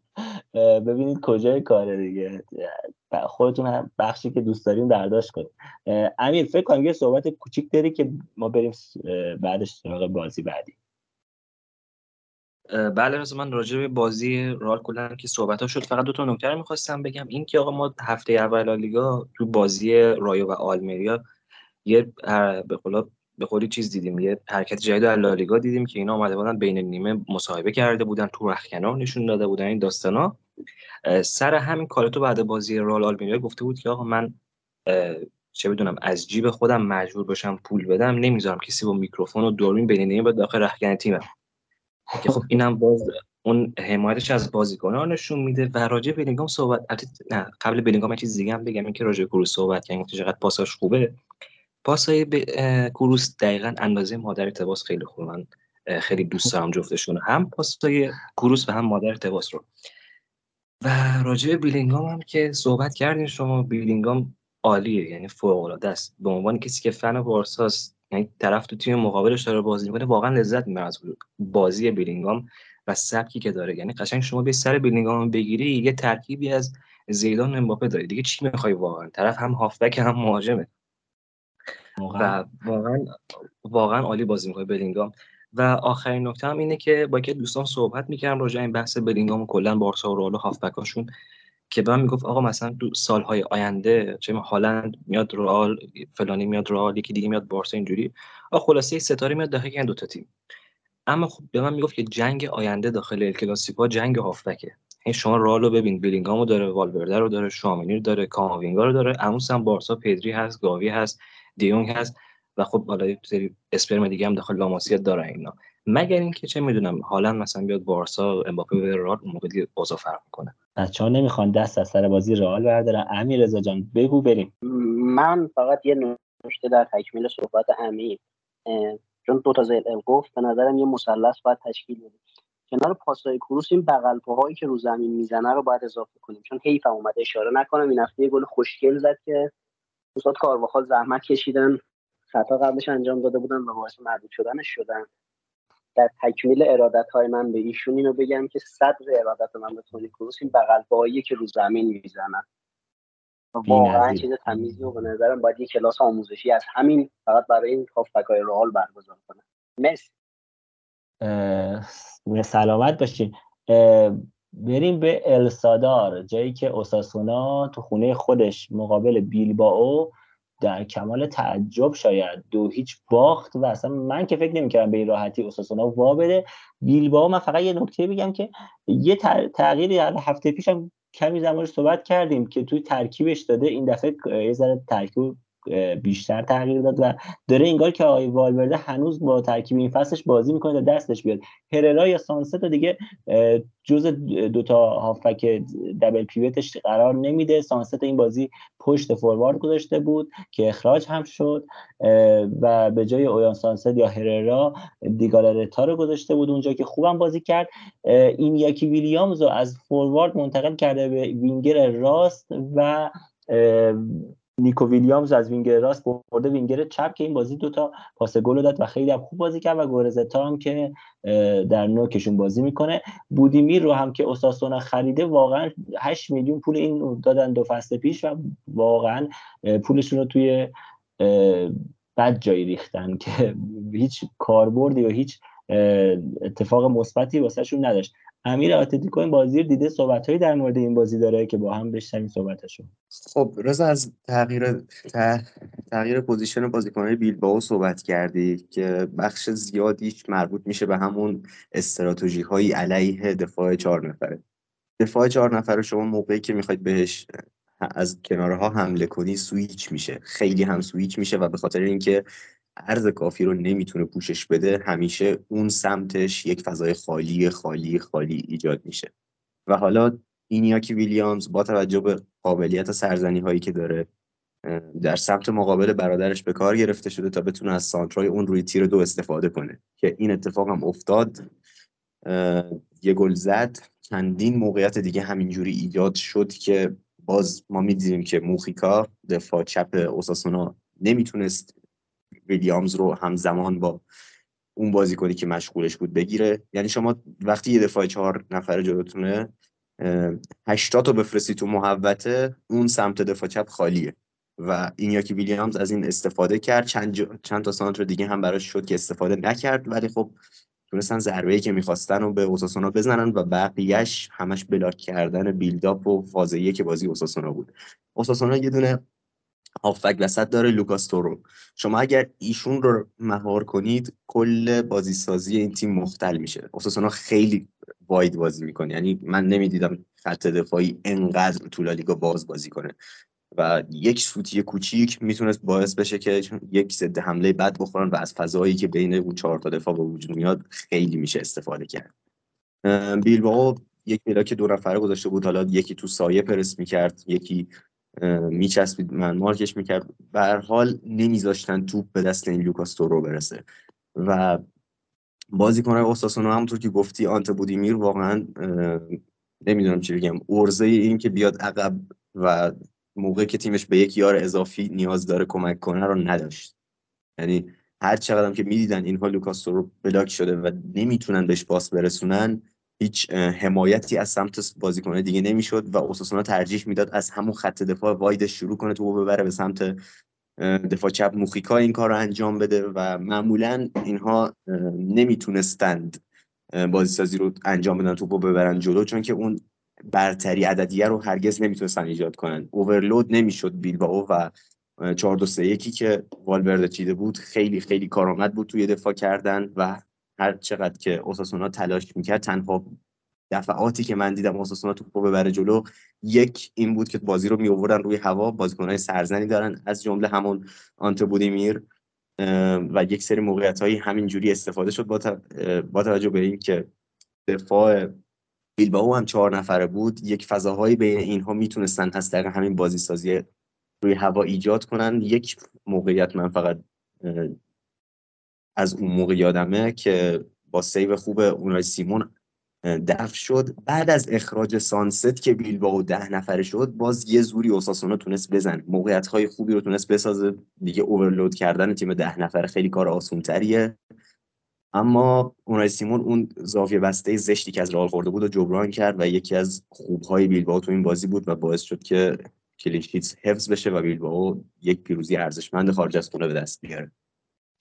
آره امیر نگاه کن من فکر کنم این بودیمیر رو اساسونا خرید کن مثل این بازیکنای دیگه شرق اروپایی که خوب در عذاب در میان. من اینو مثلا با 8 میلیون می‌خرم با حداقل 30 میلیون 40 میلیون می‌کنم تو پاچه لیگ برتر. ولی خب نتونست این کارو بکنه. مون تو جیب خودش آره دیگه می‌خواستن موریچی بشه که موریچی نشد. خود موریچی هم البته دیگه امسال حال خوشی نداره. دقیقا. بریم به یک شنبه یک شنبه. بازی خیرونا و خطافه شروع شد که خیرونا سه هیچ خطافه رو برد. خیلی صحبتی نداریم در مورد این بازی. بازی بعدی بارسلونا بود که دو صفر کادیز رو برد. خیلی حرف داریم در مورد این بازی هممون. من اول بگم که ما داشتیم یه جورایی آنلاین این بازی رو تماشا می‌کردیم هممون با هم. حالا این آنلاین گفتن تماشا کردنم یاد کنسرت های آنلاین زمان کرونا افتادم. این دیگه چه کوفتی بود؟ مثلا یارو تو خونه خودش نمی‌دونم کجا می‌خوند می‌گفتن کنسرت آنلاین فلانی. بعد ملت از تو خونه نشسته بودن مثلا اونو گوش می‌کردن خب این پول کنسرت می‌دادن. از طریق آپارات چرا این کارو می‌کردن؟ من هنوز موندم. این این چی بود؟ واقعا چه زهر ماری بود؟ فکرش هم آدم می‌کنه خنده داره. حالا ما داشتیم همزمان که بازی نگاه می‌کردیم تو گروه صحبت می‌کردیم. پدری رو من لفظ اومدم گفتم که آقا این پدری چه افتی کرده؟ و متاسفانه لفظ من کار کرده دقیقه 82 چند دقیقه نگذشته بود که پدری گل زد. امیر بارسا نظر چیه؟ چه خراره بسیار خوب رضا جان. من هم رو قبل از اینکه وارد بازیشم با چند تا خبر حول محور و بارسا پیش می‌برم. اول اینکه راجع به داوری صحبت شد. این یعنی صحبت کردین هفته پیش ما بازی بارسا خطافه رو داشتیم. و خب جالبه که بگم داورش به خاطر اشتباهات داوری شده نبودش این هفته و و خب من چند تا خبرم بگم و کمی وارد بازی شم اول اینکه سرژینو دست با قرارداد قرضی راهی پی اس آینهوون شد. بندشون 10 میلیون است ایشون و اگه بند فعال بشه یا درصد فروشی در آینده بارسا خواهد رسید. و خب جناب دست بعد از اینکه رفته بودن آینهوون یه مصاحبه کردن صحبت کردن گفتن که آقا من دوست دارم fullback فوق العاده مردم آمریکا از من به عنوان یکی از بهترین های کشور یاد کنن این داستانا. از تا وقتی ترامپ هست کسی یاد نمی‌کنه. خب حالا جدا از این دست این صحبت رو کرده بود من این چیزی هم بگم که شما واقعا رو سر ما جا داری آقای دست. حالا اینکه رو کدوم سر ما رو کدوم قسمت سرمون جا داری رو من نمیگم. و دومین خبرم راجع به کانسلوی که آقا انتقالش پایان هفته نهایی میشه و کانسلو رو ما تقریبا باید نهایی بدونیم به بارسا که احتمالا شنبه یک شنبه نهایی میشه. اما خب راجع به بازی کمی صحبت کنیم. بارسا دو بر بازی رو برد. ما ترکیبمون رو کاغذ 4 3 3 بود. اما خب حالا یکم بیشتر باز می‌کنم این ترکیب و پدری روی کاغذ وینگر بود. اما یه حالت اینورتد داشت و پشت لوا بازی می‌کرد. این موضوع باعث می‌شد که آقا این سمت چپ بارسا مقدار خالی شه. یه فضای ایجاد می‌شد و باله هجوم می‌برد اون قسمت رو پوشش می‌داد. و خب این میشوف رفتن رو به جلوی باله. باعث می‌شد که ما بارسا رو سه دفاعه ببینیم. اما خب در این موقعیت گاوی و پدری ملحق می‌شد و گندوغان در کنار رومو دالپیوت ما رو تشکیل می‌دادن. که این تغییرات طول بازی باعث می‌شد ترکیب بارسا تبدیل به 3 2 4 1 بشه. البته این نظر کنم که حضور گاوی در زون 11 باعث می‌شد که گاوی با بازیکن کادیز درگیر بشه مقداری و اون درگیری باعث می‌شد که آقا فضای اون بازیکن ها خالی بشه و لوا بتونه جهت حمله از اونجا به خودی استفاده کنه. و یکی از نکات جانم. ببخشید آره، چون داشتید فرمیشن رو می‌گفتی من موقع بازی خیلی دقت کردم. خیلی واقعا دقت کردم. چون بازی هم بازی خوب و اکشنی بود. مخصوصا حالا نیمه اول خیلی دقت کردم. همونجا تو گروه هم فکر کنم گفتم تو فوت موب ترکیب بارسا رو سه چهار سه گذاشته که کریستیانسن دفاع وسط هست. برای دوستانی که بازی رو ندیدن یا فوت موب ندیدن. کونده و دیونگ یعنی کونده دست راست کریستیانسن و دیونگ رو گذاشته دست چپ. و از اون ور تو چهارتای وسط باله دست چپ گوندگان رومئو وسط هستن و یامال دست راست بازی هست. و تو ترکیب سه نفر جلو که پدری گاوی و لواندوفسکیه. یه ذره عجیب غریب بود این چیزی که فوتبال گذاشته بود که بعید می‌دونم که اصلا دیونگ پشت سر بالده بازی کنه. و اصلا کلا من نمیفهمیدم کی کجاست. یه مقدار نمی‌دونم اینو من بذارم به حساب اینکه به هم ریخته بازی می‌کردن یا بذارم به حساب اینکه داشتن یه بازی شناور متفاوتی رو از تیم ژاوی می‌دیدیم. نظرت چیه اصلا؟ ببین حقیقتش اینه که از ویژگی های مهندس ها یعنی انقدر این مهندس کارش درسته کسی نمی‌فهمه داره چیکار می‌کنه خود طول بازی. یعنی بعضی وقتا ما داریم خودش هم نمی‌فهمه داره چیکار می‌کنه. فقط میگه بریم تو زمین کارو در بیاریم. و این ترکیبه قشنگ آقا من گفت خلاصه بازی رو نگاه می‌کردم. حالا تو طول اینکه بازی رو تماشا می‌کردم خیلی چینش داشتیم ما. یعنی تو بحث حالا پرس و بیلداپ بارسا من به اینا می‌رسم. و این بحثی که گفتم مثلا دیونگ میاد عقب بازی می‌کرد بالدی می‌رفت جلو آره یه سری جاها داشتیم ولی خب انقدر چرخشه تو خط هافک زیاد بود نمیفهمیدی واقعا کی داره کجا بازی می‌کنه. یه دقیقه گندوقان دابل پیوت رومو بود یه دقیقه میاد چه می‌دونم رومو می‌رفت دفاع وسط. پدری میومد با گندگان داد پیوت ما رو تشکیل می‌دادن. یه جا دیون دفاع وسط بود یه جا دیون هافک هجومی بود. اصلا ترکیب وحشتناک بود داخل بازی. خب نگاه کن امیر. من نظرم اینه که این کارا رو بازم حالا ارجاع بدیم آقای گواردیولا که واقعا من دوستش ندارم و ازش بدم میاد. ولی دیگه بعد خوبیاش هم گفت. گواردیولا معمولا وقتی این کارو می‌کرد یا حتی باز میگیم آقای کلوپ رو میگیم چون واقعا اینا تئوریسین های فوتبال ما هستن در حال حاضر. که چی؟ که مثلا هفت فصل اولی که رفت توی سیتی که از این حرکت ها نمی‌زد. مثلا این حرکتی که پارسال زده بود استونز میومد جلو و فلان اینو بعد از چند فصل که واقعا بازیکن به مکان خودشون به تفکر مربی به همه چیز اشراف کامل داشتن. یعنی چشم بسته دیگه همدیگه رو پیدا می‌کردن. این از این حرکت های عجیب غریب ابداعات فوتبالی انجام می‌داد. ولی ژاوی داره تو هفته دومی که یامال 16 ساله داره تو ترکیب بازی می‌کنه. گندوغان و رومئو دارن دومین بازیشون انجام میدن. و به هر صورت هنوز ترکیب با هم چفت نشده. از این حرکت عجیب غریب انجام میده. یه ذره کارش عجیب غریب نیست؟ چرا اتفاقا رضا؟ یعنی ژاوی بخواد چیز بهش میگن. برای فرار از Matrix اومد یامال 16 ساله رو fix کرد. ما چیکار کردیم واقعا؟ فقط بازی رو دیدیم. حالا من یه مقدار بیشتر پیش میرم میریم راجع به حالا پرس کادیز و بحث بیلداپ بارسا. هم می‌رسم به تمام این تغییراتی که ما تو طول بازی داشتیم همین بحثی که میگیم هی هافکا این برام بر می‌رفتن. کلا ژاوی مقدار عجیبه واقعا و اینکه ژاوی بخواد برف بارسا رو ببینه من بعید می‌دونم. البته بارسا خب برف هم نمیاد چیز نیست داخلش. ببینید یه جایی بود که داخل طول بازی ما می‌دیدیم پاس رو به ترشتگن می‌دادن. و خب ترشتگن حالا سمت چپش. دیونگ بود سمت راستش کریستنسن بود و اینا حالا می‌خواستن build-up شون انجام بدن. ترشتگن میاد می‌داد به دیونگ و خب حالا دو تا بازیکن بودن که آقا اینا پرس می‌کردن. دو تا بازیکنشون یکیشون فکر می‌کنم چیز بود اسمشون رو یادم رفته اینا. فرناندز جلو بود بازی کرد. آره آره, آره. راجر و فرناندز اینا میومدن آقا دیونگ و کریستنسن رو پرس کنن. این میاد می‌داد به گندوغان. و خب از یه سمتی گندوقان رو میومدن یه سری بازیکن از خط آفک پرس کنن. خب پشت اونا خالی می‌شد. گندوقان می‌داد به دیونگ دیونگ می‌داد به بالا که بالا باشه و اون فضای وسط خالی می‌شد. حالا این فضا وابسته به اون بازیکنانی که درگیر بودن هر کدومشون که چه می‌دونم بازیکنی رو مارک نکرده بود می‌رفت داخل حمله که خیلی بیشتر پدری و گاوی ما داخل چیز می‌دیدیم. مثلا آقا ما سری از جاها رو می‌دیدیم که رومو میاد مدافع میانی بازی می‌کنه و به قولی چیز می‌کنه. دابل پیوت گوندی و گوندی چیا گوندوغان و پدری ما داشته. و دیون جدا از نقش تدافعی که داشت تو کار هجومی هم شرکت می‌کرد. حالا بچه های دیگه که صحبت دارم بگن من دیگه بعد از این سر بیلدا و پرس بارسا. مرسی. امیر آتلتیکو در مورد کادیز یه صحبت داشت.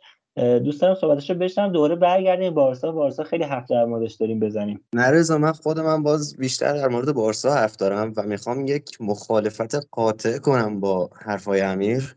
سر اینکه بارسا حتما نسبت به هفته اول بهتر شده بود و یک تغییرات مثبتی من تو این تیم دیدم. حالا نه کاملا مثبت. هنوز می‌خوام بکوبم جابی رو سر یک سری تصمیماتش. اما اما این اتفاقی نبود که. من ممکنه در بیان بگم آنچلوتی بازیکن‌ها رو فرستاده گفته بازی رو در بیاریم. ولی ژاوی این کارو نمی‌کنه. ممکنه پلن اشتباهی بگیره. ولی با پلن میاد. یعنی ممکنه. بازیکن نداره که بخواد بگه برو زیاد ببینم و آنالیز کنم. هیچ وقت نمی‌بینی من زیاد حرفی در رئال داشته باشم. ولی در بارسا دارم. یعنی رئال نمیشه وقتی بازیشو نگاه می‌کنی یک الگویی پیدا نمی‌کنی یک حرکت مدام تکرار بشه بگی خب اینا پلنش ولی بارسا اگه به اشتباه هم باشه اینو داره. و حالا فکر می‌کنم که به کار بردن دیونگ اون عقب فلسفهش این بوده که اینها من گفتم هفته پیش صحبت کردیم که زون 14 حریف و اینا اشغال نمی‌کردن. با اینکه ابزارش رو داشتن از پدریوگاوی استفاده نمی‌کردن برای اشغال اون محوطه جریمه و شروع کردن کار. و اینکه بیان دفاع حریف رو جمع کنن بتونن از کنارها بهش ضربه بزنن. این کار رو این هفته انجام دادن. ولی باز صد درصد موفق به اجرای اون پلن نشدن. دیونگو گذاشته بود که موقعی که پدری و گاوی میرن توی محوت اون وسط بالده تنها نباشه و ما می‌دیدیم بیشتر اون حرکات رو به جلو رو دیونگ انجام می‌داد. من گفتم که سر بازی داد موقعی که شما می‌خواید ارسال های موفقی از سمت چپ بکنید نیاز به یک بازیکن راست دارید و دیونگ چند تا ارسال خوب اینجوری کرد. ولی فکر می‌کنم خیلی محتاطانه بازی کرد با توجه به اینکه میترسید پشت سرش ضد حمله رخ بده من خیلی بال در رو تنها می‌دیدم. یعنی چی؟ یک موقعیت های یک در مقابل یکی رو حتی دو در مقابل یک در مقابل بالده قرار می گرفت و اوورلود شده بود این بازیکن. هیچ کاری نمی‌تونست بکنه و تعویزش هم کرد جاوی به نظر من مقصر بالده نبود. هنوز نمی‌تونه کارایی خوبی ازش بگیره. یا مقصر پدری بود یا مقصر جاوی بود. یعنی پدری رفته بود که مثلا با گاوی ستایی در کنار لوا محوطه رو اشغال کنه که یک ارسال خوب انجام میشه به نظر من گاوی کافی بود و پدری باید آزادی بیشتری بهش می‌دادن که بیاد با کمک بالده با هم هماهنگ بشن و اوورلود کنن دفاع حریف رو. بالده به تنهایی نمی‌تونه یک ارسال خوب انجام بده که بلوکه هم نشه رو سر لوا فرود بیاد و کار رخ بده. ولی خب در سمت راست این تیم خیلی بهتر شده بود. همکاری های یامال و کونده من واقعا تحت تاثیرشون قرار گرفتم. پای چپ یامال رو خیلی دوست داشتم. چند تا ارسال فکر می‌کنم خطرناک ترین موقعیت هایی که بارساش روی ارسال هایی بود که از همون پای مخالف به خصوص از طرف یامال اجرا می‌شد. همچنین دیونگ و موقعیت های خیلی خوبی رو ساختن. فکر می‌کنم اگه چند هفته بگذره یامال و کونده بیشتر کنار هم بازی کنن خیلی موقعیت های بهتری می‌تونن بسازن. جا داره هماهنگ شدن این دوتا. من می‌دیدم که اوورلپ های خوبی رو انجام می‌دادن این دوتا در کنار هم. ولی در سمت بالده اینطوری نیست. اصلا حرکات هجومیشون خوب نبود. معمولا اینجوری می‌شد که دوباره توپو برمیگردوند به هافک های وسط که کار انجام بدن. ولی استفاده بهتری از هافکاش کرده بود. گندوغان رو حالا نه اون هشت سمت چپی که سیتی بازی می‌داد ولی حداقل توی پستی که بتونه بیشتر کارایی ازش بکشه. بازی داده بود در کنار رومئو. من اونو قبول داشتم.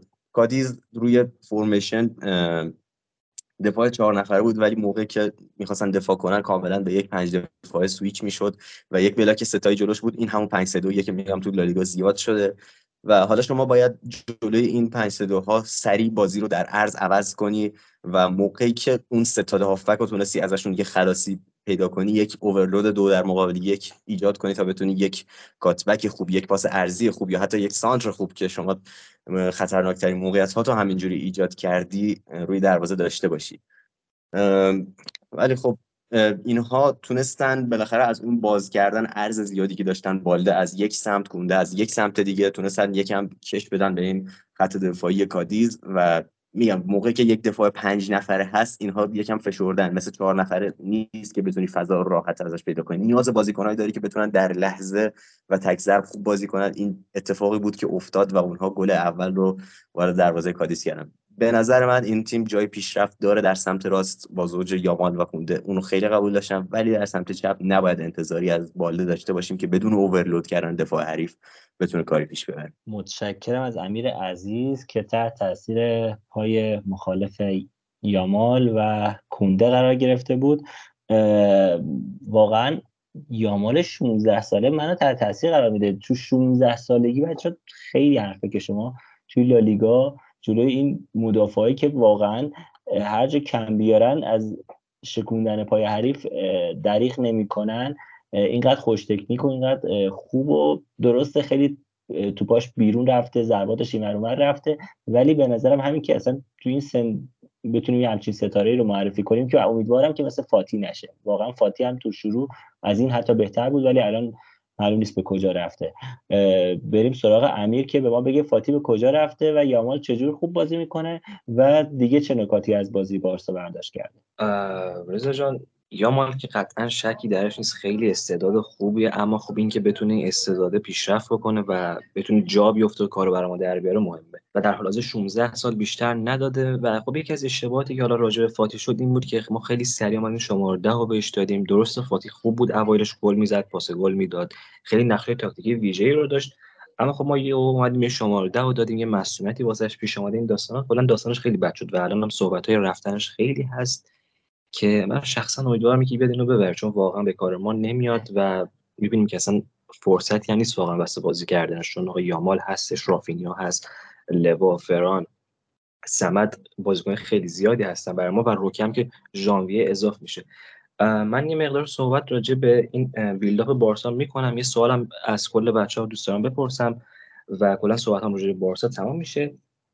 من اون تایمی که داشتم راجع به این راجر الکس فرناندز می‌گفتم و صحبت های مقدار نصف نیمه الان می‌خوام کاملش چون یادم آمد تو بحث این حالا build-up بارسا مثلا گفتیم که آقا این می اومدن توپو می‌داد به چیز دیونگ بعد دیونگ می‌داد به گندوقان یعنی بیشتر ما این ترکیب می‌دادیم. در جهت مخالفش هم بود که آقا کریستنسن بخواد با روم حرکت انجام بده توپو به کنار بارسا این کاری که می‌کرد فضای پشت هافبک های کادیز که حالا مثلا چیز باشه یکیشون ایوان آیاخو بود فکر می‌کنم و اون یکیشون هم آلکارز یا امر نمی‌دونم اونو یادم نیست چیز بود. خلاصه آقا فضای پشت اینا خالی می‌شد که حالا تو زونه 10 و 11 باشه که گاوی و پدری می‌رفتن اونجا. بارسا توپو به کنارها می‌برد و اون فضای میانه زمین خالی بود. و خب توپو اینا می‌دادن باز به اون میانه زمین که پدری گاوی باشه. و خب جلوتر که تیم باز از کناره ها هجوم میبردن بازیکنای بارسا که امیر اتلتی به خوبی اشاره کرد سر موضوع. و خب میگم option خیلی زیادی به ما داد این حرکات تاکتیکی جناب مهندس. دو تا گل رو بررسی کنیم. سوالام بپرسم و کلا صحبتام راجع به بارسا تموم کنم. سر گل اول می‌شد من مقصر رو حالا باز مدافعی کادیز می‌دونم. یعنی شما ببینید که پدری میاد یه run ی رو بزنه که پاس میده به گندوغان و اون بازیکنی که به اصطلاح مثلا قرار بود بیاد پدری رو مارک کنه سویچ می‌کنه روی گندو. حالا چی میشه؟ فضای پشت سر اون بازیکن خالی میشه پدری داخل اون فضا قرار می‌گیره گندوغان بهش پاس میده و دروازه باز میشه. و خب این گلرشون هم واقعا دهن ما سرویس کرد. لدسما 8 تا save داشت شب و خیلی واقعا خوب بودیم بنده خدا. رو دمش هم گرم. نه واقعا در گلر آره. خوبیه. همیشه خوب کار آره واقعا خیلی خوبه. یعنی دهن ما کلا این دو سه فصلی که اینا لالیگا بودن سرویس کرده کادیز اینکه دو سه بردیم واقعا شاهکار بود برای ما. و راجع پدری موضوع دیگه بگم که این اولین بار نیست که پدری میاد گل تعیین کننده می‌زنه. اگه فصل پیش لالیگا رو یعنی رو پدری تمرکز کرده باشیم تو خیلی از بازی‌ها بود که آقا ما یک صفر می‌بردیم یا دو یک می‌بردیم. یعنی آقا اختلاف بردمون یه گل بود. و پدری اون گل پیروزی بخش ما رو می‌زد. و قشنگ شاد من نشستم حساب کردم بالای ده امتیاز یعنی نزدیک 15 امتیاز. ما فقط به خاطر اینکه پدری این گلا رو زده بود داشتیم که واقعا اینم نکته جالبی بود. برای خودم. و سر گل دوم نکته خاصی زیاد وجود نداره جز اینکه آقای مدافع کادیز خیلی فضای میانشون باز بود. یعنی قشنگ گذاشتن فران راحت حرکت کنه. توپو گرفت دوید شوت زد گل زد. یعنی قشنگ دوتا مدافع کادیز برای فران اون فضا رو ایجاد کردن. من خودم به شخصا این version فران رو خیلی دوست دارم. یعنی یا نوک حمله بازی می‌کنه یا یه جوری که متمایل به نوک یعنی زیاد تو وینگر ما نمی‌بینیم ازش. جایی بخواد کار بگیره حداقل از پیش به این ور. و عملکرد قابل قبولی هم داشته. یعنی تو حالا هفته پیش که محروم بود بازی نکرد این هفته خب بازی کرد و گل زد. توی پیش هم که عملکردش رو توضیح داده بودم. من به چه شکل بوده و خب برام خیلی جالبه که ببینم فران این فصل چیکار می‌کنه و اینکه این صحبت ها از بازی خبر رو یه سوالم بگم من بریم.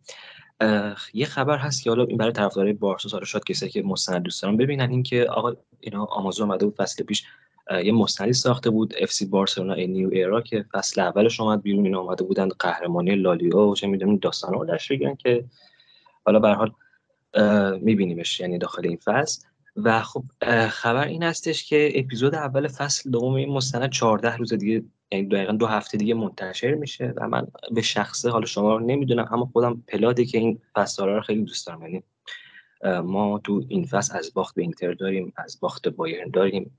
از گل خوردن از اسپینر 95 میلیونی منچستریا داریم داخل اتاق فوتبال. خیلی فصل جالبی خواهد بود به نظرم.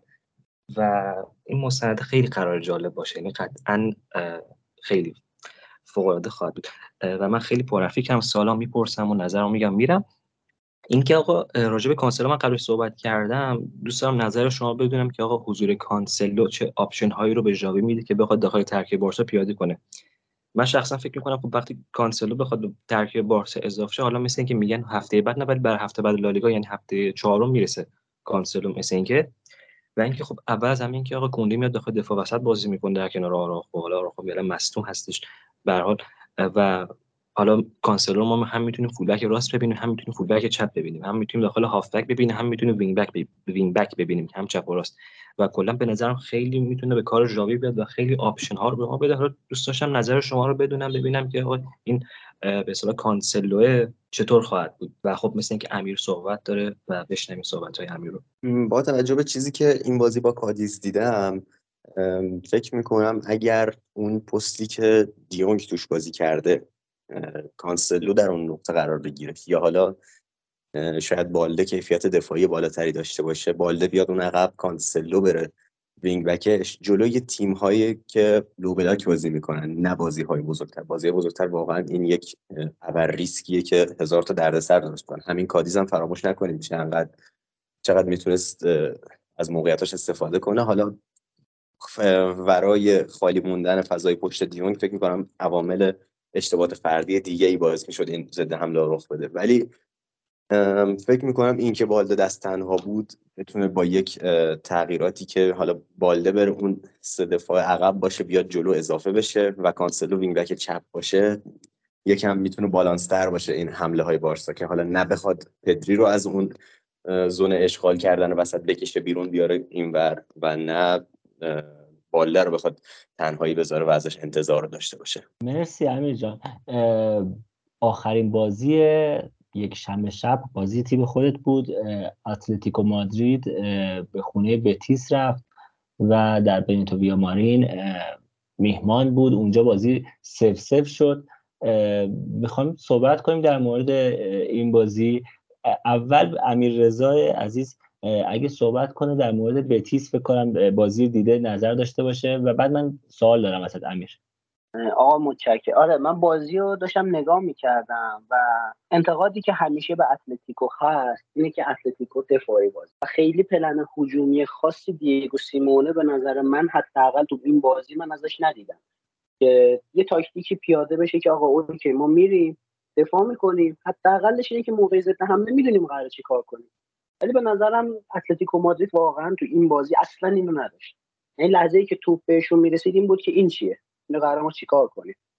و بتیس خیلی به نظرم بهتر بازی کرد مخصوصا با وجود ایسکو تو وسط زمینش نه ماه فوتبال بازی نکرد تیم نداشت. ولی الان دو تا بازی man of the match چیز میشه تیمشون میشه بهترین بازیکن زمین میشه.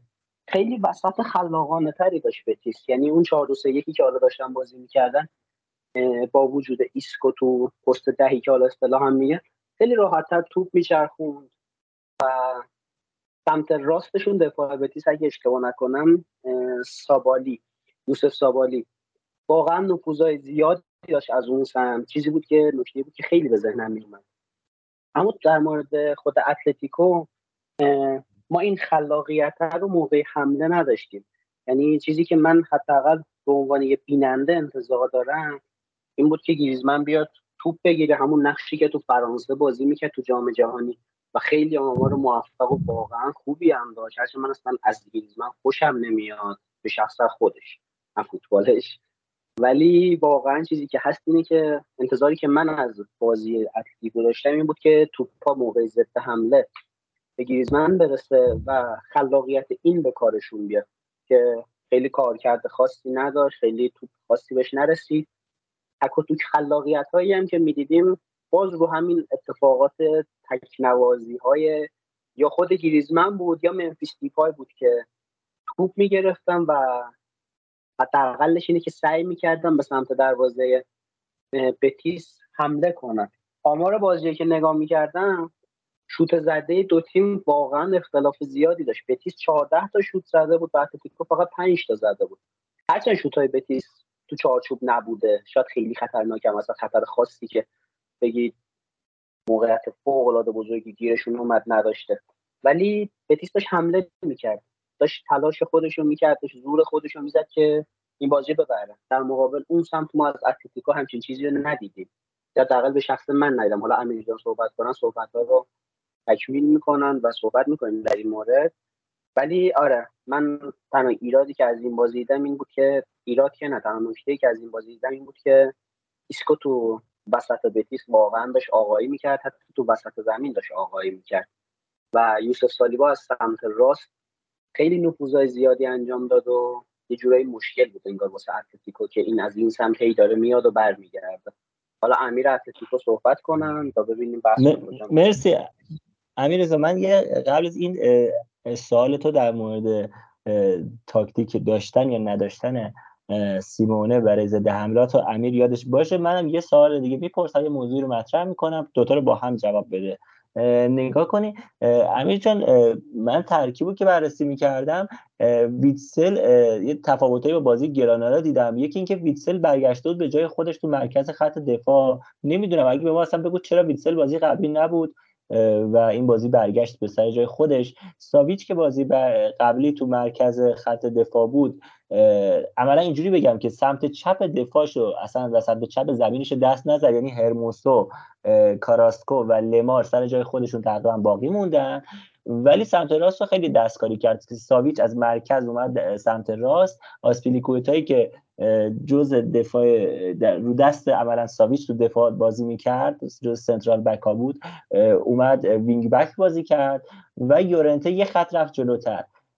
از اون به دلیلی که دیگه کوکه رو در اختیار نداشتن دی‌پاول رو مرکز زمین فرستاده بودن و دیپایی که دوست داشتی به جای مراتا بازی کنه این اتفاق افتاد و به جای مراتا تو زمین اومد. در مورد این تغییرات formation و line up تون و اون صحبتی که امیر رضا کرد خوشحال میشم صحبت کنی رضا اول جواب تو رو بدم تا یادم نرفته. یکم طولانی بود سوالت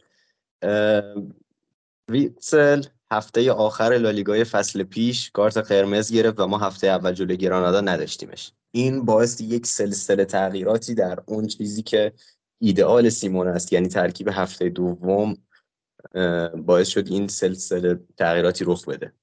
اینجوری بود که در مرکز زمین دیگه هرموت چیز خیمنز که از قبل مستون بود ویتسل هم مستون شده بود.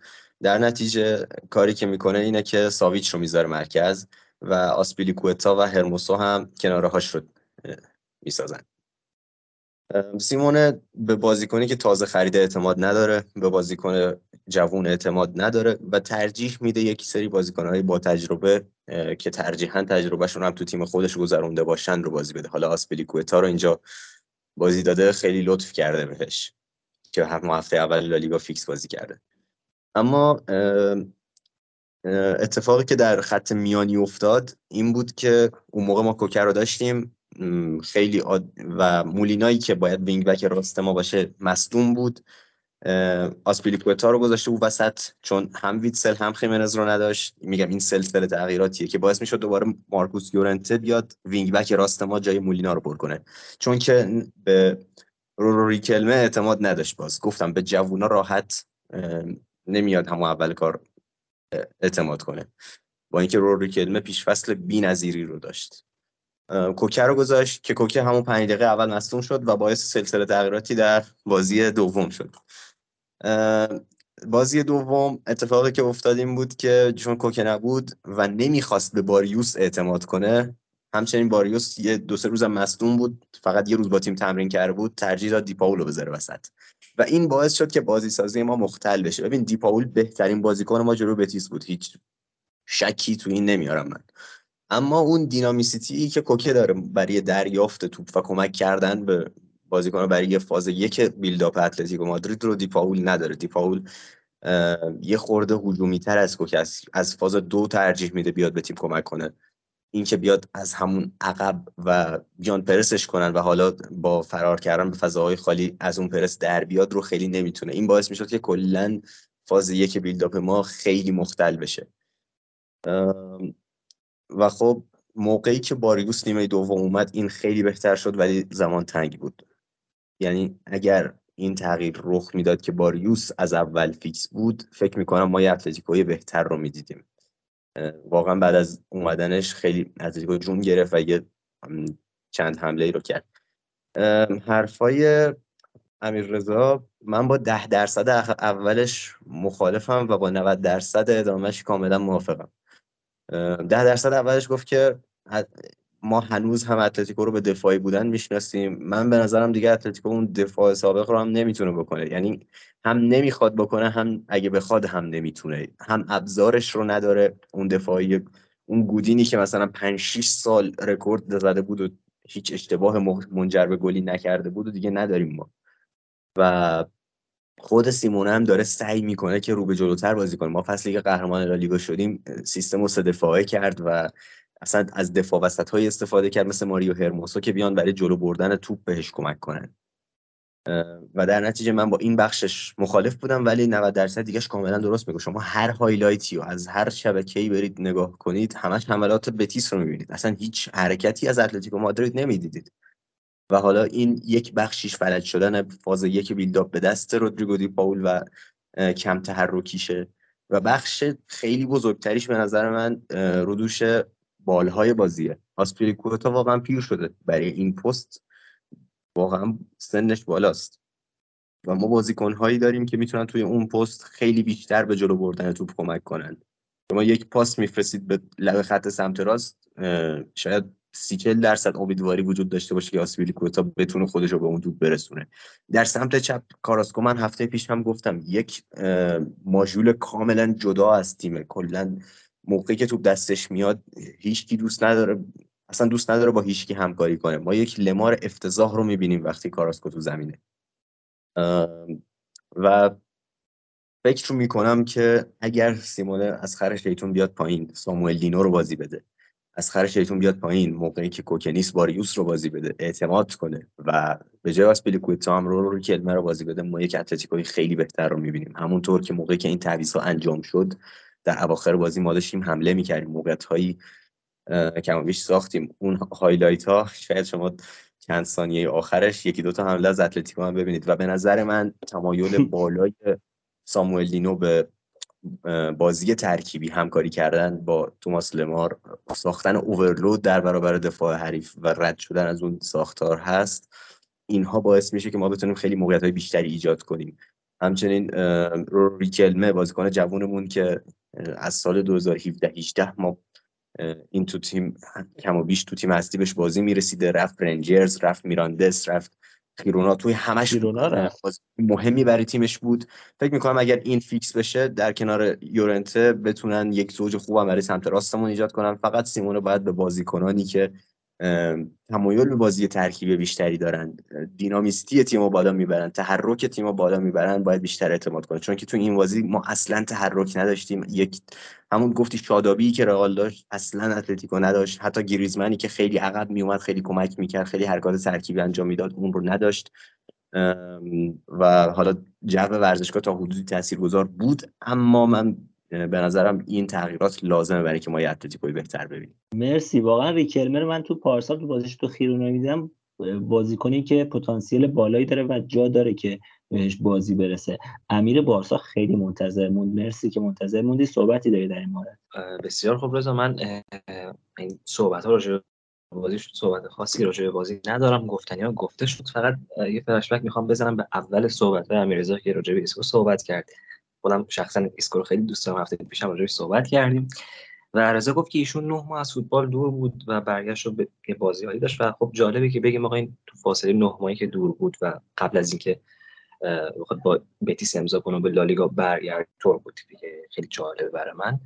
در حال تراکتور هم بعد از منچستر اوله و جایگاه بسیار بالایی داره. اما به هر حال ایسکو تو دو هفته اول حضورش داخل بتیس موفق شد که هر دو هفته بهترین بازیکن زمین شه. میانگین دقت پاسش 90 درصد بود. 6 تا خلق موقعیت و نمرش هم 8 بود که واقعا ایسکو بسیار خوبه. خیلی دوستش دارم من این بشر رو. مرسی. واقعا ایسکو رو همه دوست دارن. با بازیکن خیلی با کیفیتی بود که به خیلی چیزا رسید و به خیلی شاید چیزایی که باید می‌رسیدم نرسید به نظر من. امیر اگه آخرین صحبت هم در مورد این بازی داری بگو تا دیگه کم کم بریم دیگه دو بازی آخر رو جمع کنیم این پادکست. من صحبت همو درباره بازی خیلی یه تیکه انجام دادم. فقط می‌خواستم یک رخداد یک خبری رو از باشگاهمون بدم. هفته پیش که ما با گرانادا بازی کردیم یک مهاجمی از این تیم به اسم ساموئل اومورودیون گل گرانادا رو به ما زد. این بازیکن هیچ سابقه ای جز همون آکادمی گرانادا و تیم بی و این چیزا نداشت. و خیلی مافیاتور اتلتیکو دو سه روز پیش اعلام کرد که این بازیکن رو خریده و حالا ده تا تیم لالیگایی دنبال اینن که اینو از ما قرض بگیرن. و خلاصه هر کی به ما گل بزنه مثل که پلن امسال اینجوریه. جالب این بنده خودم امیدوارم که با این گلی که زده عاقبت به خیر شده باشه. بازی های اصلیمون تموم شد. دوشنبه شب ما فکر نمی کردیم که بازی مهمی باشه. بازی سویا و آلاوز. ولی یه بازی خیلی پرگل از آب در اومد. بازی 4 شد به نفع آلاوز و من توی استادیوم آلاوز بازی حالا داشتیم نگاه من بازی نگاه می‌کردم. توی استادیوم آلاوز خیلی شور و هیجان عجیب و غریبی برقرار بود و اصلا یه aggressive بودن خاصی تو حرکات با تیم آلاوز ما می‌دیدیم و خیلی هم خوب بازی کردن. گل اول خیلی اول بازی زدن یه شوت خیلی زیبا بعد روی گل به خودی مساوی شد و در نهایت با دو گل گارسیا اینا چهار بر دو جلو افتادن که دقیقه آخر بود که رافا میری که خیلی سرش دعواست که احتمالا بره به والنسیا و والنسیا سخت دنبالشون هستن. گل زد ولی دیگه فایده نداشت و 4 سه آلاوز برد. نکته خاصی که در مورد این بازی هست این بود که آلاوز فقط 33 درصد توپ در اختیار داشت ولی ایکس جی خیلی بالاتری داشت. تقریبا سه برابر سویا و واقعا چه بلایی سر سویا اومده که با 464 پاس در برابر 166 پاس. آلاوز کاری از پیش نمی‌بره اوضاع خوبی نداره سویا و آلاوز به اولین برد خودش در برابر سویا تو بازی مستقیم دست بده کرد. هفت بازی سویا بود و پنج بازیشون مساوی شده بود. امیر یه صحبت خیلی کوچیک و جمع جور داره که میشنویم بعدش میریم سراغ بازی آخر. بله روز بازی چا برسه شد و آلاوز تونست با چهار گل سویا رو شکست بده که اصلا قابل انتظار نبوده قضیه. من می‌خواستم فقط راجع به گلا توضیح بدم. حالا نکاتی بود راجع که بخوام بگم. یه مقدار رو دو تا گل اول که خب نکته خاصی نداره توضیح دادی که چه جوری بود. اما خب سر گل دوم سویا یه بازیکن بود شماره 17 آلاوس حالا اسمش رو چیز بود زبر آلکین همچین چیزی که ایشون فرقی با من و شما نداشت که بازی از خونه می‌دیدیم. یعنی قشنگ استاد ایستاده بود پشت محوطه پاس بازیکن سویا رو تماشا می‌کرد و لاملا اومد. ایشون گل زد خوشحالی کرد برگشت همه چی شد. ایشون هنوز وایساد تماشا می‌کرد. خب مرد حسابی چه کاری؟ واقعا چه بازی چه سطحی یعنی حالا درست اینو چهار بر سه بردن اما خب باید این نکات رو هم بگیم. ولی شوت قشنگی زد لاملا. صد درصد صد درصد. ولی خب این زبر آلکینه می‌تونست کم اذیتش کنه نظر بله، اونجا بله. شوت بزنه. قشنگ وایساد همینجور نگاه کرد. و خب این سویا داشت دو یک پیروز می‌شد نیمه اول که دقیقه 44 روبن دوارته یه شوت دیگه هم زد از پشت محوطه که جالبم زد. یعنی من بیشتر سر ضعف دیمیتروویچ می‌دونم اینا اما خب خیلی شوت قشنگی زد. بازی دو بر دو شد. دیگه نکته خاصی راجع به این نیست. فقط تنها نکته که من داخل ذهنم هست این که اینا چهار تا گل خوردن که میگم خیلی واقعا انتظار نداشتیم اون موضوع رو. به تاثیر یاسین بونه که رفت الهلال. یعنی یاسین بونه شما ما دیدیم آقا اینا در فاصله یه هفته از تساوی با سیتی رسیدن به باخت چهار گل جلوی آلاوس که خب واقعا دیگه این این از عرش به فرش رسیدن اینا توی فاصله یه هفته با اون آره نمایشی خب که عربستان داره همه رو می‌خره. واقعا اه، وقتی حرف از خرید صلاح داره میشه دیگه یاسین بونو که عددی نیست. کلا ولی بازی پرشوتی بود و شوتای قشنگی دیدیم تو این بازی. امیر تو بازی گرانادا رایو رو هم فکر کنم یه اطلاعاتی در موردش داری؟ بازی رو الان فکر کنم دیدی. اگه بشه در مورد این بازی هم برای ما صحبت کن. بله رضا بازی رایو دو بر صفر برد. یکی از تیم‌های مورد علاقه بنده است این رایو وایکانو که کلا خیلی جالبه با اینکه آره ما رو شکست میدن ولی خب کلا دوستشون دارم اینا رو. تیم خوبیه. آره واقعا تیم دوست داشتنی قشنگ نکن من داخل لیگ انگلیس مثلا میرم آقا میگم برنتفورد خیلی جالبه برایتون خیلی جالبه میام داخل لالیگا میگم رایو وایکانو جالبه بتیس جالبه والنسیا مثلا جالبه. قشنگ از اون تیماست که تا آخر فصل اینا زیر نظر دارم من. نیمه اول نیمه گرانادا بود. و اینا خب اگه میشه گفت اون رایو این گلرشون دیمیترفسکی رو نداشت به نظرم نیمه اول رو داخل بدترین حالت اینا دو صفر میباختن. یعنی خب قشنگ ایشون چهار تا save داشت با اینکه حالا گلر گرانادا هم چهار تا save داشت ولی خب چهار تا save اون در مقابل دیمیترفسکی به قولی چیز نبود. save خاصی نبود. که خب این دیمیترفسکی میاد بازی رو نگه میداره برای رایو وایکانو و اینا به حال هر جوری بود میشه گفت نیمه دوم با دو گل پیروز میشن و این بازی بازی به قولی بیشتر بازی گلرها بود. یعنی هر دو تا گلر هفت تا save داشتن. حالا باز تاثیر دیمیتروفسکی خیلی بیشتر بود قشنگ میگم اینا رو داخل بازی نگه داشت. و سر گل اول اگر بازی حالا خود بازی رو یا گل ها رو دیده باشی می‌بینی که هیچ نظم مشخصی داخل دفاع گرانادا وجود نداره. و این سازماندهی دفاعیشون وحشتناکه. با اینکه خیلی خوب بازی کردن و میگم یعنی خیلی ساده این گلا رو خوردن. در حالی که به نظرم گرانادا می‌تونست راحت نیمه اول رو ببره. خب خب سبدی به نام دیمیترفسکی در مقابلشون بود. داشتن می‌گفتن این نظم دفاعی نداشتن.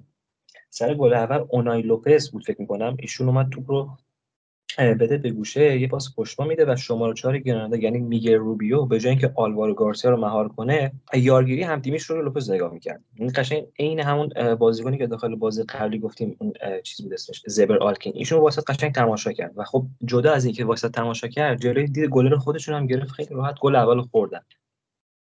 سر گل دوم هم باز همینه. گارسیا کاتبک ارسال می‌کنه برای راول توماس. که همزمان یهو چهار نفر میان واسه راول توماس که اینو مثلا تو بازش بگیرن. بعد یه ها- بافکی هم دارن چی بهش میگن؟ سیس فکر می‌کنم حالا نمی‌دونم تلفظ دقیقا چه جوریه این ایشون میاد جلو با اینکه پستش هافک دفاعی آره، و می‌بینه چه فضای. آره آره. این سیسه میاد جلو می‌بینه آقا پشت راول توماس خالیه این چهار تا یو رفتن همزمان سمتش راول توماس میده به این سیس. این هم یه شوت می‌زنه بازی میشه دو. یعنی قشنگ گرانادا اگه تو بحث دفاعی دقت بیشتر رو به خرج می‌داد و به قولی یه کمی تمرکز بالاتری در دفاع کردن داشتن و این اشتباهات رو تکرار نمی‌کردن تو به تو بدترین حالت بازی می‌تونستن مساوی بگیرن به نظرم. ولی خب این اشتباهات رخ داد و اینا دو بر صفر بازی باختن. مرسی.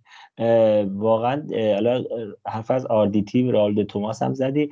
رالدو توماسی که دو فصل پیش گفته می‌شد که شاید مثل یه جورایی خوسلو بیاد برای نیمکت نشینی بنزما و بتونه شماره نه تعویضی ما باشه و الان حتی حالا این بازی رو نمی‌دونم از فیکس بود یا نیمکت نشین ولی بازی پیش که می‌دونم نیمکت نشین بود و وضع خوبی تو رایو وایکانو نداره.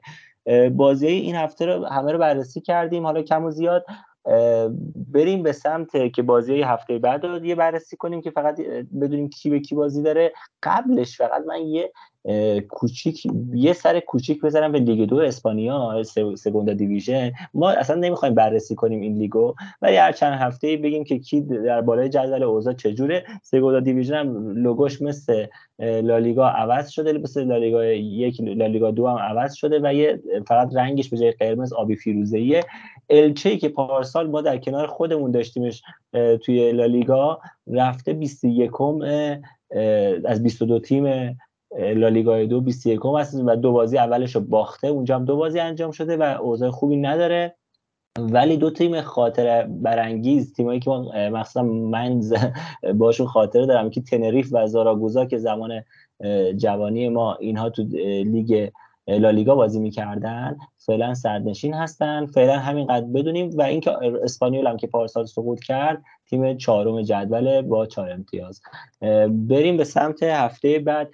امیر بازی ها رو برای ما یه بررسی بکنه که هفته بعد ما چه بازی پیش رو داریم. خب رضا جان هفته سوم لالیگا جمعه شب با بازی لاس پالماس و سوسیداد.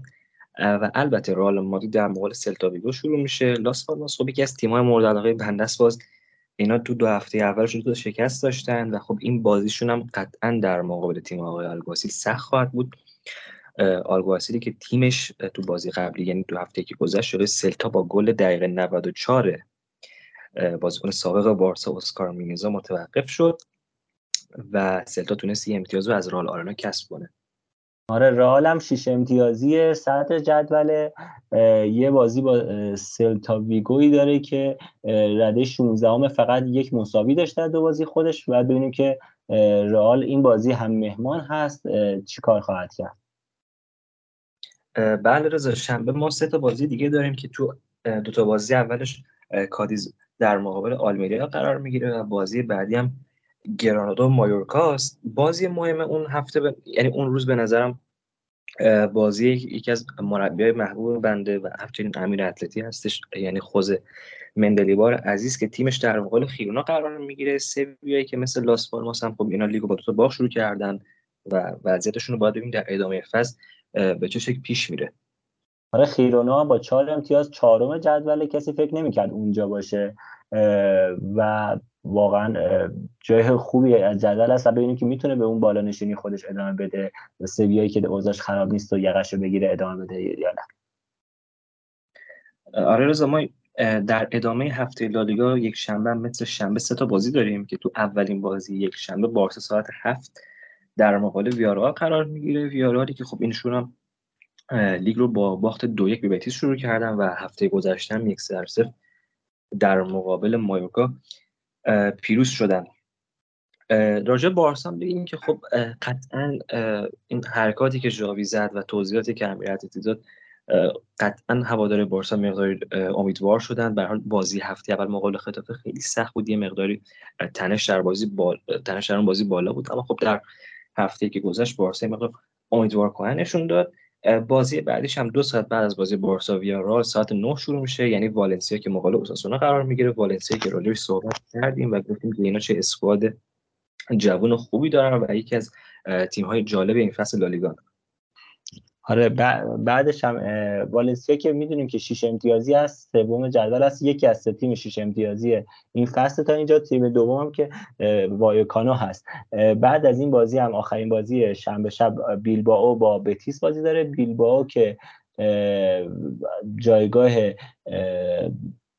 بله یازدهم جدوله در کنار با بتیس بازی داره که هفتم بتیس اوضاع خوبی داشته این فصل اینجا و ببینیم چیکار می‌کنه. بازی بعدی هم خطافه با دپورتیو آلاوز هست که دو تیمی هست که شاید در انتهای فصل برای نیافتادن به جنگن. پس شاید همین بازیهایی که اول فصل با هم دارن حکم پایین افتادن یا نیافتادن اونا رو در آخر فصل از همین اول داره صادر می‌کنه و امضا می‌کنه.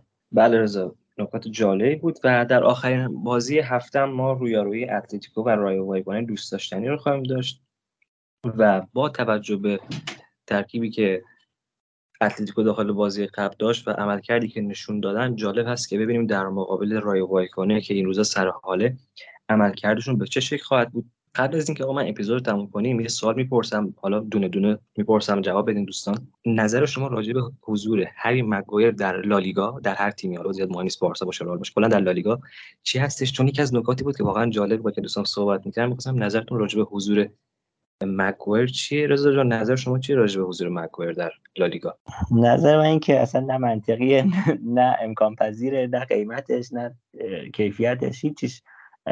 کلا فقط شاید تو صحبت دوستانه بین خودمون امکان پذیر باشه به نظر. بله رضا جان منم خودم شخصا نظری راجبش ندارم اما از اونجایی که ما یک کونه داخل بارسا داریم نیازی به یکی دیگه داخل لالیگا نداریم. مرسی که کنار ما بودید. یه اپیزود دیگر رو نظر پیشنهاد یا هر چیز دیگه که فکر می‌کنید بکن. کار ما کمک می‌کنه رو خوشحال میشیم. بشنویم و قطعا کامنت های شما عزیزان رو می‌خونیم. اما اگه می‌خواین بگین که آقا چرا سه تا امیر داخل لالیگاست رو دیگه نگین. خودمون هم نمی‌دونیم چرا اینقدر یا امیر زیاد شدن. مرسی از شما تا اپیزود بعدی فعلا.